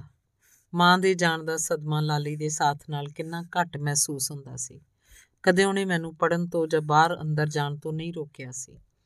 ਪਿੰਡ ਦੇ ਹੋਰ ਮੁੰਡੇ ਆਪਣੀਆਂ ਭੈਣਾਂ ਨੂੰ ਜ਼ਿਆਦਾ ਪੜਨ ਤੋਂ ਵਰਜ ਕੇ ਰੱਖਦੇ, ਪਰ ਲਾਲੀ ਹਮੇਸ਼ਾ ਕਹਿੰਦਾ, ਸ਼ਿੰਦਰ ਭੈਣੇ, ਕੰਮ ਦੀ ਫਿਕਰ ਨਾ ਤੂੰ ਕਰੇ। ਮੈਂ ਤੇ ਪਾਪਾ ਆਪੇ ਕਰ ਲਾਂਗੇ, ਤੂੰ ਬਸ ਪੜਿਆ ਕਰ, ਮਨ ਲਾ ਕੇ। ਇਹੀ ਪੜ੍ਹਾਈ ਤੇਰੇ ਕੰਮ ਆਏਗੀ ਭੈਣੇ, ਤੇ ਆਪ ਪਤਾ ਨਹੀਂ ਕਿਹੜੇ ਵੇਲੇ ਉਹ ਪੜ੍ਹਾਈ ਦੀ ਕੀਮਤ ਭੁੱਲ ਬੈਠਾ। ਪਤਾ ਹੀ ਨਹੀਂ ਕਿਹੜੇ ਮੁੰਡਿਆਂ ਨੇ ਉਹਨੂੰ ਕਦੋਂ ਨਸ਼ੇ ਦੀ ਦਲਦਲ 'ਚ ਧੱਕ ਦਿੱਤਾ। ਭੱਜ ਭੱਜ ਕੰਮ ਕਰਨ ਵਾਲਾ ਲਾਲੀ ਜਵਾਨੀ 'ਚ ਪੈਰ ਧਰਦਿਆਂ ਲੜਖੜਾ ਕੇ ਡਿੱਗਣ ਲੱਗ ਪਿਆ। ਅਖੀਰ ਇੰਨਾ ਵੱਡਾ ਗੁਨਾਹ, ਕੁੜੀ ਦਾ ਬਲਤਕਾਰ, ਸ਼ਿੰਦਰ ਦੇ ਕੰਨਾਂ 'ਚ ਨੂਰ ਦੀਆਂ ਚੀਕਾਂ ਗੂੰਜਣ ਲੱਗੀਆਂ। ਉਹਦੇ ਲੂੰ ਕੰਡੇ ਖੜੇ ਹੋ ਗਏ, ਉਹਦਾ ਦਿਲ ਘਬਰਾਉਣ ਲੱਗਾ। ਉਹਦੇ ਮੂੰਹ 'ਚੋਂ ਚੀਕ ਨਿਕਲ ਗਈ। ਉਹ ਅੱਬੜਵਾਏ ਉੱਠ ਕੇ ਬੈਠ ਗਈ। ਨਿੰਦਰ ਭੱਜ ਕੇ ਰਸੋਈ 'ਚੋਂ ਪਾਣੀ ਦਾ ਗਲਾਸ ਲਿਆਇਆ ਤੇ ਸ਼ਿੰਦਰ ਦੇ ਮੂੰਹ ਨੂੰ ਲਾਤਾ। ਕੀ ਹੋਇਆ? ਤੁਸੀਂ ਸੁੱਤੇ ਨਹੀਂ? ਜਾਂ ਕੋਈ ਬੁਰਾ ਸੁਪਨਾ ਵੇਖਿਆ ਮੈਂ ਸਮਝ ਸਕਦਾ ਤੁਹਾਡੇ ਤੇ ਕੀ ਬੀਤ ਰਹੀ ਹੋਏਗੀ। ਤੁਸੀਂ ਆਪਣਾ ਪਰਿਵਾਰ ਗਵਾਇਆ ਪਰ ਹੁਣ ਤੁਹਾਨੂੰ ਥੋੜਾ ਹੌਸਲਾ ਰੱਖਣਾ ਪੈਣਾ ਹੈ। ਨਿੰਦਰ ਉਹਦੇ ਮੱਥੇ ਤੋਂ ਪਸੀਨਾ ਪੂੰਝਦਾ ਬੋਲਿਆ। ਸ਼ਿੰਦਰ ਚੁੱਪ ਕਰਕੇ ਘੁੱਟ-ਘੁੱਟ ਪਾਣੀ ਪੀਂਦੀ ਰਹੀ, ਉਹਦੇ ਹੱਥ ਕੰਬ ਰਹੇ ਸਨ। ਮੈਂ ਆਪਣੀ ਜਾਨ ਤੋਂ ਪਿਆਰੀ ਭੈਣ ਤੇ ਬਹੁਤ ਪਿਆਰ ਕਰਨ ਵਾਲੀ ਮਾਂ ਗਵਾਈ ਹੈ। ਆਪਾਂ ਦੋਵੇਂ ਤਾਂ ਇੱਥੇ ਆ ਗਏ ਆ ਘਰ ਮੇਰੇ ਪਾਪਾ ਦਾ ਕੀ ਹਾਲ ਹੋ ਰਿਹਾ ਹੋਵੇਗਾ ਤੁਸੀਂ ਸਮਝ ਸਕਦੇ ਹੋ। ਪਰ ਹੁਣ ਪਿਛਾਂ ਨੂੰ ਵੇਖਣ ਨਾਲ ਸਿਰਫ ਦਰਦ ਹੋਏਗਾ, ਸਦਮਾ ਲੱਗੇਗਾ ਤੇ ਆਪਾਂ ਕਦੇ ਵੀ ਇਸ ਦੁੱਖ ਚੋਂ ਬਾਹਰ ਨਹੀਂ ਨਿਕਲ ਸਕਾਂਗੇ। ਮੈਨੂੰ ਵੀ ਬਹੁਤ ਦੁੱਖ ਹੈ, ਪਰ ਮੈਂ ਤੁਹਾਨੂੰ ਇੱਥੇ ਆਪਣੀ ਜ਼ਿੰਮੇਵਾਰੀ ਤੇ ਲਿਆਇਆ ਹਾਂ ਪਲੀਜ਼ ਆਪਣੇ ਆਪ ਨੂੰ ਸੰਭਾਲੋ। ਸ਼ਿੰਦਰ ਚੁੱਪਚਾਪ ਨਿੰਦਰ ਦੇ ਮੂੰਹ ਵੱਲ ਵੇਖ ਰਹੀ ਸੀ। ਥੋੜੀ ਦੇਰ ਬਾਅਦ ਉਹ ਕੁਝ ਸੰਭਲੀ। ਤੁਸੀਂ ਮੈਨੂੰ ਮਾਫ ਕਰ ਦਿੱਤਾ, ਉਹਨੇ ਨਿੰਦਰ ਨੂੰ ਸਵਾਲ ਕੀਤਾ। ਮੈਂ ਤੁਹਾਨੂੰ ਘਰੋਂ ਲਿਆਉਣ ਲੱਗਿਆਂ ਵੀ ਕਿਹਾ ਸੀ, ਜੋ ਹੋਇਆ, ਜੋ ਵੀ ਲਾਲੀ ਨੇ ਮੇਰੀ ਭੈਣ ਨਾਲ ਕੀਤਾ, ਉਸ 'ਚ ਤੁਹਾਡਾ ਕੋਈ ਦੋਸ਼ ਨਹੀਂ। ਮੇਰੀ ਮੰਮੀ ਨੇ ਹਮੇਸ਼ਾ ਮੈਨੂੰ ਤੇ ਨੂਰ ਨੂੰ ਬਰਾਬਰ ਪਿਆਰ ਦਿੱਤਾ। ਮੇਰੀ ਮਾਂ ਨੇ ਮੈਨੂੰ ਔਰਤ ਦੀ ਇੱਜ਼ਤ ਕਰਨਾ ਸਿਖਾਇਆ। ਮੈਂ ਤੁਹਾਡੇ ਭੋਲੇ ਭਾਲੇ ਚਿਹਰੇ ਵੱਲ ਵੇਖ ਕੇ ਹੀ ਤੁਹਾਨੂੰ ਮਾਫ ਕਰ ਦਿੱਤਾ। ਜਦੋਂ ਤੁਸੀਂ ਪਹਿਲੀ ਵਾਰ ਮੇਰੇ ਵੱਲ ਤੱਕਿਆ ਸੀ, ਆਖ ਕੇ ਨਿੰਦਰ ਨੇ ਸ਼ਿੰਦਰ ਦਾ ਚਿਹਰਾ ਆਪਣੇ ਹੱਥਾਂ 'ਚ ਲੈ ਲਿਆ। ਤੁਸੀਂ ਮੈਨੂੰ ਬਹੁਤ ਪਸੰਦ ਹੋ, ਕੀ ਮੈਂ ਤੁਹਾਨੂੰ ਪਸੰਦ ਆ? ਉਹ ਸ਼ਿੰਦਰ ਦੀਆਂ ਅੱਖਾਂ 'ਚ ਤੱਕਦਿਆਂ ਬੋਲਿਆ। ਉਹਦੇ ਇਸ ਤਰ੍ਹਾਂ ਨਾਲ ਵੇਖਣ ਨਾਲ ਸ਼ਿੰਦਰ ਸ਼ਰਮਾ ਗਈ। ਉਹਨੇ ਸ਼ਰਮਾ ਕੇ ਨਜ਼ਰਾਂ ਨੀਵੀਆਂ ਕਰ ਲਈਆਂ। ਦੋਵਾਂ ਦੇ ਸਾਹ ਤੇਜ਼ ਹੋ ਗਏ। ਤੁਸੀਂ ਜਵਾਬ ਨਹੀਂ ਦਿੱਤਾ, ਕਿ ਮੈਂ ਤੁਹਾਨੂੰ ਪਸੰਦ ਆ? ਮੈਂ ਭਗਤ ਸਿੰਘ ਨੂੰ ਬਹੁਤ ਪਸੰਦ ਕਰਦੀ ਆ ਬਚਪਨ 'ਚ ਉਹਦੀ ਪਿਸਤੌਲ ਵਾਲੀ ਫੋਟੋ ਵੇਖ ਕੇ ਸੋਚਿਆ ਕਰਦੀ ਸੀ, ਭਗਤ ਸਿੰਘ ਨਾਲ ਹੀ ਵਿਆਹ ਕਰਵਾਉਂਗੀ। ਥੋੜੀ ਵੱਡੀ ਹੋਈ ਪਤਾ ਲੱਗਿਆ ਭਗਤ ਸਿੰਘ ਤਾਂ ਸਾਡਾ ਮਹਾਨ ਸ਼ਹੀਦ ਹੈ ਪਰ ਮੈਂ ਉਹਦੇ ਵਰਗਾ ਹੀ ਅਣਖੀਲਾ ਜੀਵਨ ਸਾਥੀ ਚਾਹੁੰਦੀ ਸੀ। ਫਿਰ ਮੈਂ ਦੁਨੀਆ ਦੇ ਰੰਗ ਤਮਾਸ਼ਿਆਂ 'ਚ ਗਵਾਚ ਕੇ ਆਪਣਾ ਬਚਪਨ ਦਾ ਪਿਆਰ ਭੁੱਲ ਹੀ ਗਈ ਸਾਂ। ਉਸ ਦਿਨ ਜਦੋਂ ਤੁਸੀਂ ਸਾਡੇ ਘਰ ਮੇਰੇ ਸਾਹਮਣੇ ਖੜੇ ਸੀ, ਮੈਨੂੰ ਲੱਗਿਆ ਭਗਤ ਸਿੰਘ ਸੱਚਮੁੱਚ ਵਾਪਸ ਆ ਗਿਆ। ਆਖ ਕੇ ਸ਼ਿੰਦਰ ਚੁੱਪ ਹੋ ਗਈ। ਮੈਂ ਭਗਤ ਸਿੰਘ ਵਰਗਾ ਤਾਂ ਨਹੀਂ, ਉਹ ਬਹੁਤ ਮਹਾਨ ਇਨਸਾਨ ਸੀ। ਉਹਨੇ ਦੇਸ਼ ਦੀ ਰੱਖਿਆ ਲਈ ਸ਼ਹੀਦੀ ਪਾਈ ਸੀ, ਪਰ ਮੈਂ ਤੁਹਾਡੀ ਰੱਖਿਆ ਜ਼ਰੂਰ ਕਰਨੀ ਚਾਹਨਾ ਸਾਰੀ ਉਮਰ। ਤੁਹਾਡਾ ਸਾਥੀ ਬਣ ਕੇ। ਆਖਦਿਆਂ ਨਿੰਦਰ ਨੇ ਸ਼ਿੰਦਰ ਦੇ ਦੋਵੇਂ ਹੱਥ ਘੁੱਟ ਲਏ। ਕੁਝ ਦੇਰ ਦੋਵੇਂ ਚੁੱਪ ਬੈਠੇ ਰਹੇ। ਥੋੜੀ ਦੇਰ ਬਾਅਦ ਨਿੰਦਰ ਉੱਠ ਕੇ ਆਪਣੇ ਬਿਸਤਰੇ ਤੇ ਵਾਪਸ ਆਉਂਦਿਆਂ ਬੋਲਿਆ, ਤੁਸੀਂ ਚੰਗੀ ਤਰ੍ਹਾਂ ਸੋਚ ਸਮਝ ਕੇ ਹੀ ਫੈਸਲਾ ਕਰਨਾ। ਮੈਂ ਤੁਹਾਡੇ ਨਾਲ ਕੋਈ ਕਾਲੀ ਨਹੀਂ ਕਰ ਰਿਹਾ। ਹੁਣ ਸੌਂ ਜਾਓ ਆਰਾਮ ਨਾਲ। ਮੈਂ ਹਮੇਸ਼ਾ ਤੁਹਾਡੇ ਨਾਲ ਆ ਡਰਨਾ ਨਹੀਂ ਕਦੇ। ਸ਼ਿੰਦਰ ਨੇ ਲੰਮੇ ਪੈ ਕੇ ਚਾਦਰ ਘੁੱਟ ਕੇ ਦੁਆਲੇ ਲੈ ਲਈ। ਨਿੰਦਰ ਦੀਆਂ ਗੱਲਾਂ ਨੇ ਸੱਚਮੁੱਚ ਉਹਦਾ ਮਨ ਹਲਕਾ ਕਰ ਦਿੱਤਾ ਸੀ। ਮਹੀਨੇ ਬਾਅਦ ਉਹਨਾਂ ਨੇ ਸੱਜਣ ਸਿੰਘ ਦੇ ਅਸ਼ੀਰਵਾਦ ਨਾਲ ਕੋਰਟ ਮੈਰਿਜ ਕਰਵਾ ਲਈ। ਹੌਲੀ-ਹੌਲੀ ਆਪਣਾ ਘਰ ਵੀ ਖਰੀਦ ਲਿਆ। ਜ਼ਿੰਦਗੀ 'ਚ ਕੁਝ ਬਣਨ ਲਈ ਪੜ੍ਹਾਈ ਜਾਰੀ ਰੱਖੀ। ਪੜ੍ਹਾਈ ਦੇ ਨਾਲ-ਨਾਲ ਉਹ ਨਸ਼ਿਆਂ ਦੇ ਖਿਲਾਫ ਚੱਲ ਰਹੀ ਸ਼ਹਿਰ ਦੀ ਐਨਜੀਓ 'ਚ ਸ਼ਾਮਲ ਹੋ ਗਏ। ਅੰਗ ਪੰਜਵਾਂ ਅਖੀਰਲਾ ਅੰਗ ਕੰਗਣਾ, ਧਰਤੀ ਦੀ ਔੜ ਮੁੱਕਣੀ, ਦਿਲ ਯਾਰ ਦੇ ਪਿਆਰ ਵਿੱਚ ਰੰਗਣਾ। ਚੱਲ ਵੀ ਜਵਾਨਾ, ਤੈਨੂੰ ਕੋਈ ਮਿਲਣ ਆਇਆ ਸਿਪਾਈ ਨੇ ਕੰਧ ਨਾਲ ਢੋਲ ਆ ਕੇ ਬੈਠੇ ਸਿਰਜਣ ਨੂੰ ਆਵਾਜ਼ ਮਾਰੀ। ਸਿਰਜਣ ਕਿਤਾਬ ਪੜਨ 'ਚ ਮਗਨ ਸੀ, ਉੱਠ ਕੇ ਸਿਪਾਹੀ ਦੇ ਮਗਰ ਮਗਰ ਤੁਰ ਪਿਆ। ਕਿਤਾਬ ਉਹਦੇ ਹੱਥ 'ਚ ਸੀ, ਉਹਨੇ ਜੇਲ੍ਹ 'ਚ ਰਹਿੰਦਿਆਂ ਵੀ ਪੜ੍ਹਾਈ ਜਾਰੀ ਰੱਖੀ ਤੇ ਗ੍ਰੈਜੂਏਟ ਹੋ ਗਿਆ ਸੀ। ਹੁਣ ਉਹ ਹਮੇਸ਼ਾ ਚੰਗੀਆਂ ਕਿਤਾਬਾਂ ਪੜ੍ਹਦਾ ਰਹਿੰਦਾ ਉਹਨੇ ਘਰੋਂ ਕਿਸੇ ਨੂੰ ਵੀ ਮੁਲਾਕਾਤ ਕਰਨ ਆਉਣ ਤੋਂ ਮਨਾ ਕੀਤਾ ਹੋਇਆ ਸੀ। ਮੈਂ ਅੰਦਰ ਆ ਜਾਵਾਂ ਜੀ। ਉਹਨੇ ਥਾਣੇਦਾਰ ਤੋਂ ਇਜਾਜ਼ਤ ਲੈਂਦਿਆਂ ਕਿਹਾ। ਅੰਦਰ ਬੁਲਾ ਕੇ ਥਾਣੇਦਾਰ ਨੇ ਉਹਨੂੰ ਦੱਸਿਆ ਕਿ ਉਹਦੀ ਜ਼ਮਾਨਤ ਹੋ ਗਈ ਹੈ। ਉਹਦੇ ਮਾਤਾ-ਪਿਤਾ ਉਹਨੂੰ ਲੈਣ ਲਈ ਬਾਹਰ ਖੜੇ ਹਨ। ਸਿਰਜਣ ਧੰਨਵਾਦ ਕਰਕੇ ਜੇਲ੍ਹ ਦੇ ਬਾਹਰਲੇ ਮੇਨ ਗੇਟ ਵੱਲ ਨੂੰ ਤੁਰ ਪਿਆ। ਦੂਰੋਂ ਉਹਦੀ ਨਿਗਾਹ ਮਾਪਿਓ ਤੇ ਪਈ। ਉਹਨਾਂ ਦੇ ਨਾਲ ਕੋਈ ਹੋਰ ਵੀ ਸੀ। ਮਾਪਿਓ ਦੇ ਪੈਰੀਂ ਹੱਥ ਲਾਉਂਦਿਆਂ ਉਹਨੇ ਹੈਰਾਨੀ ਨਾਲ ਪੁੱਛਿਆ, ਨਿਧੀ, ਤੂੰ? ਨਿਧੀ ਨੇ ਕੋਈ ਉੱਤਰ ਨਾ ਦਿੱਤਾ, ਸਿਰਫ ਮੁਸਕਰਾਉਂਦੀ ਰਹੀ। ਸਿਰਜਣ ਤੇ ਨਿਧੀ ਰਾਤ ਦਾ ਖਾਣਾ ਖਾਣ ਪਿੱਛੋਂ ਸਿਰਜਣ ਦੇ ਘਰ ਦੀ ਛੱਤ ਤੇ ਸੈਰ ਕਰ ਰਹੇ ਸਨ। ਸਿਰਜਣ ਦੇ ਸਵਾਲਾਂ ਦਾ ਜਵਾਬ ਦਿੰਦਿਆਂ ਨਿਧੀ ਨੇ ਦੱਸਣਾ ਸ਼ੁਰੂ ਕੀਤਾ, ਤੁਸੀਂ ਮੈਨੂੰ ਪਹਿਲੀ ਨਜ਼ਰ 'ਚ ਹੀ ਬਹੁਤ ਚੰਗੇ ਲੱਗੇ। ਆਸਟ੍ਰੇਲੀਆ ਜਾ ਕੇ ਵੀ ਮੈਨੂੰ ਤੁਹਾਡੀ ਬਹੁਤ ਯਾਦ ਆਉਂਦੀ ਰਹੀ।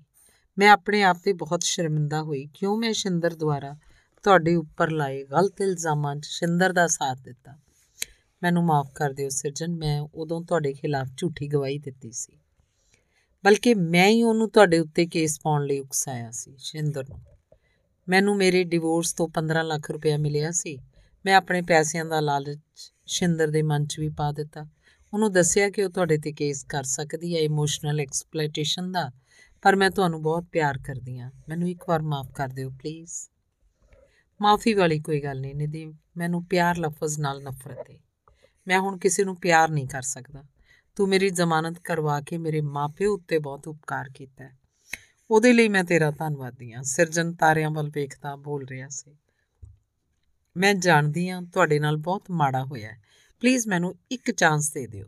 ਜ਼ਿੰਦਗੀ 'ਚ ਬਹੁਤ ਮੋੜ ਆਉਂਦੇ ਨੇ, ਪਰ ਆਖਰੀ ਮੰਜ਼ਿਲ ਸਾਡੇ ਦਿਲ ਤੋਂ ਹੋ ਕੇ ਰੂਹ ਤੱਕ ਪੜਦੀ ਹੈ। ਮੈਂ ਤੁਹਾਡੇ ਨਾਲ ਰੂਹ ਤੋਂ ਜੁੜੀ ਹਾਂ। ਮੈਂ ਤੁਹਾਡੇ ਅੰਦਰ ਮਰ ਚੁੱਕੇ ਪਿਆਰ ਨੂੰ ਫਿਰ ਜ਼ਿੰਦਾ ਕਰ ਦਾਂਗੀ। ਨਿਧੀ ਨੇ ਸਿਰਜਨ ਦੇ ਦੋਵੇਂ ਹੱਥ ਫੜ ਕੇ ਆਪਣੀ ਛਾਤੀ ਨਾਲ ਘੁੱਟਦਿਆਂ ਕਿਹਾ। 2 ਮਿੰਟ ਦੀ ਚੁੱਪ ਪਿੱਛੋਂ ਨਿਧੀ ਫੇਰ ਬੋਲੀ, ਮੈਂ ਕਾਲਜ ਤੋਂ ਛੁੱਟੀਆਂ ਲੈ ਕੇ ਬਸ ਤੁਹਾਨੂੰ ਮਿਲਣ ਆਈ ਹਾਂ। ਆਸਟ੍ਰੇਲੀਆ ਜਾਣ ਤੋਂ 6 ਮਹੀਨੇ ਬਾਅਦ ਹੀ ਮੈਂ ਆਪਣੇ ਮੰਮੀ ਨੂੰ ਵੀ ਉੱਥੇ ਹੀ ਲੈ ਗਈ ਸੀ। ਮੈਂ ਤੁਹਾਡਾ ਸਪਾਊਸ ਵੀਜ਼ਾ ਲਗਵਾ ਦਵਾਂ, ਲਵਾਂਗੀ।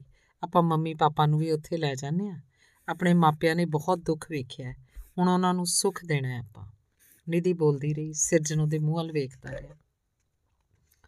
ਮੈਂ ਕੁਝ ਵੀ ਸੋਚ ਸਕਣ ਦੀ ਹਾਲਤ ਵਿੱਚ ਨਹੀਂ ਆ ਨਿਧੀ। ਤੈਨੂੰ ਜਿਵੇਂ ਠੀਕ ਲੱਗਦਾ ਵੇਖ ਲੈ। ਅਜੇ ਸਿਰਜਣ ਆਖ ਹੀ ਰਿਹਾ ਸੀ ਕਿ ਨਿਧੀ ਨੇ ਉਹਨੂੰ ਘੁੱਟ ਕੇ ਗਲਵੱਕੜੀ ਪਾ ਲਈ।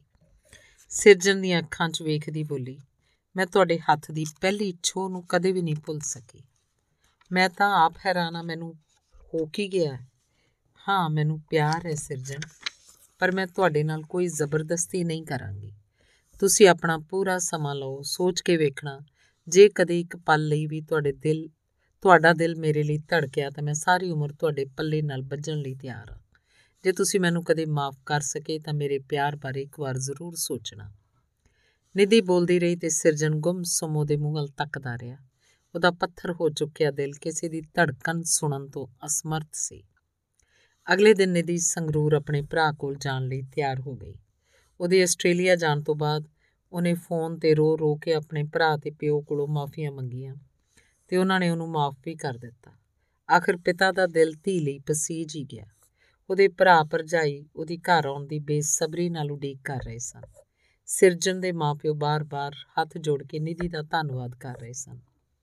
ਤੁਰਨ ਲੱਗਿਆਂ ਸਿਰਜਣ ਦੀ ਮਾਂ ਚਰਨ ਕੌਰ ਨੇ ਆਪਣੇ ਨੂੰ ਵਾਸਤੇ ਸਾਂਭਿਆ ਗੂੜੇ ਲਾਲ ਰੰਗ ਦਾ ਸੂਟ ਟਰੰਕ ਚੋਂ ਕੱਢ ਕੇ ਨਿਧੀ ਨੂੰ ਫੜਾ ਦਿੱਤਾ ਤੇ ਉਹਨੇ ਸ਼ਗਨਾਂ ਦਾ 100 ਰੁਪਇਆ 101 ਰੁਪਇਆ ਧਰਿਆ।